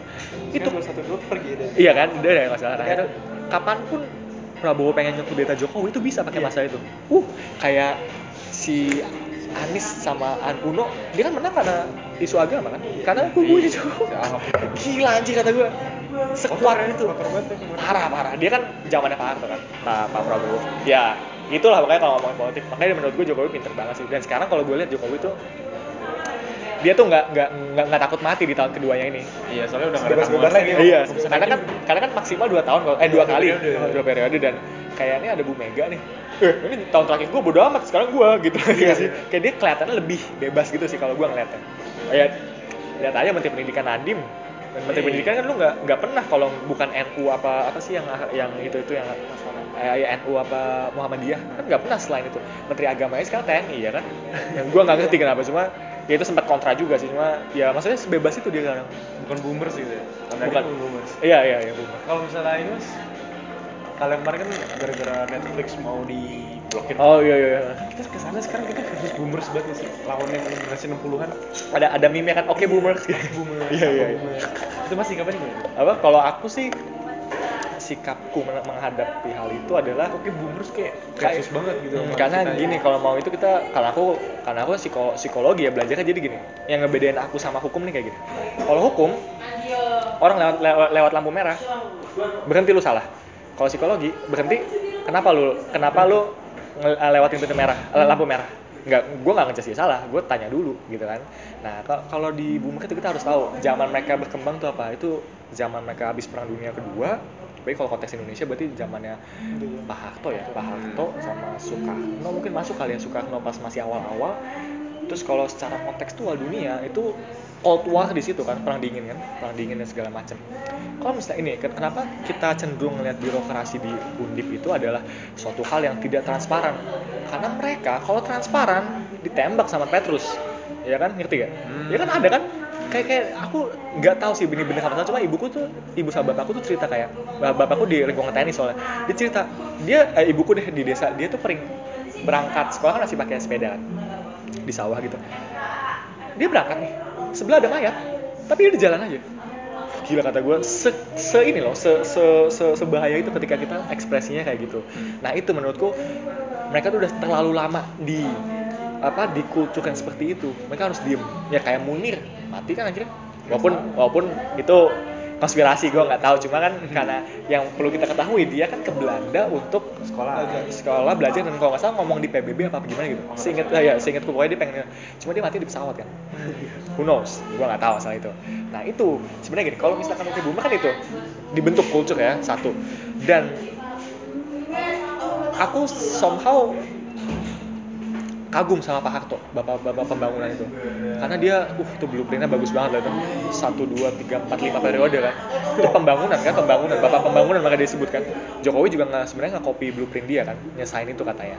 Nah di situ sebenarnya di 98 sebelum kalau misalkan kita nggak ricuh, itu kita udah jadi negara maju, karena itu udah di fase lepas landas satu yang perlu kalian ketahui itu. Nah, tapi untuk mempertahankan jangka sepanjang itu nggak bisa semua orang asing tuh masuk ke pemerintahan. Makanya KKN-nya tinggi dia. Eh, apa kalau KKN sih ada nepotisme yang Ah, iya. korupsi-korupsi gitu lah. Makanya tinggi. Itu sebenarnya untuk menjaga kestabilan rencana dia. Tapi kalau misalkan menurut lu kita bisa sacrifice bentar aja untuk setahun apa dua tahun itu, itu kita bisa jadi negara maju sebenarnya seharusnya. Tapi di situ humanistik kita ditekan di situ. Kita nggak bisa berekspresi bebas ya kan? Nggak bisa bebas. Pokoknya segala macam itu. Dan uang-uang negara jadinya ke si ini kan ke keluarga dia. Jadi kayak Cina tapi Cina sekarang maju banget kan itu Ada kerugian. ada kerugian ada Nah, stakeholdersnya harus niche dia gitu ya. Iya, nah, Orang kan, ya. iya kan kayak, kayak iya kayak kayak misalkan si Prabowo kan dia nikah sama anaknya Pak Harto kan. Tapi kan itu tapi kan itu pernikahan politik kalau ditahu. Karena si bapaknya Pak Harto, eh, bapaknya Prabowo itu dia itu menteri ekonomi dan dia tahu ekonomi pas itu lagi ngedown. Nah, dia ingin karena pemerintah selanjutnya kalau nggak salah dia itu ingin mempertahankan kementeriannya itu. Karena ingin dapat uang biar ekonominya stabil. Ya lu bayangin aja lu misalkan jadi keluarga masa keluarga lu mau miskin? Enggak kan? Pasti ya as, as a man deh ya kan? Nggak mungkin kan? Ya udah dia maju di situ dengan mem- dengan menikahkan si Prabowo sama anaknya itu. Itu jadi pernikahan politik banget dan dia pisah juga karena politik kan. Udah kan? Intinya kayak gitu. Nah itu cuma itu yang yang yang kita harus finding balance di situ. Nggak bisa kita ngekang gitu. Oke akan jadi negara maju cuma is it worth it gitu loh gila lu kebebasan di situ kayak lu nggak bisa nonton Netflix nggak bisa nonton Indo XX1 walaupun sekarang Indo XX1 di blok tapi kan masih ada link ya banyak internet follow up internet kan di situ. Kan nah itu menurutku itu sih kayak aku lebih ngerti apa tanggapanku adalah ya aku ngerti kenapa mereka kayak gitu. Karena itu ada yang ngebentuk mereka dan itu demi kebaikan kita. Tapi sekarang kebaikan eh, niat mereka nggak kontekstual sama sekarang karena udah bebas banget. Tapi jangan sampai kalian malah ngerendahin boomer mereka punya kebijaksanaan mereka mereka punya eh, itu. Mereka ada. Wise mereka wise wisdom. Kita harus kalau dari boomer tuh kita harus belajar wisdomnya. Karena mereka ngalamin sendiri dunia gitu. Itu yang aku salut kalau ketemu orang lebih tua tuh aku ngincer wisdom ya. Ngincer wisdomnya Eh, kalau misalkan nih menaik lagi kalau politik ya eh, kemarin di eh, politik spektrumnya di UK kalau nggak salah. Apa dunia aku lupa. Jadi lucu deh. Jadi ada warna biru ada warna merah. Ini eh, leftist sama right konservatif. Umur 0 sampai 18 itu left. Tapi ketika semakin tua konservatif. Ngerti gak? Jadi gini nanti. Nah gitu ngerti gak? Iya, jadi iya. kayak gini. Nah itu menandakan di usia muda kita pasti menuntut kebebasan. Cuma di usia tua kita ingin menuntut suatu kepastian. Ya, as simple, as simple as that as simple as that ya kayak lu kerja eh, kerja 8 jam dapat gaji 10 juta pasti. Kalau kita sekarang ya lu buat konten apa pun terserah lu mau itu kebebasan. Nah, itu sebenarnya ya itu lu mau kontekstualinnya gimana? Ngerti kan ya? Di, di, di kayak gitu. Makanya kalau ketemu orang tua tuh yang masalah di zaman sekarang menurut gua liberalisme kita usia muda itu adalah kadang-kadang kebebasan kita malah merendahkan orang lain. Apalagi merendahkan orang lain orang di bawah kita ataupun orang yang paling parah orang tua sih. Kayak woi itu orang tua lu itu orang lebih tua. Respect. Titik. Nggak bisa lu tiba-tiba "Ah, dia kan orang tua dia. Enggak lu tuh jangan ngejudge dia se, setek gitu loh. Tapi mereka tuh ada alasan ngomong kayak gitu. Iya. dan kita kebanyakan orang nggak pengen tahu alasannya. Mencari tahu alasannya. Cari kebenaran soalnya. Cari benaran ya kan si- siapa sih yang mau kalah? Nggak Iya. ada kan. Tapi kan ya lu tahu dulu tujuan lu apa. That's as simple as that. Oke boomers eh bagus itu lucu ya. Oke boomers cuma itu cuma kayak oke Baik, boomers Netflix versus boomers. tapi Netflix kan sebenarnya itu liberalisme juga kan maksudnya kan Banget, kontennya nggak kesaring. Banget, banget. Kiri dibahas semua ya. Kontennya nggak kesaring sama sekali loh. sex education deh Parah. parah anjir iya Misalnya Saya. anjir itu gua gua belum nonton cuma keren banget kita Yesus turun terus pakai jaket jeans gitu katanya Iya, dia bisa hilang. Itu keren banget sih cuma kalau kalau gue boleh saranin ya kalau kalian mau mendalami masalah misalkan konteksnya agama deh eh, ateisme apa masalah yang ini gue mau nyaranin kalian nonton debatnya Jordan Peterson sama ateis nah nanti gue gua kirim di Instagram ya itu gue kemarin kemarin nonton terus kayak agama tuh harus ada cuma jadi terkadang nih yang menarik ya terkadang ateis itu adalah orang yang paling religius contoh nih ya kontekstual ya Eh, bener bener aku ya kan? Ngerti kan? Contoh nih, ini, ini kontekstual aja ya. Eh, Rolome yang bilang nih, Yesus, Nabi Muhammad, Socrates itu pada zamannya ateis. Ngerti gak? iya mereka mencari kebenaran. Iya, mereka cari kebenaran kan? Iya, dikasih di Go Hero. Betul. iya. Mereka awalnya ateis. kurang hati sama gitu Eh, nah, cuma mereka dianggap mereka dianggap dulu orang gila. Penyihir. Penyihir ya. Kan? tapi sebenarnya itu kebenaran. Nah itu kita harus pinter tahu nih yang aliran sesat apa enggak. Ngerti kan? Di situ. Dan itu yang yang yang yang lucu itu di situ aja kayak iya ya mereka sebenarnya ateis cuma mereka itu kan mel- melawan dogma kan. Kalau Socrates pada zaman itu melawan dewa-dewa Yunani yang makanya orang-orangnya kan kenapa lu harus ngor- ngorbanin kambing misalkan? Ya karena dewa Zeus memerintah itu. Ah esensinya apa? Nah itu yang yang di itu esensinya apa? Filsuf muncul di situ esensinya apa? Walaupun ada filsuf yang tadi yang Nietzsche yang gratis itu tuh ekstremis banget. Tapi percayalah itu ada lubang tuh di hati lu. Dan itu harus jadi hal yang kekal yang diisi kayak misalkan ateis mungkin kenapa dia bisa hidup sampai sekarang itu karena mereka mencari kebenaran di situ.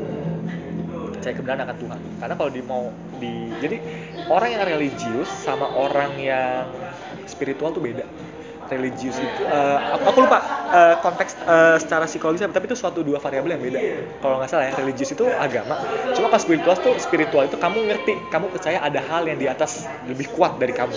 Nah religius ini terdiri dari dua komponen spiritual spirituality sama dogmatik. Nah yang left yang rightis banget cuma fokus di dogmatik. Udah titik kayak gitu.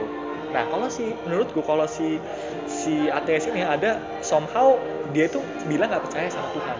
Tapi dia itu mencari kebenaran dan itu adalah something bigger than him than him or her gitu loh. Dan itu yang buat mereka tetap stay alive.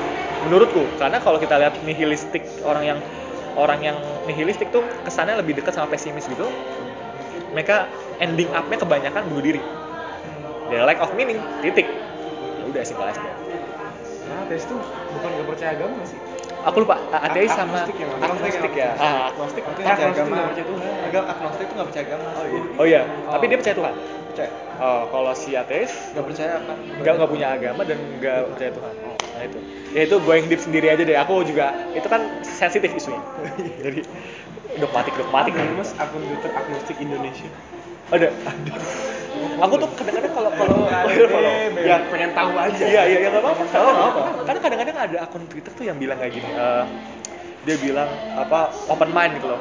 Tapi ketika orang eh, ada jokes tentang agama Islam, Eastern banget di jokes di jokesin gitu loh. Jadi aku mikir lu bukan open mind, lu tuh malah ngebecandain agama. iya iya Ada yang batasannya, nah itu batasannya. Tadi drawing the line itu penting banget di situ. Nggak bisa lu semua dibicarain. berarti bicara agama Harus lah. Bicara At least ada pegangan. Masalahnya bukan agama tapi entah lu mau definisiin Tuhan seserah lu. Cuma at least lu tahu mana benar, mana salah, mana baik, mana buruk. Titik udah itu aja. Jangan semuanya lu baikin. Karena kalau dibaikin kayak lu seks aja seneng. Terus menurut lu itu baik. Ya nggak bisa dong. Baik relatif. Baik relatif. Iya, makanya. Dia.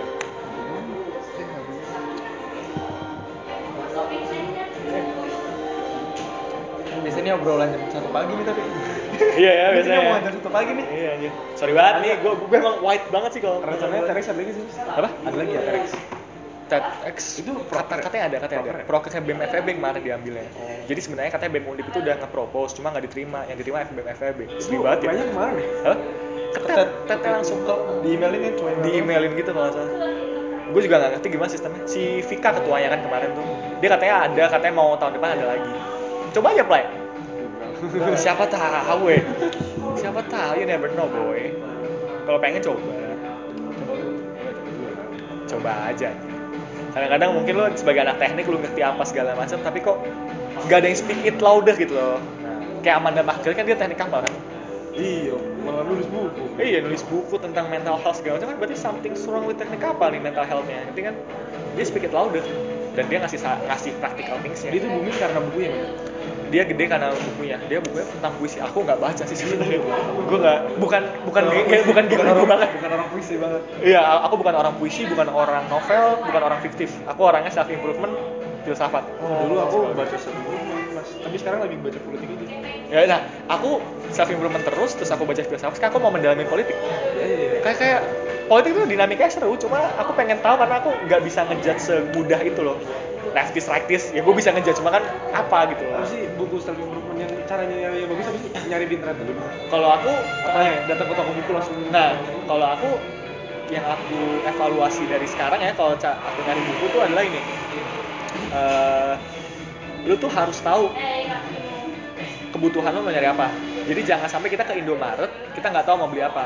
Kita ke Indomaret kita ngeliat terus baru beli apa ya? Gitu. Bukan tapi ketika kita ngerasa ada yang kosong apa ada yang bermasalah nih?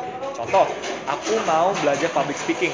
Ya udah oke berarti gue ke Gramet tujuannya beli buku public speaking. Titik. Kalau mau lebih spesifik lu cari di Goodreads apa cari di Google dulu reviewnya berapa ya kan? Jadi lu harus tahu ada intensinya dulu. Jangan lu ke Gramet ke section self improvement terus lu lihat oke apa yang baru ya? Terus pas lihat ah kayak gue butuh ini deh. Nah ini kadang-kadang aku mikir di situ jadi ada namanya willpower sama love power kayak ngerti ya? Kalau willpower tuh keinginan lu kehendak lu. Nah willpower ini itu akan habis. Ngerti gak? nah ketika gue beli self improvement satu buku nih bagus reviewnya tapi gue ngerasa itu kok nggak perlu banget karena gue nggak ada yang bisa gue praktekin langsung. Willpower gue nih habis. Jadi gue ngebaca kayak anjing gue maksa banget jadi nggak enjoy. Tapi ketika gue beli buku yang public speaking yang gue pengen public speaking gue gunainnya love power dan gue enjoy banget. Jadi gue sejam dua jam ya nggak apa-apa ya. Terus gue langsung oh dapat banget. Itu jadi nentuin dulu. Cari dulu yang lu butuhin apa. Kalau mau self improvement karena yang bah yang susah itu self improvement adalah lu harus tahu lu mau improve apa dulu ketika deh kadang-kadang kita nggak tahu kan mau improve apa. Misalkan lu konten mau buat konten. Ya udah carilah konten apa algoritma lah. Konten spesifikin lagi algoritma. Oke lu cari buku tentang algoritma deh apa youtubernya si Deddy Kobusek apa apa ya udah beli aja. Gitu makanya. Gue gue juga main jadi inget kalau misalkan ada quotes bilang ya don't judge book by cover gitu kan. Ya honestly we judge by cover kan. Don't judge book by cover tapi isi dan isinya itu yang mempertahankan reputasi dia nah lu jadi kalau misalkan nanti mau buat konten cover lu bagusin isi lu dalemin. Jadi biar reputasi lu juga nahan. Bukan cuma judge lu apa eh, cover doang. Karena yang konten YouTube kan berci- apa ya bekerja gitu kan. Lu buat aja foto tete. Masih banyak yang klik ya kan? Kalau kan judulnya apa? Caps lock semua kayak Ata diklik iya clickbait clickbait. Viewernya banyak. Tapi yang nonton nggak tahu. Eh gitu doang ya itu kalau mau ngomongin ekonomi internet kayak gitu. Yang penting lu clickbait kan yang penting klik. Tapi dapat ads ya kan? Ads ads, ads revenue kan? Simple. Tapi kalau mau ngejar value lu sacrifice itu. Kontennya. kontennya lu dalemin kontennya lu dalemin. Gitu. Lu pada demen baca buku kan Saya aku demen. Iya, gitu. politik masih politik kan? Kalau aku berita politik. berita politik ya sama politik kan Masih Tapi kurang habis baca, kayak nonton akan hal itu. oh Oh, dulu biografi sih. Nah, gua- Sohoki. apa lu lu baca Sohoki Sogi itu mana yang aktivis UI itu. Yang oh dia mati di. Semeru. iya iya iya iya nah gue gue tuh pengen baca politik Bim cuma gue bingung ada nggak referensi lu buat pemula politik apa gitu Gue juga baru mulai. gue tuh bingung gue mau introduction ke politik cuma gue nggak tahu nih bukunya apa itu yang yang gue masih cari sekarang Kalau ini apa mas? Kalau yang sebelum rumah? Gue Yang- tuh baca ini. Dorsey Maxwell. yang mana leadership ya Eh, Buku dari bokap sih. Ah. Tahun 99. Oke. Nah, gue gue self improvement journey gue di didalami eh diawali sama ini. Dale Carnegie tau gak? How to win people, eh how to win friends and tahu. influence people. Ah, Eh, sekarang banyak revisinya. Itu legend banget cuy. Dan gue baca itu kayak "Wah, bagus banget, parah bagus banget. Dan itu buku lama, gue baca bahasa Inggris awalnya. Buku lama. Dan terus pas gue baca itu, nah gue ketagihan tuh improvement things. Cuma perlu diketahui ya, gue improvement things itu karena si Amri awalnya kembaran gue yang gue ceritakan gue galau terus gue dikasih buku kan terus kayak oh ini manfaat juga ya buat gue ya udah deh terus gue datang situ. Karena kata Najwa Shihab kan cuma butuh, butuh, satu, butuh satu buku supaya lu cinta sama buku. Nah lu cari tuh buku yang mana tuh? nah itu dia. jatuh cinta tuh. nah kalau gue kalau gue boleh ngasih buku yang gue cintai sebenarnya banyak cuma paling gue cintai itu adalah buku tentang stoik banget sih parah. Filosofi teras tuh itu bagus banget menurut gue karena itu gue pengen beli tapi nggak jadi jadi foundation. lu, lu mau, mau pinjam punya gue nggak? Ntar enggak. ya gak ya nanti kontak gue aja ya. Itu itu se sebagus karena itu profound menurut gue itu fondasi banget. Itu yang bagus sih. Nah terkadang kalau filsafat kan pasti stigmanya kayak "Ah, anjir berat stigma beratnya Eh, filsafat tuh berat emang berat emang lu harus mikir kalau baca filsafat kalau lu nggak kuat self improvement aja karena improvement yang bikin gue bisa belajar banget karena dia ada unsur praktikalnya dan gue bisa ngerasain hal itu Masih top 10 di situ. yang yang mana ka gue nggak ngerti kalau Indonesia kayak masih di Indonesia dulu dia lu lama banget. nomor satu anjir itu Padahal tuh cuma se- yang gue baca tuh, kan eh, cover tuh kan. sih ya. Nah itu kan si Zeno, si stoiknya itu kan. Itu tuh sebenarnya tuh gue tahu. Jadi gue sebelum filosofi teras keluar itu gue udah baca stoik. Jadi stoik filosofi teras itu cuma ngambil 20 persennya dari 80 persen stoik gitu. Dan itu laku keras banget terus gue mikir, mana gue bisa buat konten ya di stoik nih. Cuma ya itu gue gue masih mikir karena yang menariknya si pengarangnya itu dia juga aktif di Facebook dan dia nge-reply nge-reply komen gue kayak oh anjir ini gue bisa nih going deep di sini nah kayak gue Facebook mau gunain. Jadi kan Facebook kan yang ngejual kan ada grupnya Iya. community-nya di situ. Nah nah kalau lu mau main community main di situ main di Facebook. Masih gede ya. masih wah anjir gak gue kira dia udah nggak growing loh. Ternyata dia masih paling growing no growing nomor dua apa tiga gitu? Selain TikTok ya? Orang tua tua doang. Orang tua kan biasanya pakai orang tua gue anjir bukan nyokap. Makanya kayak- iya tapi Sama. tapi don't, don't, don't underestimate cuma. Don't underestimate. Gary Vee juga masih gunain Facebook kan Oh iya. Masih masih. Ada grup Facebook kayak gitu. Kan ada kali di, lu pernah lihat kontennya Gary Vee nggak yang ada orang yang ditawarin kerja karena dia jadi admin Facebooknya grupnya dia? Dan itu nggak digaji selama 8 bulan. Jadi dia lagi conference gitu terus dia bilang eh, dia nanya eh, dia kenalin diri dan gue admin grup lo terus si Gary tahu oh oh lu adminnya gitu tahu kan. Nah, terus dia nawarin gitu gimana caranya biar gue bisa kerja di di, di kantor lu? Gitu. Dia lagi conference gitu lagi nanya gitu langsung. Si Gary Vee santai banget. You you wanna move to New York? Yes. Then do it. Let's go. Udah terima terus biasanya dia langsung kerja ke New York ke Vayner Media ya. As simple as that. Gila tuh keren banget sih emang kalau Gary Vee. Gue setiap hari nonton Gary Vee mas. Kalau Vee ya kalau kalau gue masih Kalau bangun pagi harus nonton dia. Ya, bisa. nah, nah ini, nah gue gue juga awalnya kadang-kadang kan sekarang dia udah weekly fee kan bukan daily fee kan, ya kan. Nah sekarang yang bahaya itu gue, menurut gue itu bahaya ketika gue nggak akan bisa ngelakuin hal sebelum nonton Gary Vee. Gue gue dulu kayak gitu fasenya. Cuma gue inget Gary Vee selalu bilang kayak, ya lu jangan nonton gue, do it something, ya kan. Nah, terus menurut gue, nah itu bahaya ketika lu ketergantungannya itu, ketergantungan gue tandain ketika lu nggak bisa ngelakuin apa-apa sebelum lu nonton dia, itu ketergantungan Enggak, apa tapi rutin biar mungkin? Apa rutin? trigger aja sih. iya biar biar trigger rutinnya cuma menurut gue lu bisa ngelakuin langsung tanpa tanpa nonton. Iya. mungkin itu uh, ritual lu ya nggak apa-apa. Kalau mau kayak gitu Iya. ya nggak apa-apa. Cuma kalau misalkan nanti tiba-tiba nih YouTube down. Ya ada satu titik.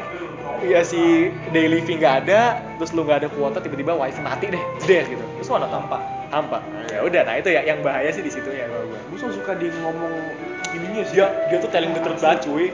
Dan dia ngomongnya gue senengnya dia kadang-kadang kata-katanya you fuck gitu kan Realita. realita Jadi enak. Dia pas di conference. Kok kalian masih rame sih? iya Kayaknya lu datang lagi, lu ngapain masih di sini? Lu sudah kerja. Iya, nah iya dia bilang kayak gitu. datang lu nonton gua lagi? Iya, nah dia bilang kayak gitu. You doing something shit, some shit sana, Jangan jangan dengerin gue sama-sama. Iya, Kerja. nah itu makanya kerennya dia itu, keren dia itu. Dia kan agensi kan, Agency dia. Agency dia. Nah, Nah, dia dia, kan- buka konser kayak uh, for the X ya, bisnis itu kan.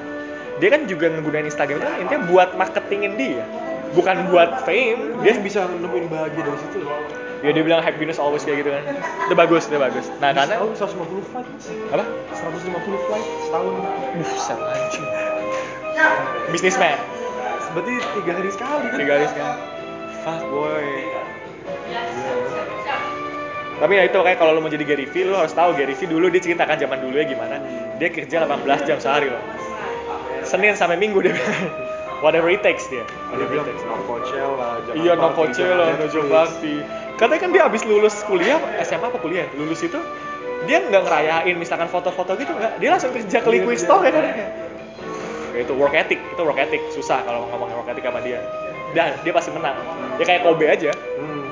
Kobe kan kayak gitu work ethicnya. Gue inget banget lu Kobe bilangnya kayak ini random ya. Kobe bilang lu bangun jam 5 pagi Iya. dua jam dua jam lu exercise terus balik dua jam sejam atau dua jam istirahat terus exercise lagi istirahat exercise terus nanti makan refleksi tidur bangun lagi. Ulangin itu. Itu yang gue lakuin terus kayak wow sesimpel itu. Sisi orang yang nggak nggak pernah lihat. Orang kayak oh dia cuma main tampil doang kelar. Kita usahanya.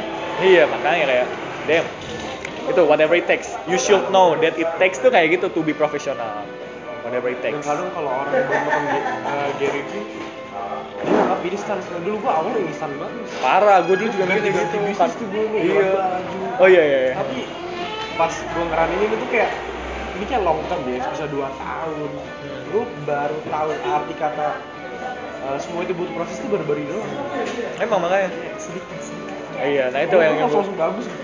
Ya yang gue bilang tadi kan kita kita sering ini kita sering ke instan itu loh Instan. instan mindset apa instan mindset gitu loh kayak misalkan Instagram lu mau enak lu post terus ada yang love dopamin dapat ya kan? Lu mau apa reply di reply sama selebgram dopamin dapat segampang itu.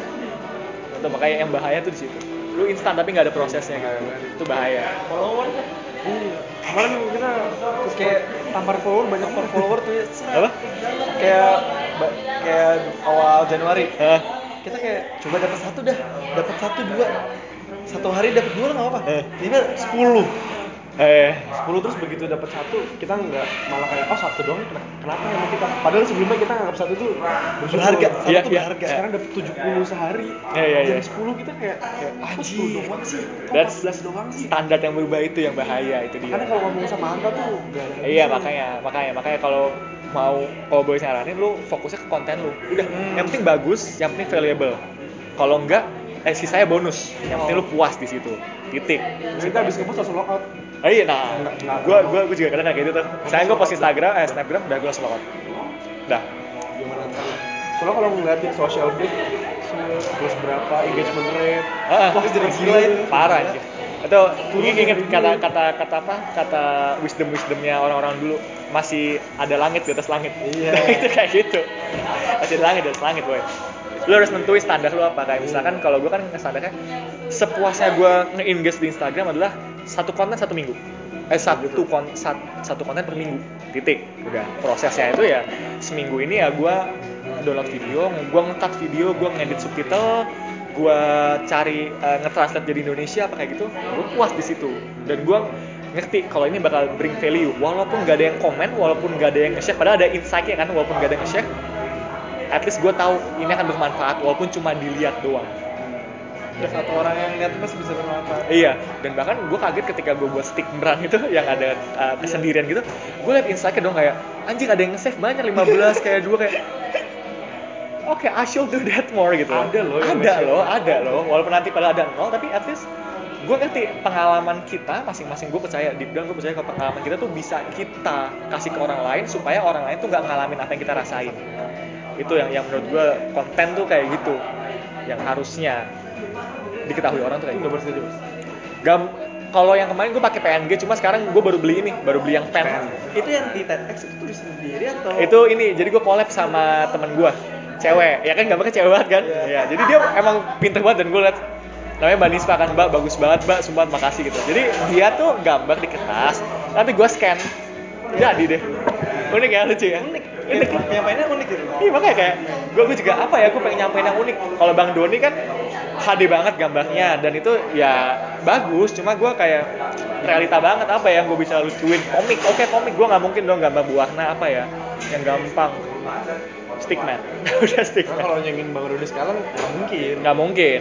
Ba- Bang Doni juga bagus banget. Kalau lu follow kontennya Bang Doni sekarang dia lagi sharingnya bagus banget konten tentang produktivitas, side hustle, self improvement dia bagus banget. Nah itu gue gue adore dia cuma gue nggak mau jadi dia. Gue mau jadi Ambran yang optimal aja nanti. Nah, kayak gitu. Kalau intensitas konten mau tambahin mas? Intensitas cukup sih. Satu karena minggu satu. satu minggu satu. Karena kan fokus gue adalah kuliah bukan konten kreator. Jadi at least gue bisa kontribusi di, di orang lain gitu. Walaupun kontribusi cuma konten at least gue kontribusi. Fokusnya tadi fokusnya gue kuliah psikologi skripsi. Nah sisanya gue engage kayak gini buat konten bareng collab atau apa pun itu atau gue buat konten as simple as kalau ya kalau lu mau misalkan mau buat konten lebih banyak ya just do it. Karena gue tahu karena gue pernah nyoba kayak gue pas itu challenge diri gue nah gue challenge lagi kayak gue coba nulis nulis nulis konten se 30 days berhari-hari. Wah itu gue bingung ketika gue kosong imajinasi gue pikirannya apa gue bingung nyari. Nada dan situ gue sadar kalau gue maksain ini gue bakal burn out maksudnya stres stres kerja eh, bukan stres kerja jadi stres aja bingung. Ah, rutin nggak rutin kayak hmm. dan konten yang gue hasilin gue lihat nggak ada value nya value nya kurang. Dan gue mikir seminggu sekali pas. Dan itu titik sweet spot gue di situ seminggu sekali. Kalau lo mungkin dua kali seminggu just do it. Kalau lo emang nyaman dua minggu sekali that's okay. Tapi ingat peran sosial lo ambil sekarang apa mahasiswa nah lo harus juga ingat dong eh, tanggung jawab lo di situ karena banyak yang lupa ya Iya, ah, kadang-kadang banyak yang lupa ya. Lu lihat aja, sangat disayangkan kalau misalkan orang di kuliah itu lulusnya lama. Terlepas dari dosen-dosen tadi ya, tapi kayak misalkan karena mereka aktivis, karena mereka itu. Ya sekarang pertanyaannya, lu kuliah ngapain tujuan awalnya ya kan pendidikan Ingat nih orang tua, uang orang tua bukan orang uang uang, uang lu gitu loh. Itu loh yang yang orang tua harus aware tuh di situ. Nongkrong boleh, cuma lu harus tahu prioritas lu apa di sini. Kayak gitu. Lu emang, emang beneran lepas dari orang tua ya udah itu kan emang lo making gitu. Betul emang, emang gitu. Nah, intinya lu harus tahu lu harus ada pegangan tadi, meaning lu, searching for meaning, bintang lu itu apa, prioritas lu tuh apa. Dan itu ada kewajiban-kewajiban tertentu, nggak bisa lu harus gue mau jadi koordinator berarti gue harus ngorbanin waktu tidur gue gue harus ngorbanin kuliah gue enggak waktu tidur pertama kenapa nggak bisa ngomongin waktu tidur? Karena itu kebutuhan manusia dasar fundamental banget. Lucu ketika ngelihat makhluk hidup di kayak eh, bunglon kayak kecoa kayak kucing kali. Mereka tuh tidur itu waktunya gitu. Kita cuma cuma kita doang manusia yang mencoba membatasi mengecilkan waktu tidur yang selalu 8 jam jadi 4 jam apa 5 jam. Lucu aja gitu ngelihatnya. Dan itu ya dan, dan itu gue ngomong gitu karena pengalaman-pengalaman orang-orang gue teman-teman gue teman bokap gue bokap gue nyokap gue ngomong kayak gitu. Ya is it worth it? Worth it. Cuma lo harus tahu konsekuensinya apa. Science scientific proven. Kurang tidur itu emosi lu berkurang eh emosi lu kurang stabil. Iya banget. eh, tingkat depresi lu mungkin terkena depresi dan stres lebih tinggi dan lu nggak optimal ngerjain suatu hal. Jadi nanti konten yang lu buat konteksnya konten ya misalnya konten yang lu buat nggak akan bisa semaksimal itu. Nanti pasti bakal ada rasa anjir kok kurang ya? Apa ya? gitu. Karena lu nggak maksimal sih tidur basic aja kalau nggak salah. Tidur ya. 8 jam. Sekarang udah ini mas. Maksimal 8 jam. kadang nah ini yang yang kadang-kadang gue kalau maksimal 8 jam kelebihan 10 jam kadang-kadang gitu. Jadi gue masih ini struggling gue di tidur. Makanya gue kan nge-tracking dulu gue bisa nggak nih eh, sustain? Karena kalau misalnya gue mau tidur 8 jam otomatis gue selalu subuh setengah lima dong. Setengah lima berarti 8 jam sebelumnya taruhlah jam 9 lah tidurnya jam 9 nah coba kalau harus jam 9 gue harus ngorbanin waktu nongkrong gue misalkan tiba-tiba just in case ada yang empat nongkrong. Itu yang gue harus dealing di situ. Gue harus cari wisdom di situ Iya, nah harus harus ada standar tertentu lah. Dan itu yang menariknya adalah lu bisa nentuin standar itu sendiri. Ya kan, lu bisa tentuin peraturan itu. Terserah lu mau tidur 8 jam terserah. Cuma ada yang agak agak ini sih agak menarik sih kalau scientificnya tentang tidur karena ada yang bilang tuh 6 sampai 8 jam optimal. Ya udah gue mencoba ngambil yang minimal aja 6 jam. Karena gue masih muda menurut gue dan masih bisa. Kalau 8 jam itu masih di anak-anak sama orang tua. Oke, 6 jam gue nggak mau wasting time 2 jam nih. Berharga banget. 6 jam deh bisa. Bisa ngapain aja. Bisa ngapain aja kan? Bisa kayak gini ngomong 2 jam ini. Gue bisa. Nah, itu dia makanya. Tentuin dah hidup-hidup lu. Jangan sampai standar orang. Jadi lu boleh lihat kehidupan orang lain. Cuma lu modif yang konsep ATM kalau di konten kan eh, amati tiru modifikasi Iya, kan iya. ya kan ya udah lu amati lu tiru 30 days challenge lah 7 days challenge cocok gak? kenapa nggak cocok? oh gue modif deh kayak misalkan olahraga 5 putaran wah gue nggak cocok nih oke 3 putaran deh misalkan cocok oke gue keep kalau nggak tinggalin udah simpel itu menarik. Coba deh lu jadi lu berdua nih gue challenge sebagai anak teknik. Coba tidur lu cukupin. Challenge aja. Coba aja coba aja. Sekarang sih lagi kelas soalnya ya. ya ya sekarang. jangan sekarang pas pas dia jam 4 jam kan Kalau masih gitu. ya? Oh dia insomnia. Tuh. Oh insomnia, nah kalau kalau kalau nah ini kalau kasus ada kasus seperti itu itu kasus khusus ya. Itu nggak bisa ini. Kalau insomnia kadang-kadang ya harus ke yang ahli dulu. Karena tuh gua gara-gara di jurnal ini, gua kalau belum ngerjain malam-malam gua nggak bisa tidur mas. Nah ini Kayak kepikiran, aduh, kayak gue ingat banget gitu. Nah. Kira tidur gue telat. Ah, iya, kalau misalkan menurut lu itu worth it, that's okay, just do it. Cuma ngerti kan ada konsekuensinya, ya kan? Nah, kalau kayak gitu, gue sih ngelihat ya kalau gue ngeliat tuh yang gue dapetin itu lu tuh ada suatu penguatan di situ. Jadi lu tuh ada suatu pola ketika lu nggak nggak apa belum ngerjain, berarti lu akan eh, nggak bisa tidur. Coba ngebreak pola itu deh. Kalau gua coba ya, coba lu ya udah lu tidur aja. Lu bosan bosan tapi coba lu tidur, jangan nyobain. Nah itu itu bakal sulit, bakal struggle. Tapi, tapi eh, nah tapi kalau misalnya itu mungkin lu bisa ngasih stimulus sedikit misalkan lu ngantuk karena apa ya? Misalkan karena kecapean. Ya udah lu sebelum tidur coba lu olahraga jogging deh apa apa pun segala macam. Jangan jangan tidur misalkan tidurnya lebih cepat jam 7 berarti jam 5 nya jogging. Secapek-capeknya lu jogging. Terus lu tidur. Terus bangun baru ngerjain di po, di po jurnal. Karena gue orang yang percaya gue optimal setelah bangun tidur bukan begadang. Kalau gue ya percaya kayak gitu. Nah itu lu harus coba stimulus yang enak-enak kayak gitu deh. Misalkan apa pun itu coba aja. Kalau mau ya, kalau whatever it takes. Cuma emang kalau pada kenyataan yang nggak nyaman, ya maybe that's you, that's your life. Tapi menurut gue itu bisa di achieve.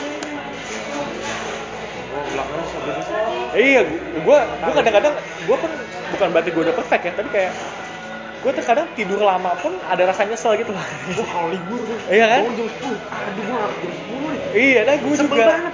dan dan, dan gue dan gue ngerasa kita sebenarnya bisa produktif lebih gitu Iya. tapi karena tidur lama anjir gitu the world. ah nah itu kadang-kadang nah ini kalau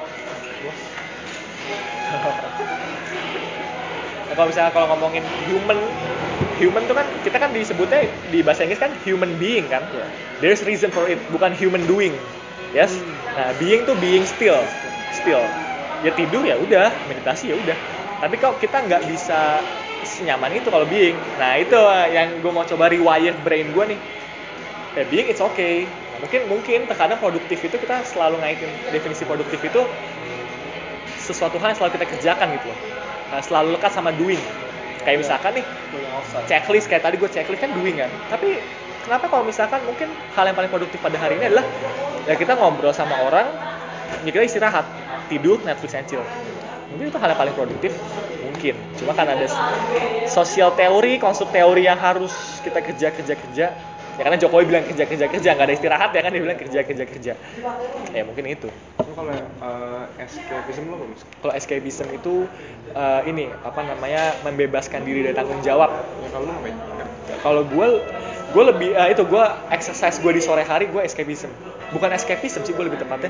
Kalau escapism itu menurut gue spesifiknya adalah lu tuh ada kewajiban lu tahu harus ngerjain itu cuma lu malah Netflix. Nah itu escapism. Oh. kalau gue itu sebagai pengoptimalan gue untuk mengerjakan kewajiban gue jadi gue standarnya biasanya gue dari jam 8 sampai jam 3 sore nih gue kerja. Gue ada hal yang gue stuckin ya ya udah gue sambil mikirin karena exercise itu menurut gue sebagai hal yang meditatif menurut gue nah di situ gue tiba-tiba somehow bisa dapat aja solusi dari masalah yang gue stuck itu. Karena gue mikirinnya itu yang gak kaku banget sambil, jogging gitu. Kadang-kadang gue mikirin apa mikirin apa terus tiba-tiba oh iya ya solusinya kenapa nggak ini ya? Nah, terus gue lanjut lagi kadang-kadang. Kalau nggak besok pagi tapi kalau nggak kalau bisa setelah jogging gue mandi segala macam referensi kerja lagi dua jam sejam. Produktif days ideal day, day gue kayak gitu kalau escapism kayak gitu cuy kayak gini nah ini yang, yang paling bahaya sama self improvement things misalkan lu mau baca buku self improvement tapi lu sebenarnya tahu lu harus skripsian. Itu escapism. Dengan alasan ah gue gue baca self improvement juga biar ngembangin diri gue Ah. salah. Escapism itu adalah lu escape dengan dalil self improvement tadi tuh lu nggak ngerjain kewajiban lu tapi seharusnya lu kerjain itu. Ngerti ya? Di situ. Itu itu es- escapism tuh nggak baik nggak baik kalau lu mau dunia profesional tuh nggak baik Kalau keluar dari rutin lo, apa? misalkan rutin cek setiap hari kan? Nah. Satu minggu. Nah, kalau kalau keluar dari rutin jadi itu kan sebenarnya KPI itu nggak harus stuck ya kan jadi gue kadang-kadang bisa pagi hari bisa misalkan hujan pagi hari oke gue sore hari jadi fleksibelnya di situ Oh. nah kalau yang tadi itu gue kayak misalkan sekarang kan gue gue nggak pernah loh eh, belum pernah ngomong sama Dipo Juma kayak gini di cafe ini baru. Nah itu kan suatu rutinitas yang out of rutin ya. Nah itu, nah misalkan di hari Jumat gue pergi sama orang lain.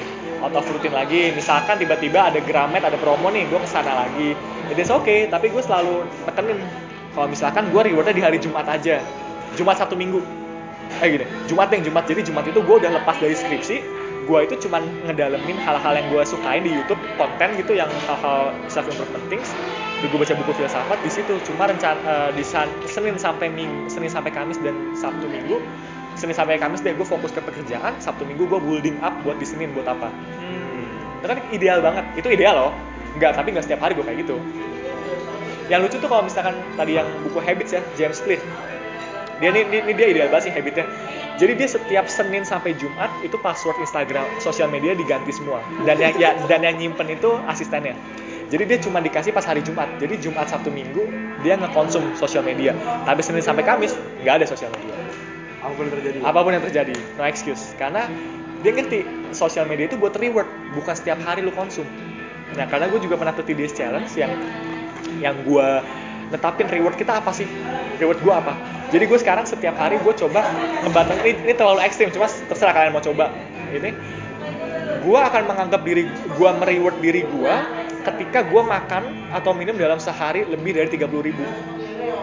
Oh misalkan 31, 32 berarti gue lagi rewarding. Nah gitu. Dan gue bakal nge, nge, nge- itu di hari Jumat. Tepatnya di Jumat di Jumat malam. Gue beli kebab biasanya. Jadi itu kan makan tiga kali sehari tapi kebab sebelas ribu berarti empat puluh satu ribu totalnya. Dan itu gue reward. Entah entah itu Jumat Sabtu Minggu itu itu gue tanda gue reward di situ. Nah lo harus tahu lu harus pushing kapan tapi rewardnya juga harus ada dong supaya lu bisa tertantang lagi. Gue ngelakuin hal secara neural ya jadi otak lu bakal ke respon juga kayak lu ngelakuin hal yang susah tapi ada rewardnya cuy. Pasti lu bakal bisa setiap hari. Keseringan ngelakuin hal yang sulit. Itu kadang-kadang kalau teknik tadi gue dengan cerita lu kan kayak kasihan lu kerja keras cuma gak ada rewardnya cuy. Ya makanya lu nggak terstimulus nggak ke reinforcement untuk belajar itu ya kayak kayak kita ngebucin kan kayak gitu kan. Lu ketemu dia terus kenapa? Karena enak. Ya tiba-tiba apa cuddling tiba-tiba apa segala macam. Kan itu kan ada hormon yang keluar yang kita puas aja gitu loh ketemu. Itu yang harus dica- di- di- dicari rewardnya itu.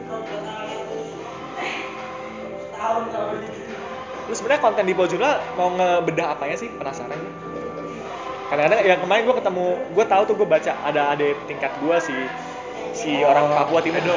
Edo Oh, di psikologi dia. psikologi Iya, iya iya gue lihat oh iya ini dia. Hah? tahu cuma gue ya kan itu 19 jauh banget. Gue juga ketemu dia cuma Oh, iya, senyum dia doang. 19 19, dia dia baru. Dia kan Papua mana? Dia asli Papua ya? Keren tuh ya nyebut dulu. Tuh gimana ya kita Awalnya. Awalnya Iya.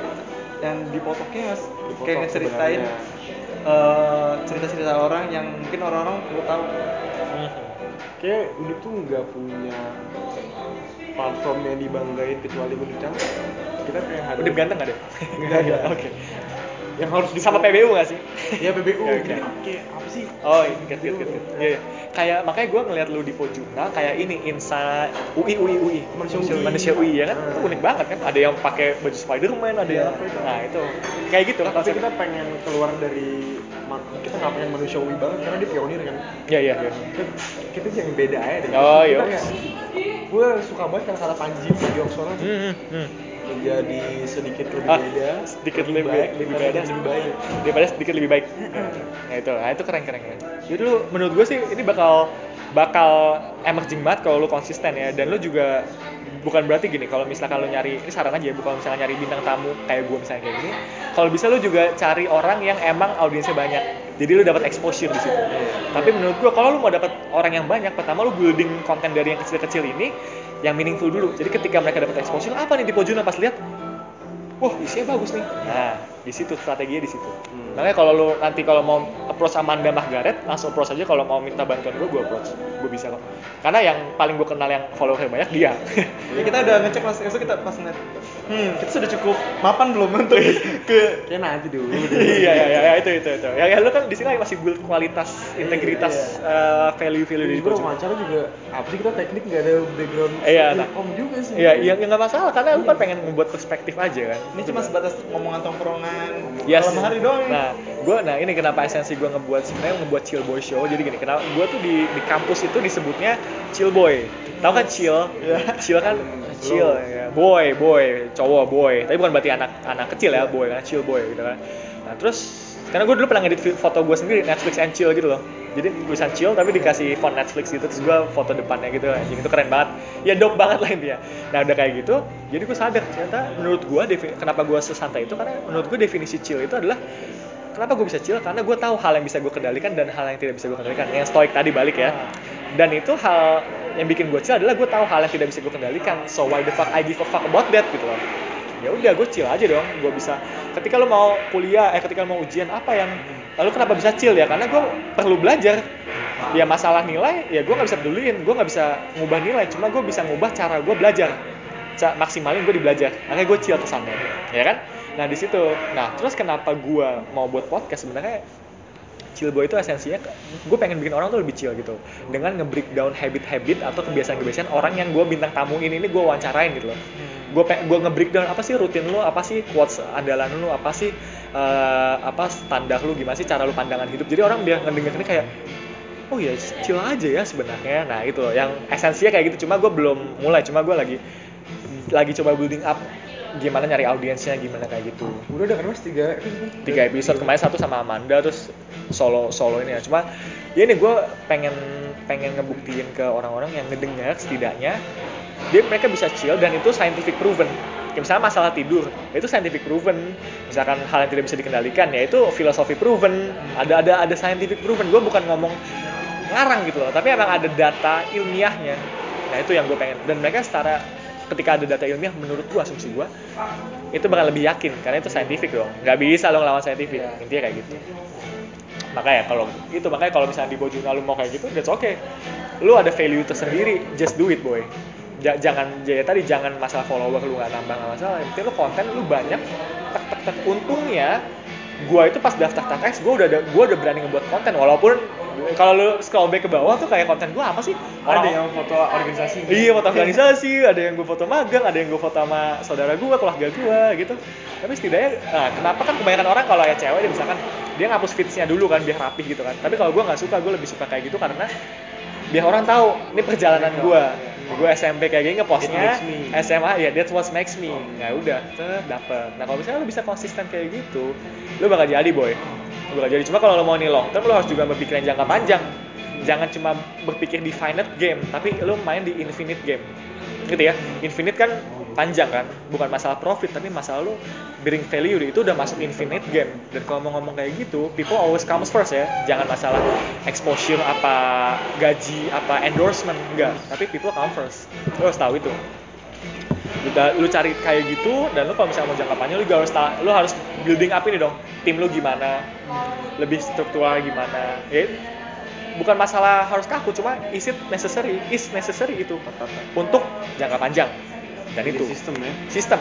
Itu perlu perlu. Jangan lu terlalu bebasin boy ya lu liberal boleh cuma harus ada konservatif kan tadi sistemnya itu. Struktur. Struktur organisasi. Kalau mau kalau mau se itu awalnya lu bikin konten Instagram tuh kenapa sih mas? Yang nge-trigger lu eh gue harus ngubah akun Instagram gue jadi brandingan gue dan gue bikin nah kayak gitu-gitu. sebenarnya gue nggak pernah niatin Instagram itu buat branding. Nah. Nah, tapi karena gue ingin basicnya karena gue punya pengetahuan nih banyak nih karena gue psikologi juga eh, belajar psikologi dan sekarang mental health lagi ini banget kok gue gue aja bisa secil ini tapi orang-orang nggak bisa gitu loh. Wah ini ada platform walaupun gue nggak akan sebesar sebesar Gita Saf yang ngomongnya gitu banget kan tapi gue bisa platform dan at least audiens gue dari psikologi gue aja. Karena kalau lihat likes gue tuh banyaknya dari anak-anak psikologi ya dari cutting sama ada tingkat. Nggak ada yang luar Indonesia eh luar Indonesia luar luar Jawa luar Semarang tuh nggak ada. Paling teman SMA gue karena gue dari Bekasi.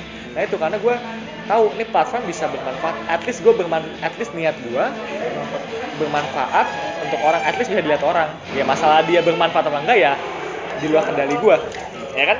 Tapi gue buat konten di dalam kendali gue kasih kelas. Makanya kayak lu gue salut banget lu buat di pojokan cuy. Kayak lu bisa nih lu kalau bisa bener-bener konsisten segala macem ngubah-ngubah dikit ya nggak masalah. Ngikutin tren biar di biar ada exposure nggak masalah. Ya misalkan lu mau ngikutin kayak Vice ya nggak masalah terserah yang penting lu ada value-nya. Ya itu itu dia. Internasional lagi nih. Apa? Internasional internasional. Dia kan awal Amerika kan? Iya. tapi dia liberal banget kalau lu tahu ya kan? Dia dia ngebawa poligami dia ngebawa mama tuh daddy. udah ngaco banget sih YouTube-nya. Iya itu. Spiritualisme ah iya. Clickbait banget dan ya itu emang perspektifnya. Nah itu leftist banget tuh kalau dikasih tahu dikasih tahu. Nah itu yang ya, yang coba aja lu. Stay konsisten aja at least tapi ini lu ngelakuin Instagram ini karena lu senang atau lu ada goal goalnya kalau gue goalnya karena gue merasa ilmu yang gue dapetin di ilmu yang gue punya itu bisa gue sampein dan gue orang yang belajar ketika gue ngepraktekin ilmu gue practicality entah itu menjadi konten jadi tulisan jadi skrip podcast atau jadi podcast satu menit atau jadi stick brand. Nah ketika gue itu gue jadi bisa lebih nge-recall ini selfish banget sih bisa lebih nge-recall bisa lebih nge-analisis struktur gitu dan dapat di situ. Oke gue lebih paham gue lebih gue lebih memahami ilmu gue karena gue nggak mungkin dong ngebuat konten bisa cuma gue etika gue aja. Gue nggak mungkin ngebuat konten yang itu gue faking. Ya kan gue nggak mau karena gue nggak bisa pernah nggak pernah ngalamin itu. Gue gue gue nggak mau. Bisa aja gue bilang meditasi ini lebih bagus. Transcendental meditation mindfulness apa itu lebih bagus. Cuma gue nggak pernah ngalamin itu cuy. Gue nggak nggak mau ngebagiin saran yang nggak gue alami sendiri. Kayak gitu.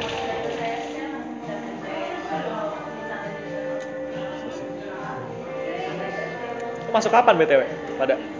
Minggu depan. Oh iya. Oh iya anjir dikit lagi 17 masuknya sama ya? Gue juga. Lalu nggak lagi libur. Skripsian lah. Iya lagi libur. Nggak di rumah?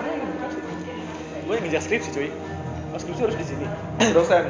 Dosen dosbing Asistensinya ya? dosbing ya pembimbingan bimbingan harus di sini. Ngangkat apa mas? Ngangkat apa? Media sosial. Indonesia regulasi diri regulasi diri itu kontrol diri ya. Dan kecanduan media sosial. Ambil datanya dari mana? Dari psikologi 19 sih nah fun fact-nya tuh di TEDx gue bab 1 bab 2 itu itu itu yang gue omong itu bab 1 bab 2 gue nah gue ceplos-ceplos segala macam nah gue hafal. Udah, udah ada ini gue nah itu karena tadi kan gue ngekontennya gampang nulis dulu karena gue hafal terus nanti gue sidang. Sebenarnya gue nggak takut sidang karena itu hal yang gue lakuin. Cuma kadang-kadang gue takut aja ketika datanya itu nggak nggak bukan nggak valid sih lebih ke kenapa di psikologi? Kegampangan. Harusnya kamu se Indonesia harusnya kamu se nah itu kan argumen banget tapi kan gue bakal, bakal, bakal bisa bilang ya kenapa kita nggak mulai dari kecil dari yang deket harus sampai yang luas dulu kan harus mulai dari kecil. Ya cuma saintifik dong nggak mungkin kalau lawan dosen. Saya mau lulus cepet bu. Nah, nah, nah, nggak mungkin lu mati aja gitu. Itu ya yang masih gue struggling di sana habis ngisi TEDx ada calling lagi mas calling enggak sih. Maksudnya sebagai pembicara gitu ya? Bicara pembicara organisasi paling. Tapi itu ngomonginnya tentang TPMO ya tentang perekrutan yang bukan masalah TTX ya. Kalau masalah TTX itu enggak model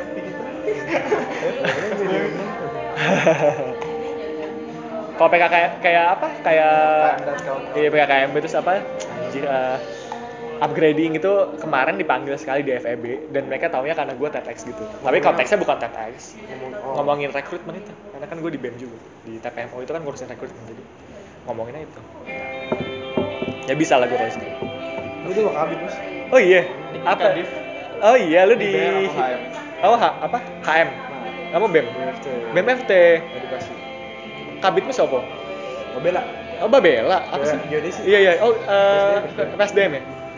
Lu si Andika. Eh, iya iya Andika. Kabitnya si Anis tuh PSDM juga kan? iya.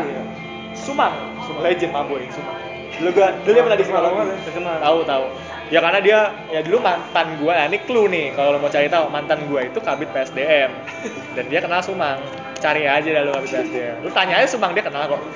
Gitu. Kalau ke FPSI Eh, iya tanya aja kabit PSDM angkatan FSC siapa? Nanti dia kasih tahu nama nah itu mantan gua. Oh mas berarti kenal mas Umar apa? Kenal mas Umar aku tahu doang karena aku dulu ngawasin bidang PSDM dan aku pas itu dia tamu bidang tamu di AKMF dia pengen AKMF gitu. Aku kenalan. Dan dia ada bekasi kan? Sama Sudiri nih kalau iya. SDM, SDM. Iya, itu. SDM juga Oh, iya. PSDM dua-duanya. Oh alah. Tapi lo spesifik di sipil kan? Iya. Iya kalau lo BEM BEM gue tuh suka bingung kalau FT mereka tuh kan jurusannya banyak ya. Berarti lu tuh sebagai perantaranya apa gimana sih? Di apa? Di eh, BEM, BEM FT-nya gitu. Maksudnya kan kalau lidah penyambung Oh, penyambung sama? Ke birokrasi. Oh, ke birokrasi ya. Oh. Berarti kebijakan kaderisasi jurusan balik ke HM ya, himpunan. Maksudnya Oh. cara dia ngedesain. enggak Enggak. iya gimana ya kalau di teknik itu kalau kejadian untuk diimplementasinya himpunan himpunan soalnya kita nggak bisa budaya masing-masing tuh Ah, iya, itu dia, itu dia, itu dia. kita A yang mesin sama sipil kan beda Tapi mesin ap- sama asli itu beda banget Tapi apakah ada SOP tertentu gitu di yang dikeluarin jadi at least lo harus ada materi ini, ini, ini, ini. oh ada ada Ada ya. di pendidikan Oh, itu pen oh, kalau, kalau pendidikan undip. So, undip kan pendidikan. Maksudnya kalau yang spesifik dengan Nah, fakultas. KMPD ya, KMPD ya. Iya, fakultas teknik gitu. timeline sih Ada nggak? Nggak ada ya? Leb- kalau general tapi Oh, iya, ya, berarti ada ya? ada Oh, normatif ada. banget normatif banget Iya, soalnya yang gue tahu kan mesin Iya. sama elektro itu musuhan tahu gue gue ya kan ya itu kan budaya beda tuh, kapal kapal kapal ya Amanda itu Amanda sering cerita juga deh oh iya kasihan banget gitu ya udah. Nggak cocok dia ya kapal dia tuh awalnya mau FK cuma nggak eh, cuma banget. eh ITB deh eh dia kan arci banget orangnya kan. Dia kayak dia mau ITB apa gitu teknik apa apa cuma dia nggak mau apa sebenarnya. Cuma ya ending up di sini lah. Gue lupa. Ceritanya gue lupa. Nah nanti kalau ketemu dia lo gali aja dia. Dia dia tapi menarik sih. ITB emang benturannya beda banget. Ya beda beda itu beda cuy. ITB itu nggak bakal beda satu tuh ego jurusannya masing-masing. Itu nah kalau gue ngeliat teknik tuh ego gede-gede sih. Pride. Ya gue nggak ngerti sih gimana cuma itu pride. Ya gue ngerti budaya cuma gue menurut gue kita harus belajar nurunin ego sih. Tapi kadang-kadang kalau di psikologi ego rendah banget juga nggak baik. Tinggi banget nggak baik rendah banget nggak baik. Kalau rendah baik agreeableness lu tadi rendah. Eh eh, ego rendah berarti agreeableness lu tinggi. Cuma kalau ego tinggi agreeableness lu rendah itu Itu ya. kalau di sana tuh beneran utamakan pride, semua hal tuh di pridein. ini ITB Semua hal di pridein. makanya kadang-kadang gue juga pernah denger jokesnya ya. Ini fakta aja ITB jadi kalau misalnya ada forum nasional gitu lomba ITB tuh pasti selalu mau selalu sendiri gitu eksklusif. Katanya jadi kalau undip UGM UI masih nyatu gitu loh. Cuma kalau di ITB ya sendiri Nah, mereka pun anak-anaknya ngakuin gitu loh. ah Mereka makanya. ngambil kok, "Eh, makanya iya, pride makanya. gitu loh. gila. Ya karena nomor satu sih ya UGM apa ya ITB terus sih ah, waktu itu gue nonton di YouTube. Bener gak sih anak ITB sendiri-sendiri. Bener. Mereka ngakuin iya kan iya. Kan iya dan kita belajar sendiri nggak pernah nyontek nggak pernah Oh iya? iya. Tapi saya menjatuhkan gitu? Bisa nah bisa. beberapa orang kayak gitu yang bahaya tuh kayak gitu.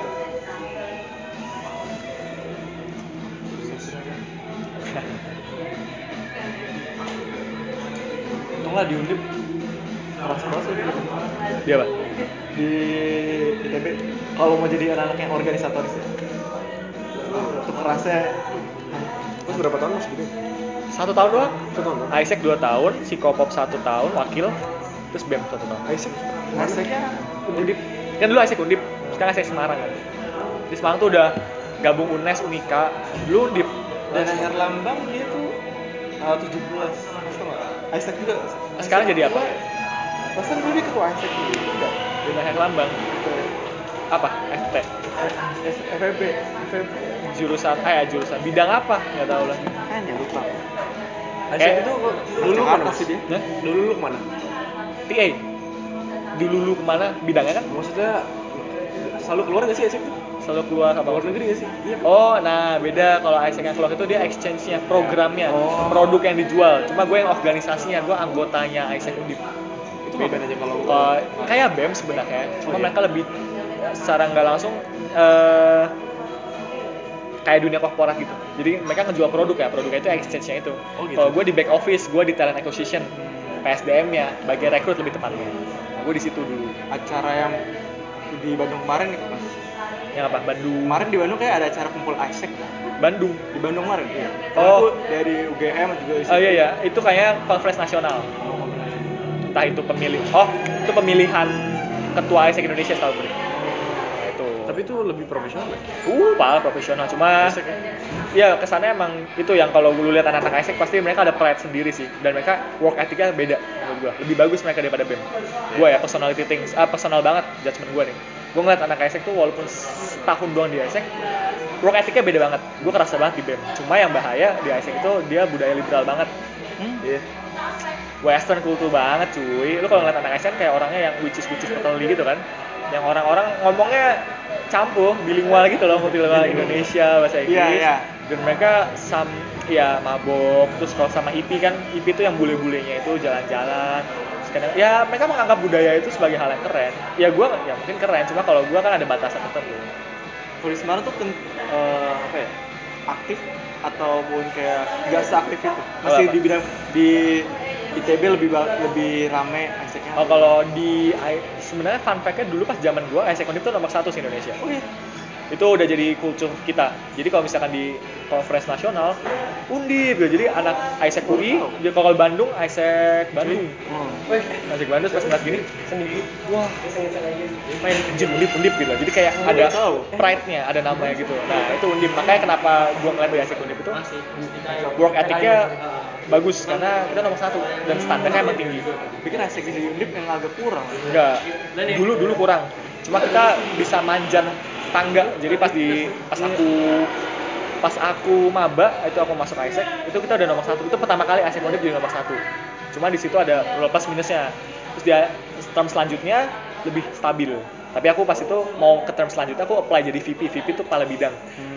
Jadi harus Vice deh, President. vice president ya jadi aku harus convert. Jadi kayak satu forum gitu satu Isaac gitu ngetanyain aku random things banget dan nanyain random things personal things sama strategi.